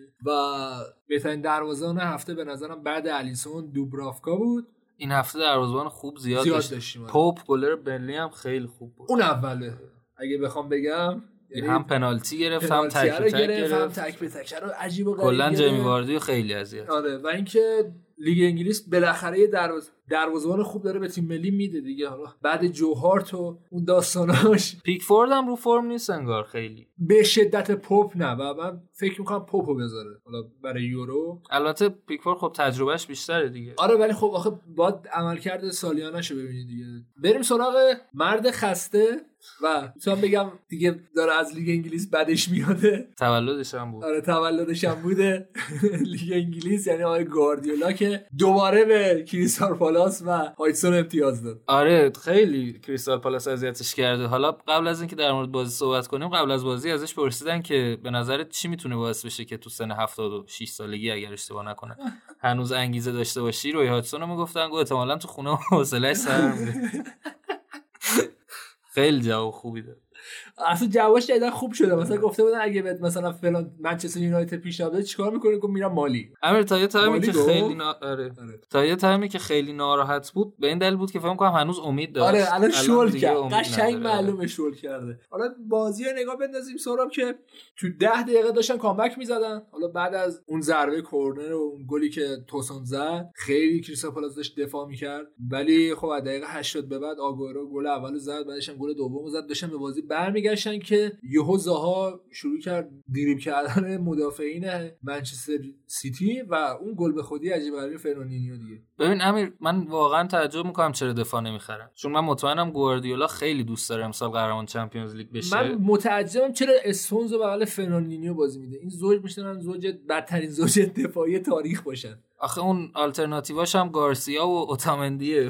اوتامندی در کنار استونز داریم تضمین من جواب بده. بهتر از فرناندینیو. آقا فرناندینیو تو بذار هافبک دفاعی. برو 4 1 4 1 بازی کن.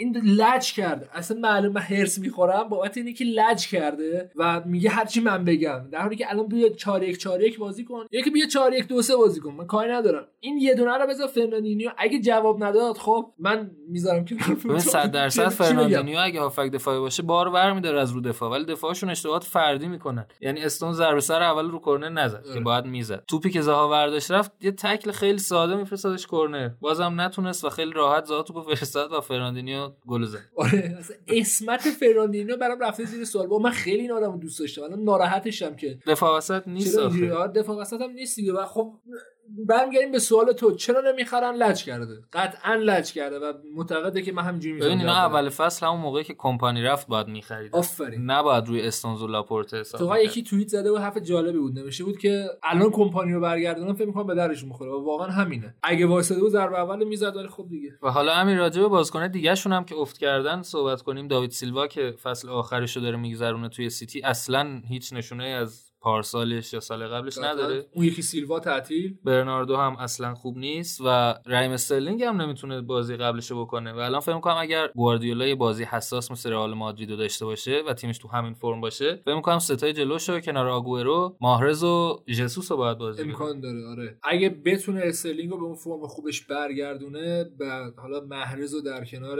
استرلینگ بازی بده حالا وسطش هم آگورو چون آگورو امسال آماده است.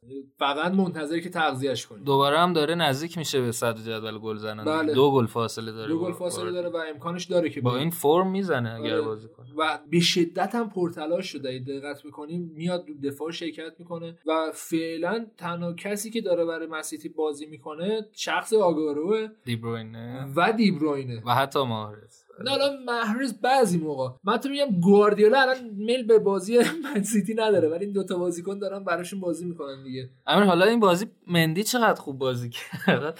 یاد منتظر بودش که یاد یه حرف گواردیولا افتادم. یه بار بعد از بازی گفت که مندی بعضی روزا انقدر بده که میاد تو رخکن می‌خوام خفش کنم. بعضی روزا انقدر خوبه که میگم واو چه بازیکن خوبی داشتم نمی‌دونستم. آره. خیلی خوب بودم. و تو این بازی هم حالا کانسلو رو بازی داد دیگه دقت می‌کنه آره. به نظر دیر شروع نکرد به بازی دادن چرا؟ کانسلو. به نظرم دیر شروع کرد و از کایل واکر بهتره. قطعا بهتره. ولی خب تجربه کایل واکر هم باید در نظر بگیری. توی بحث دفاع سالها ساله توی لیگ انگلیس بازی می‌کنه. ولی کانسلو بازیکنی هستش که اینجوری هن بعضی از بازیکن‌ها که هر روز اگه بازی کنن پیش باعث پیشرفتشون میشه. تموم نمیشن. هی اصلا من هنوز منطق. یوونتوس رو نمی‌فهمم که چرا باید دنیلو رو با کانسلو معاوضه من کنه. یه بحثی باید بکنم. من معتقدم که امسال منچستر سیتی بابت همین نبود دنیلو لیگو از دست داد. چون که کار دفاعش بهتره. تاثیر تاکتیکی که دنیلو می‌ذاره تو طول بازی برای تیم یعنی حتی بازی یوونتوس رو نگاه می‌کنی واقعا در اختیار تیمه. یعنی اصلا فکر می‌کنی چیزی که فکر می‌کنی نیست و خیلی قوی تره و تمام به نظر من در حال حاضر خرید خیلی خوبی برای یوونتوس. حالا دوستان یوونتوس شاید مخالف باشن. ولی این fact من می‌تونم اینو بگم توی لیگ انگلیس که اگه دنیلو رو امسال منچستر سیتی داشت وضعیت حداقل این اختلاف نبود. نمیگم می‌رفتن برای قهرمانی ولی این اختلاف ایجاد نمی‌شد. قطعا. و نه من فکر می‌کنم ایراد مدیریتی. اوضاع دفاع سیتی خرابتر از این حرف حالا دیگه میگم شاید متفاوته براش. می اگه مصوم نمی‌دادن و دنیلو بود قطعا شرایط بهتر بود براش. یه نگاه هم به بازی صحبت نداری این بازی دیگه؟ نه نه. یه نگاه هم به بازی آرسنال داشته باشیم که با شفیلد یکی یک مساوی کرد. یه مثال من اون دفعه داشتیم داشتیم با هم صحبت می‌کردیم. زدم که اینجا استفاده می‌کنم. ببینید آرسنال دوباره روزه آرسنال شروع شد. مثل یک شخصی میمونه که تاسه. و این شخص تاس به جایی که بره به فکر مو می‌خواد. آقا من کاری ندارم. یکی اصلا تاس بهش میاد. فلسفه باشگاه هوادار اینجوری که ما شما مو داشته باشیم این شخص تاس به جایی که بره مو بکاره یا وایس ماش درات ساعتها میره جلوی آینه وای میسه سشوار می‌کشه. همینقدر احمقانه. یعنی تصور کن خب احمقانه است دیگه. وضعیت آرسنال هم دقیقا همینه. سه چهار تا بازیکن نداره به شدت هم ضعیفن اگه داشته باشه. توی بخش شماره ده یه بار از اوزیل تعریف کردیم ولی بازم بعد بود تاثیرگذاریش اونجوری که باید شاید نداشت. البته روی گلتون موثر بود آره ولی خب تو من دارم تو طول روند بازی رو میگم. از طرفی هم box to box دفاع وا اصلا دفاع که اصلا یه بحث جداییه. چرا سرای اول رو نمی‌تونن بزنن؟ سرای دوم توپ سوم از تیر دوم تیر اول اینا اصلا معتقد نیستم. واقعا موقعیت شفیلد خیلی هاش روی توپای دوم برگشتی بود. و اینکه داره دست و پا می‌زنه. از نظر تاکتیکی آرتتا نشون داده که یک چیزایی بارش هست اینو قبول دارم. خب یه خورده پیشرفت کرده آرسنال از نظر تاکتیکی. امیر تو الان فایده نداره. استراتژی کلی دیدی توی برنامه آرتتا؟ می‌دونی تاکتیک چی قراره باشه؟ قراره که 4 2 3 1 بازی کنه به نظر من و هر موقع بازیکنش تک می‌شدن 4 3 3 کنه چون تبدیل 4 2 3 1 به 4 3 3 راحته و تمرکزش بذاره پاسای کاتبک. که حالا مثلا ایده یه زمانی یاد باشه گواردیولا هم همینجوری بازی می‌کرد دیگه. ولی خب فعلا با این شرایط هم چیزی غیر ممکنه. لاکازت هم خوب بازی نمی‌کنه. آها اتفاقا به نظرم بهترین بازیکنمون لاکازته. چرا؟ چون که ببین مسئولیتی که لاکازت داره دیگه گلزنی نیست. حالا شاید خیلی از هواداران انتظار داشته باشن که اون گلا رو بیشتر بزنه. قبول دارم که دو سه تا توپ تو این چند هفته بوده که می‌تونسته بزنه. یه لاکازت مثلا فرم سال پیشش بود قطعا می‌زد. ولی داره اون سبکه false nine ه رو بیشتر پیاده می‌کنه که قراره یک مهاجم نوکی باشه که فضا سازی داره می‌کنه. مثلا تو این بازی چقدر تو به مارتینلی داد یا مثلا فیرمینو. این گوشه دقیقا کاری که فیرمینو می‌کنه. ولی خب دیگه اولی که زمان بره همچین کاری و دوم که هماهنگ شدن بازیکن‌ها خب این زمان رو قراره بدین به آرتتا یا هفته دیگه دوباره آرتتا out می‌زنید نه من, من که من که من میشه به من نگو. من اینجوری نیستم من تا آخرش هم پای امری وایسادم الان تا آخرش هم پای آرتتا وای میستم. ولی من معتقدم کلا وقتی قرار فلسفه پیاده شه توی باشگاه یا اینکه حتی موه کاشته شه OK؟ یعنی امری به این نتیجه رسید با این squad نمیشه فوتبال قشنگ بازی کرد و مجبور شد فوتبال زش بازی درست میگم؟ همون هم آخه نمی‌تونن بازی کنن. همون هم بد داشت بازی می‌کرد. یعنی یه نکته دیگه همین خیلی زود می‌کشه عقب آرسنال وقتی جلو دقیقاً میفته دقیقاً. ترسشه بیشتر ترسشه که نمی‌تونه بازی ها رو اونجوری که باید شاید نگه داره. خیلی از بازی رو ما امسال تو زمان آرتتا افتادیم جلوی دقت می‌کردی ولی بازی برامون برگشته. و اینکه یه نکته که فقط هست سورا اینو یاد باشه. حالا خیلی از منچستریا صحبت می‌کنن سر اینکه ما بها داریم استعداد سازی می‌کنیم تیم جوونه داره آینده داره و فلان و اینا. ولی بیش... یه آماری هست بیشترین دقایق بازی دادن به بازیکنان زیر 21 سال در لیگ برتر این فصل. خب تیم اول با 6000 دقیقه نوریچه بعدش چلسی با 5000 دقیقه بعدش آرسنال با 4000 دقیقه. نشون میده از نظر حداقل موقع سوم شدیم؟ چهارم نشدیم. خجالت چیزی الان وسط پادکست میگم دیگه نیایی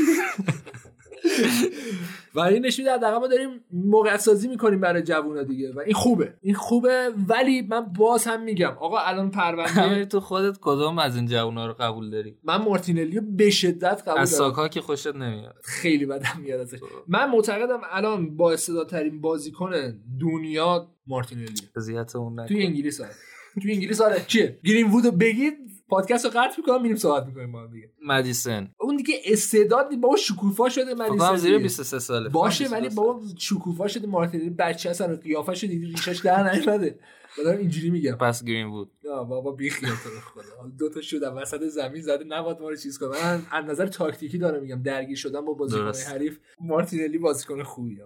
نگو اینجوری. ساکا رو اصلا خوشم نمیاد. نایلز هم که دیگه تموم شده دیگه در دوره استعدادیابی و اینا گذشته. دفاع کناریاتون خیلی بدن. آره بدن. و داریم بازم دفاع کنار می‌خوایم یعنی دقت کرده باشی. احتمال زیاد داره کورزاوا رو می‌گیره. در کنار آره تیرنی و کلاسی این همه دفاع چپ داریم بازم دفاع چپ. هافبک دفاعی برزیلی هم اسمش چی بود؟ لینک شده بود به. گیمارش. گیمارش. اونم بازیکن خوبیه ولی نکته ای که در آخر می‌خوام در مورد آرسنال بگم دقیقا همینه. ببین وضعیت این فصل برای آرسنال عملا تموم شده است توی لیگ. و این پروسه ای که باید آرتتا طی کنه یک پروسه سه ساله است و همه اینا بستگی به هوادار داره. که هوادار پای تیم میمونه یا نه؟ اون بحثی که داشتیم با هم می‌کردیم خروج زود هنگام از ورزشگاه و عدم حمایت از بازیکنایی که حالا به نسب جوونن خیلی قراره به تیم ضربه بزنه تو این سه چهار سال و با نحوه واقعا نوع هواداری آرسنال تو این سه چهار سال عوض چیه؟ یاد بگیرن با تیم با وایسن همون اتفاقی که برای لیورپولیا افتاد. چند سال تحمل کردن چند سال زیر فشار بودن الان دارن با افتخار هم کاری می‌کنن. آرسنال داره این رونده رو پیش می‌بره ولی به اون شرط. امیر آرسن ونگر گفته بود ما روحمون رو توی هایبرید جا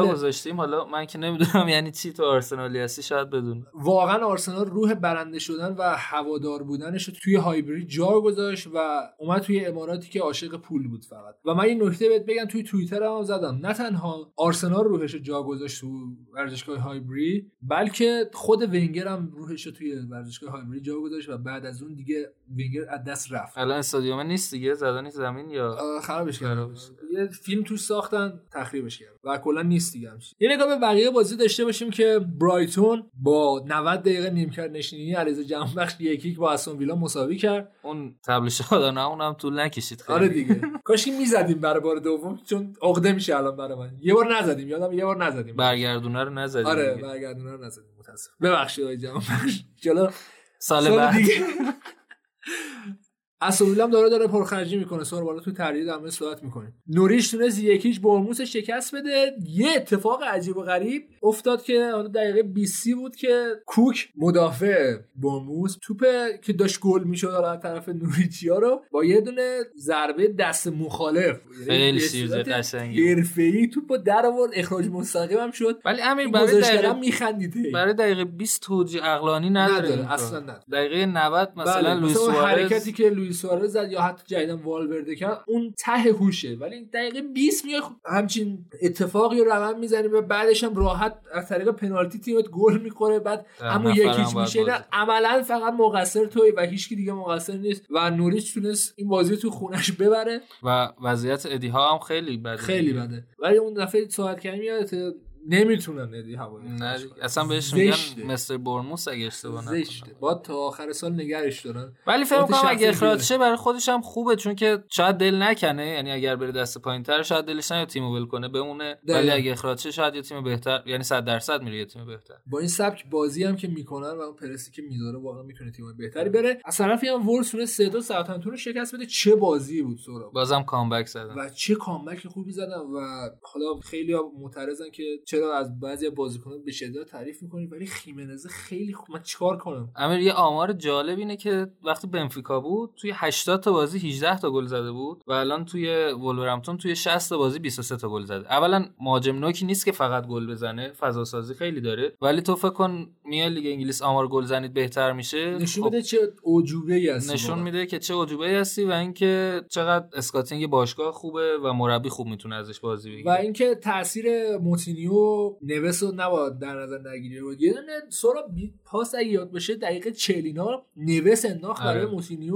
وسط زمین حالت والی‌طور پاتریسیو انداخت براش. همون یه ضرب انداخت براش که قشنگ یه کیفیت خوبی رو دارن. حداقل خط حملهشون تو خط دفاعشون حالا امسال یه خورده ضعیفتر شدن ولی اون کیفیت رو بازم دارن. و اینکه ساوتهمپتون فشارش گذاشت گلش رو زد ولی اینگزو گرفته بودن. اینگزو گرفته بودن دقت می‌کردی بیشتر لانگ داشت حرکت می‌کرد بین حالا نمره خوبی هم نگرفت اینگز نه خب نذاشتن کاری کنه و مجبور شدن که بیشتر روی لانگ تمرکز کنن. لانگ هم بازیکن نیست که 90 دقیقه روش اعتماد کنه. من فکر می‌کنم اگه تیمی الان قرار باشه چلسی رو چالش کنه رتبه چهارمشو ولفز نه منچستر نه شفیلد. الان به نظرم. حالا امیدوارم منچستر بهتر شه و شخصیتش هم نشون داده. آره. اینجوری بودش که برای همه بازی جنگیده نه که دقیقه 7 و 60 و تایمش هم هست که برن چمپیونز لیگ دیگه. آره. و چمپیونز واقعا می‌تونه افتخار کنه به حضور ولز جدی میگم چون خیلی خوب بازی می‌کنن و گلادیاتور توری واقعا بازی حتی می‌کنن. توی یورولیگ هم شاید دیگه خیلی خوشبینانه باشه ولی شانس قهرمانی دارن به نظر اگر حداقل می‌تونن تا آره. مرحله بالاتر بیان دیگه. از طرفی هم وسام با اورتون یکی مساوی کرد. آنجلوتی هم به بنبست تاکتیکی دوباره رسیده توی اورتون.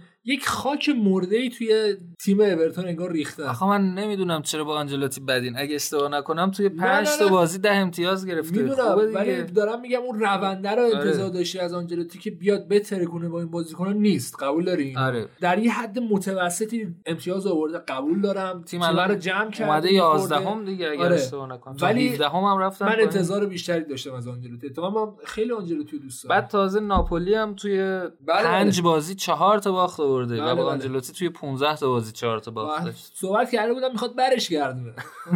دیوونه واقعا. البته خیلی از مدیرای ایتالیا یه طوریشون میشه. این یه طوری دیگه است.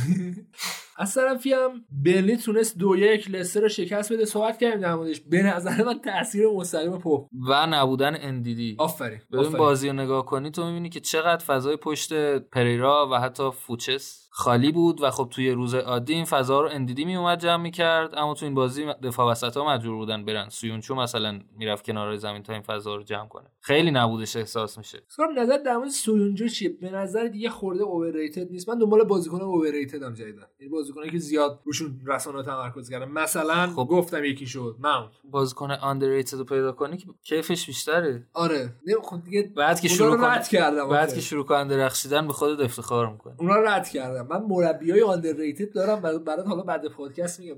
چه کسایی رو من می‌گفتم خوبه. ولی این سویونجو یه خورده اوورریتد تور می‌خوره ببین فصل اولش دیگه. ولی خب خط دفاع لستر هم بعد از لیورپول دومه دیگه. آره. خب شاید تاثیر سویونجو هست قطعا. ولی اونجوری که حالا مثلا همه ازش تعریف می‌کنم نیست یه حد متوسط رو به بالا رو هست. ببین اون که همه ازش تعریف می‌کنن ملاک نمیشه. مثلا از دلیخت هم همه تعریف می‌کردن. آفرین. آخه دلیخت خوب بود بعضی از بازیش. آقا بی‌انصافی نکن. من بازی یووه رو می‌بینم. حالا پارسا نظر بده بهتر خیلی خوب. یه نگاهی به جدول داشته باشیم که لیورپول با 64 امتیاز در رتبه اول بعدش منچستر سیتی با 48 امتیاز لستر با 45 چلسی با 39 منچستر یونایتد در رتبه پنجم با 34 وولز 34 شفیلد 33 تاتنهام 31 کریستال پالاس 30 آرسنال در رتبه دهم با 29 امتیاز هم امتیاز. با اورتون. جدول آقای گلی هم که واردی با 17 تا بعدش آگورو با 15 تا اینگز با 14 تا اوبامیانگ زحمت کش بود تیم. با 14 تا بعدش رشفورد با 14 تا و تامی ابراهام هم با 13 تا در رتبه بعدی هم. ببندیم پرونده این هفته انگلیسمون رو. جای محمدم خالی بود. خیلی مفصل رفتیم این هفته رو. یه تحلیل کوتاهی داشته باشیم.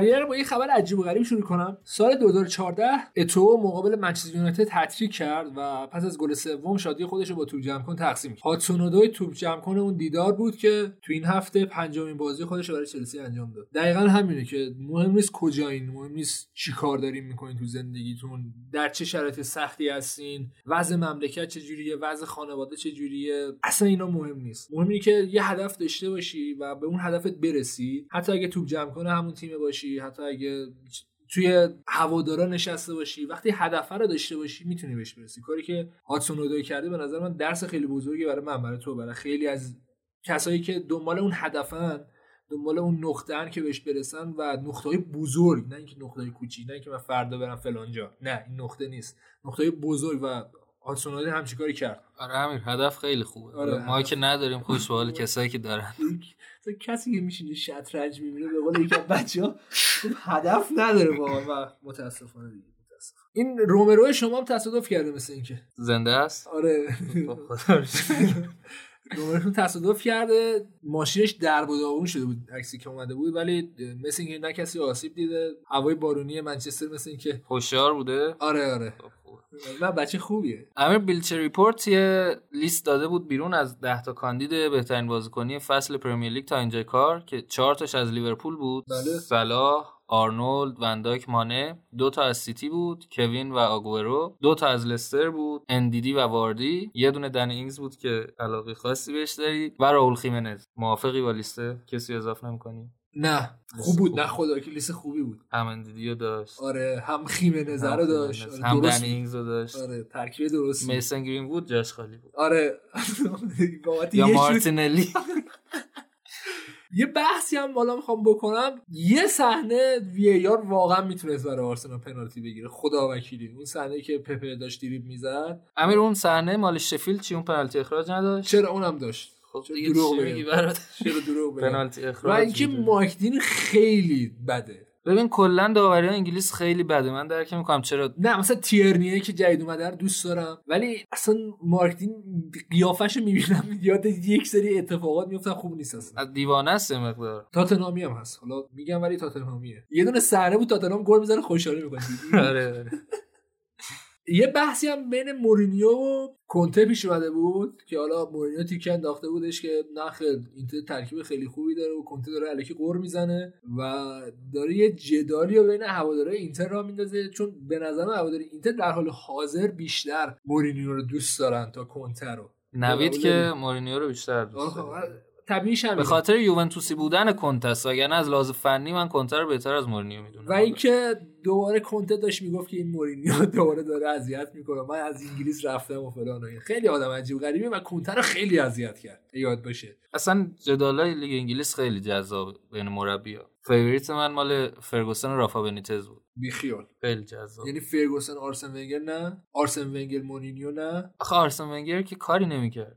از اقلا از بعد از 2004 امروز بهت رحم می‌کنم. یعنی یادت باشه این اپیزودو ثبت میشه. اصلا من نمی‌دونم چرا مورینیو گیر داده بود به ونگر خودش هم نمی‌دونست. ولی من امروز رو بهت رحم کاری ندارم. یه بحثی هم که پیش اومده بود و خیلی از شبکه های اجتماعی و مخصوصا حالا کانال های تحلیل فوتبال داشتن صحبت می‌کردن این بودش که مقایسه بین آگورو و هانری. که کدومش بهتر بود. نظر خودت چیه؟ ببین من میگم آگورو ولی خب من دوران اوج آنری رو کامل یادم نیست حقیقتا. ولی یه آماری بهت بدم که مثلا هانری تنها بازیکنیه که توی فصل تونست بالای 20 تا گل بزنه و 20 تا پاس گل بده. آمارا واقعا آماره دست نیافتنیه ولی خب اون ثبات آگورو رو می‌تونم من بیارم تو بحث ببین آنری از آنری از آرسنال که رفت تموم شد تقریبا ولی آگورو توی اتلتیکو فوق العاده بود. الان هم تو سیتی سالهاست که داره میدرخشه. کلا من مقایسه رو دوست ندارم. منم آنری آنری آگورو هم آگورو برای من همینه. اتفاقا یه بحثی که داشتیم چند شب پیش می‌کردیم و بین یکی از رفیقام بود که خیلی بارسایی بود و یکی رفیقام که خیلی رالی بود داشتن همو اذیت می‌کردن. بعد یه رفیق بارساییمون یه حرف باحال زد و من خوشم اومد. گفتش که آقا برای من مهم نیست که مسی بهترین بازیکن دنیا هست یا نه. ولی مسی بهترین بازیکن تیم منه و برای همین دوستش دارم. من دیدم آقا خیلی قشنگه این دید که آقا تو داری میگی بهترین بازیکن تاریخ حداقل تیم من هست و الان دارم میبینمش لذت می‌برم. حالا بیام با یکی مقایسهش کنم. خودم رو اذیت کنم که اون لذت کمتر بشه خب منطقی نیست اون. که یه دست طرفدار فوتبال طرفدار بازیکنن نه تیمو که من کلا درک می‌کنم. مثلا بازیکن از این تیم میره اون تیم تیمشون رو عوض می‌کنه دو تا خبر مونده اینم که قرار جیمز با چلسی تا 2025 تمدید شد که بازیکن خوب آینده داریه به نظر من شرایطش بهتر میشه در آینده. بعد نی که پوشینو مسابقه کرد و گفتش که فوتبال در انگلیس به دنیا آمده است اما فکر می‌کنم لالیگا فوتبال مربیان شگفت انگیزی دارد. انگلیس و اسپانیا دو لیگ برتر جهان هستن. حالا یکم خودش لینک زده به تیم‌های اسپانیایی دیگه ولی اسپانیا شاید تیمای جذابی داشته باشه ولی واقعا از لحاظ مربی الان با لیگ انگلیس قابل مقایسه نیست. الان لیگ انگلیس واقعا بهترین مربی بهترین. مربی دنیا رو آه یه آمارم بدم من. تیکه زیاد انداختی از تیمتون تعریف کنم من چه آدم خوبی هم. مرسی خط حمله منچستر 39 تا گل تا الان زده و خط حمله لیورپول هم 38 یعنی اون سه‌تای گرینوود و مارسیال و رشفورد 39 تا زدن و اون سه‌تای مانه و فیرمینو و صلاح هم 38 تا زدن که نشون میده حداقل نظر هجومی وضعیت شما در آینده بهتره. اما ما هافبک نداریم تازه جالبه که تو بعضی بازی داشتم همین الان فکر کنم تو بعضی بازی مثلا موقعیت گل نمیساختیم برای بنده خدا که همچین آماری داره حالا برونو فرناندز هم مثل که منچستر نمی‌خواد release clause شو بده. یعنی دلش نمیاد بده اون دیگه. شما وقتی 40 تا به فرد میدین نمیارزه 60 تا به فرناندز بدین میارزه ولی میارزه. اصلا لازم داریم. ما هافبک نداریم. تاثیرش اصلا تو تیم ملی پرتغال اگه بیای بررسی کنی حالا زیاد بازیش نمی‌دادن و زیاد هم نمیبیننش ولی خیلی خوبه. و یه اپیزود ویژه می‌خوایم کاتبک پلاس داره بررسی کنیم لیگایی که خارج از دیده حالا اکثر رسانه ها هستن مثل پرتغال. چرا میخندی هلند. فرانسه و حتی در مورد فرناندز من اونجا صحبت می‌کنم. لوکسامبورگ لیگ نداره؟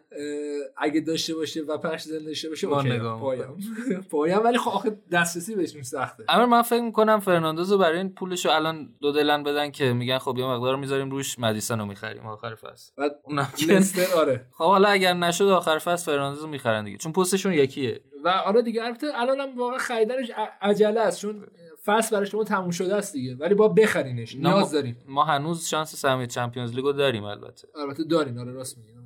این هم از پرونده این هفته انگلیس همراه با تحریریمون جای محمدم خالی بود. من می‌خواستم برای آهنگ پایانی یه دونه راکی متالی چیزی بذارم ولی نه. اصلا حس و حال اینجوری نیست. بریم یه دونه آهنگ بشنویم از صدای افسانه‌ای لیان رایمز که من خیلی هم صداشو دوست دارم و پیشنهاد می‌کنم آهنگای دیگه هم گوش کنید. بریم صحبت های نوید رو گوش کنیم.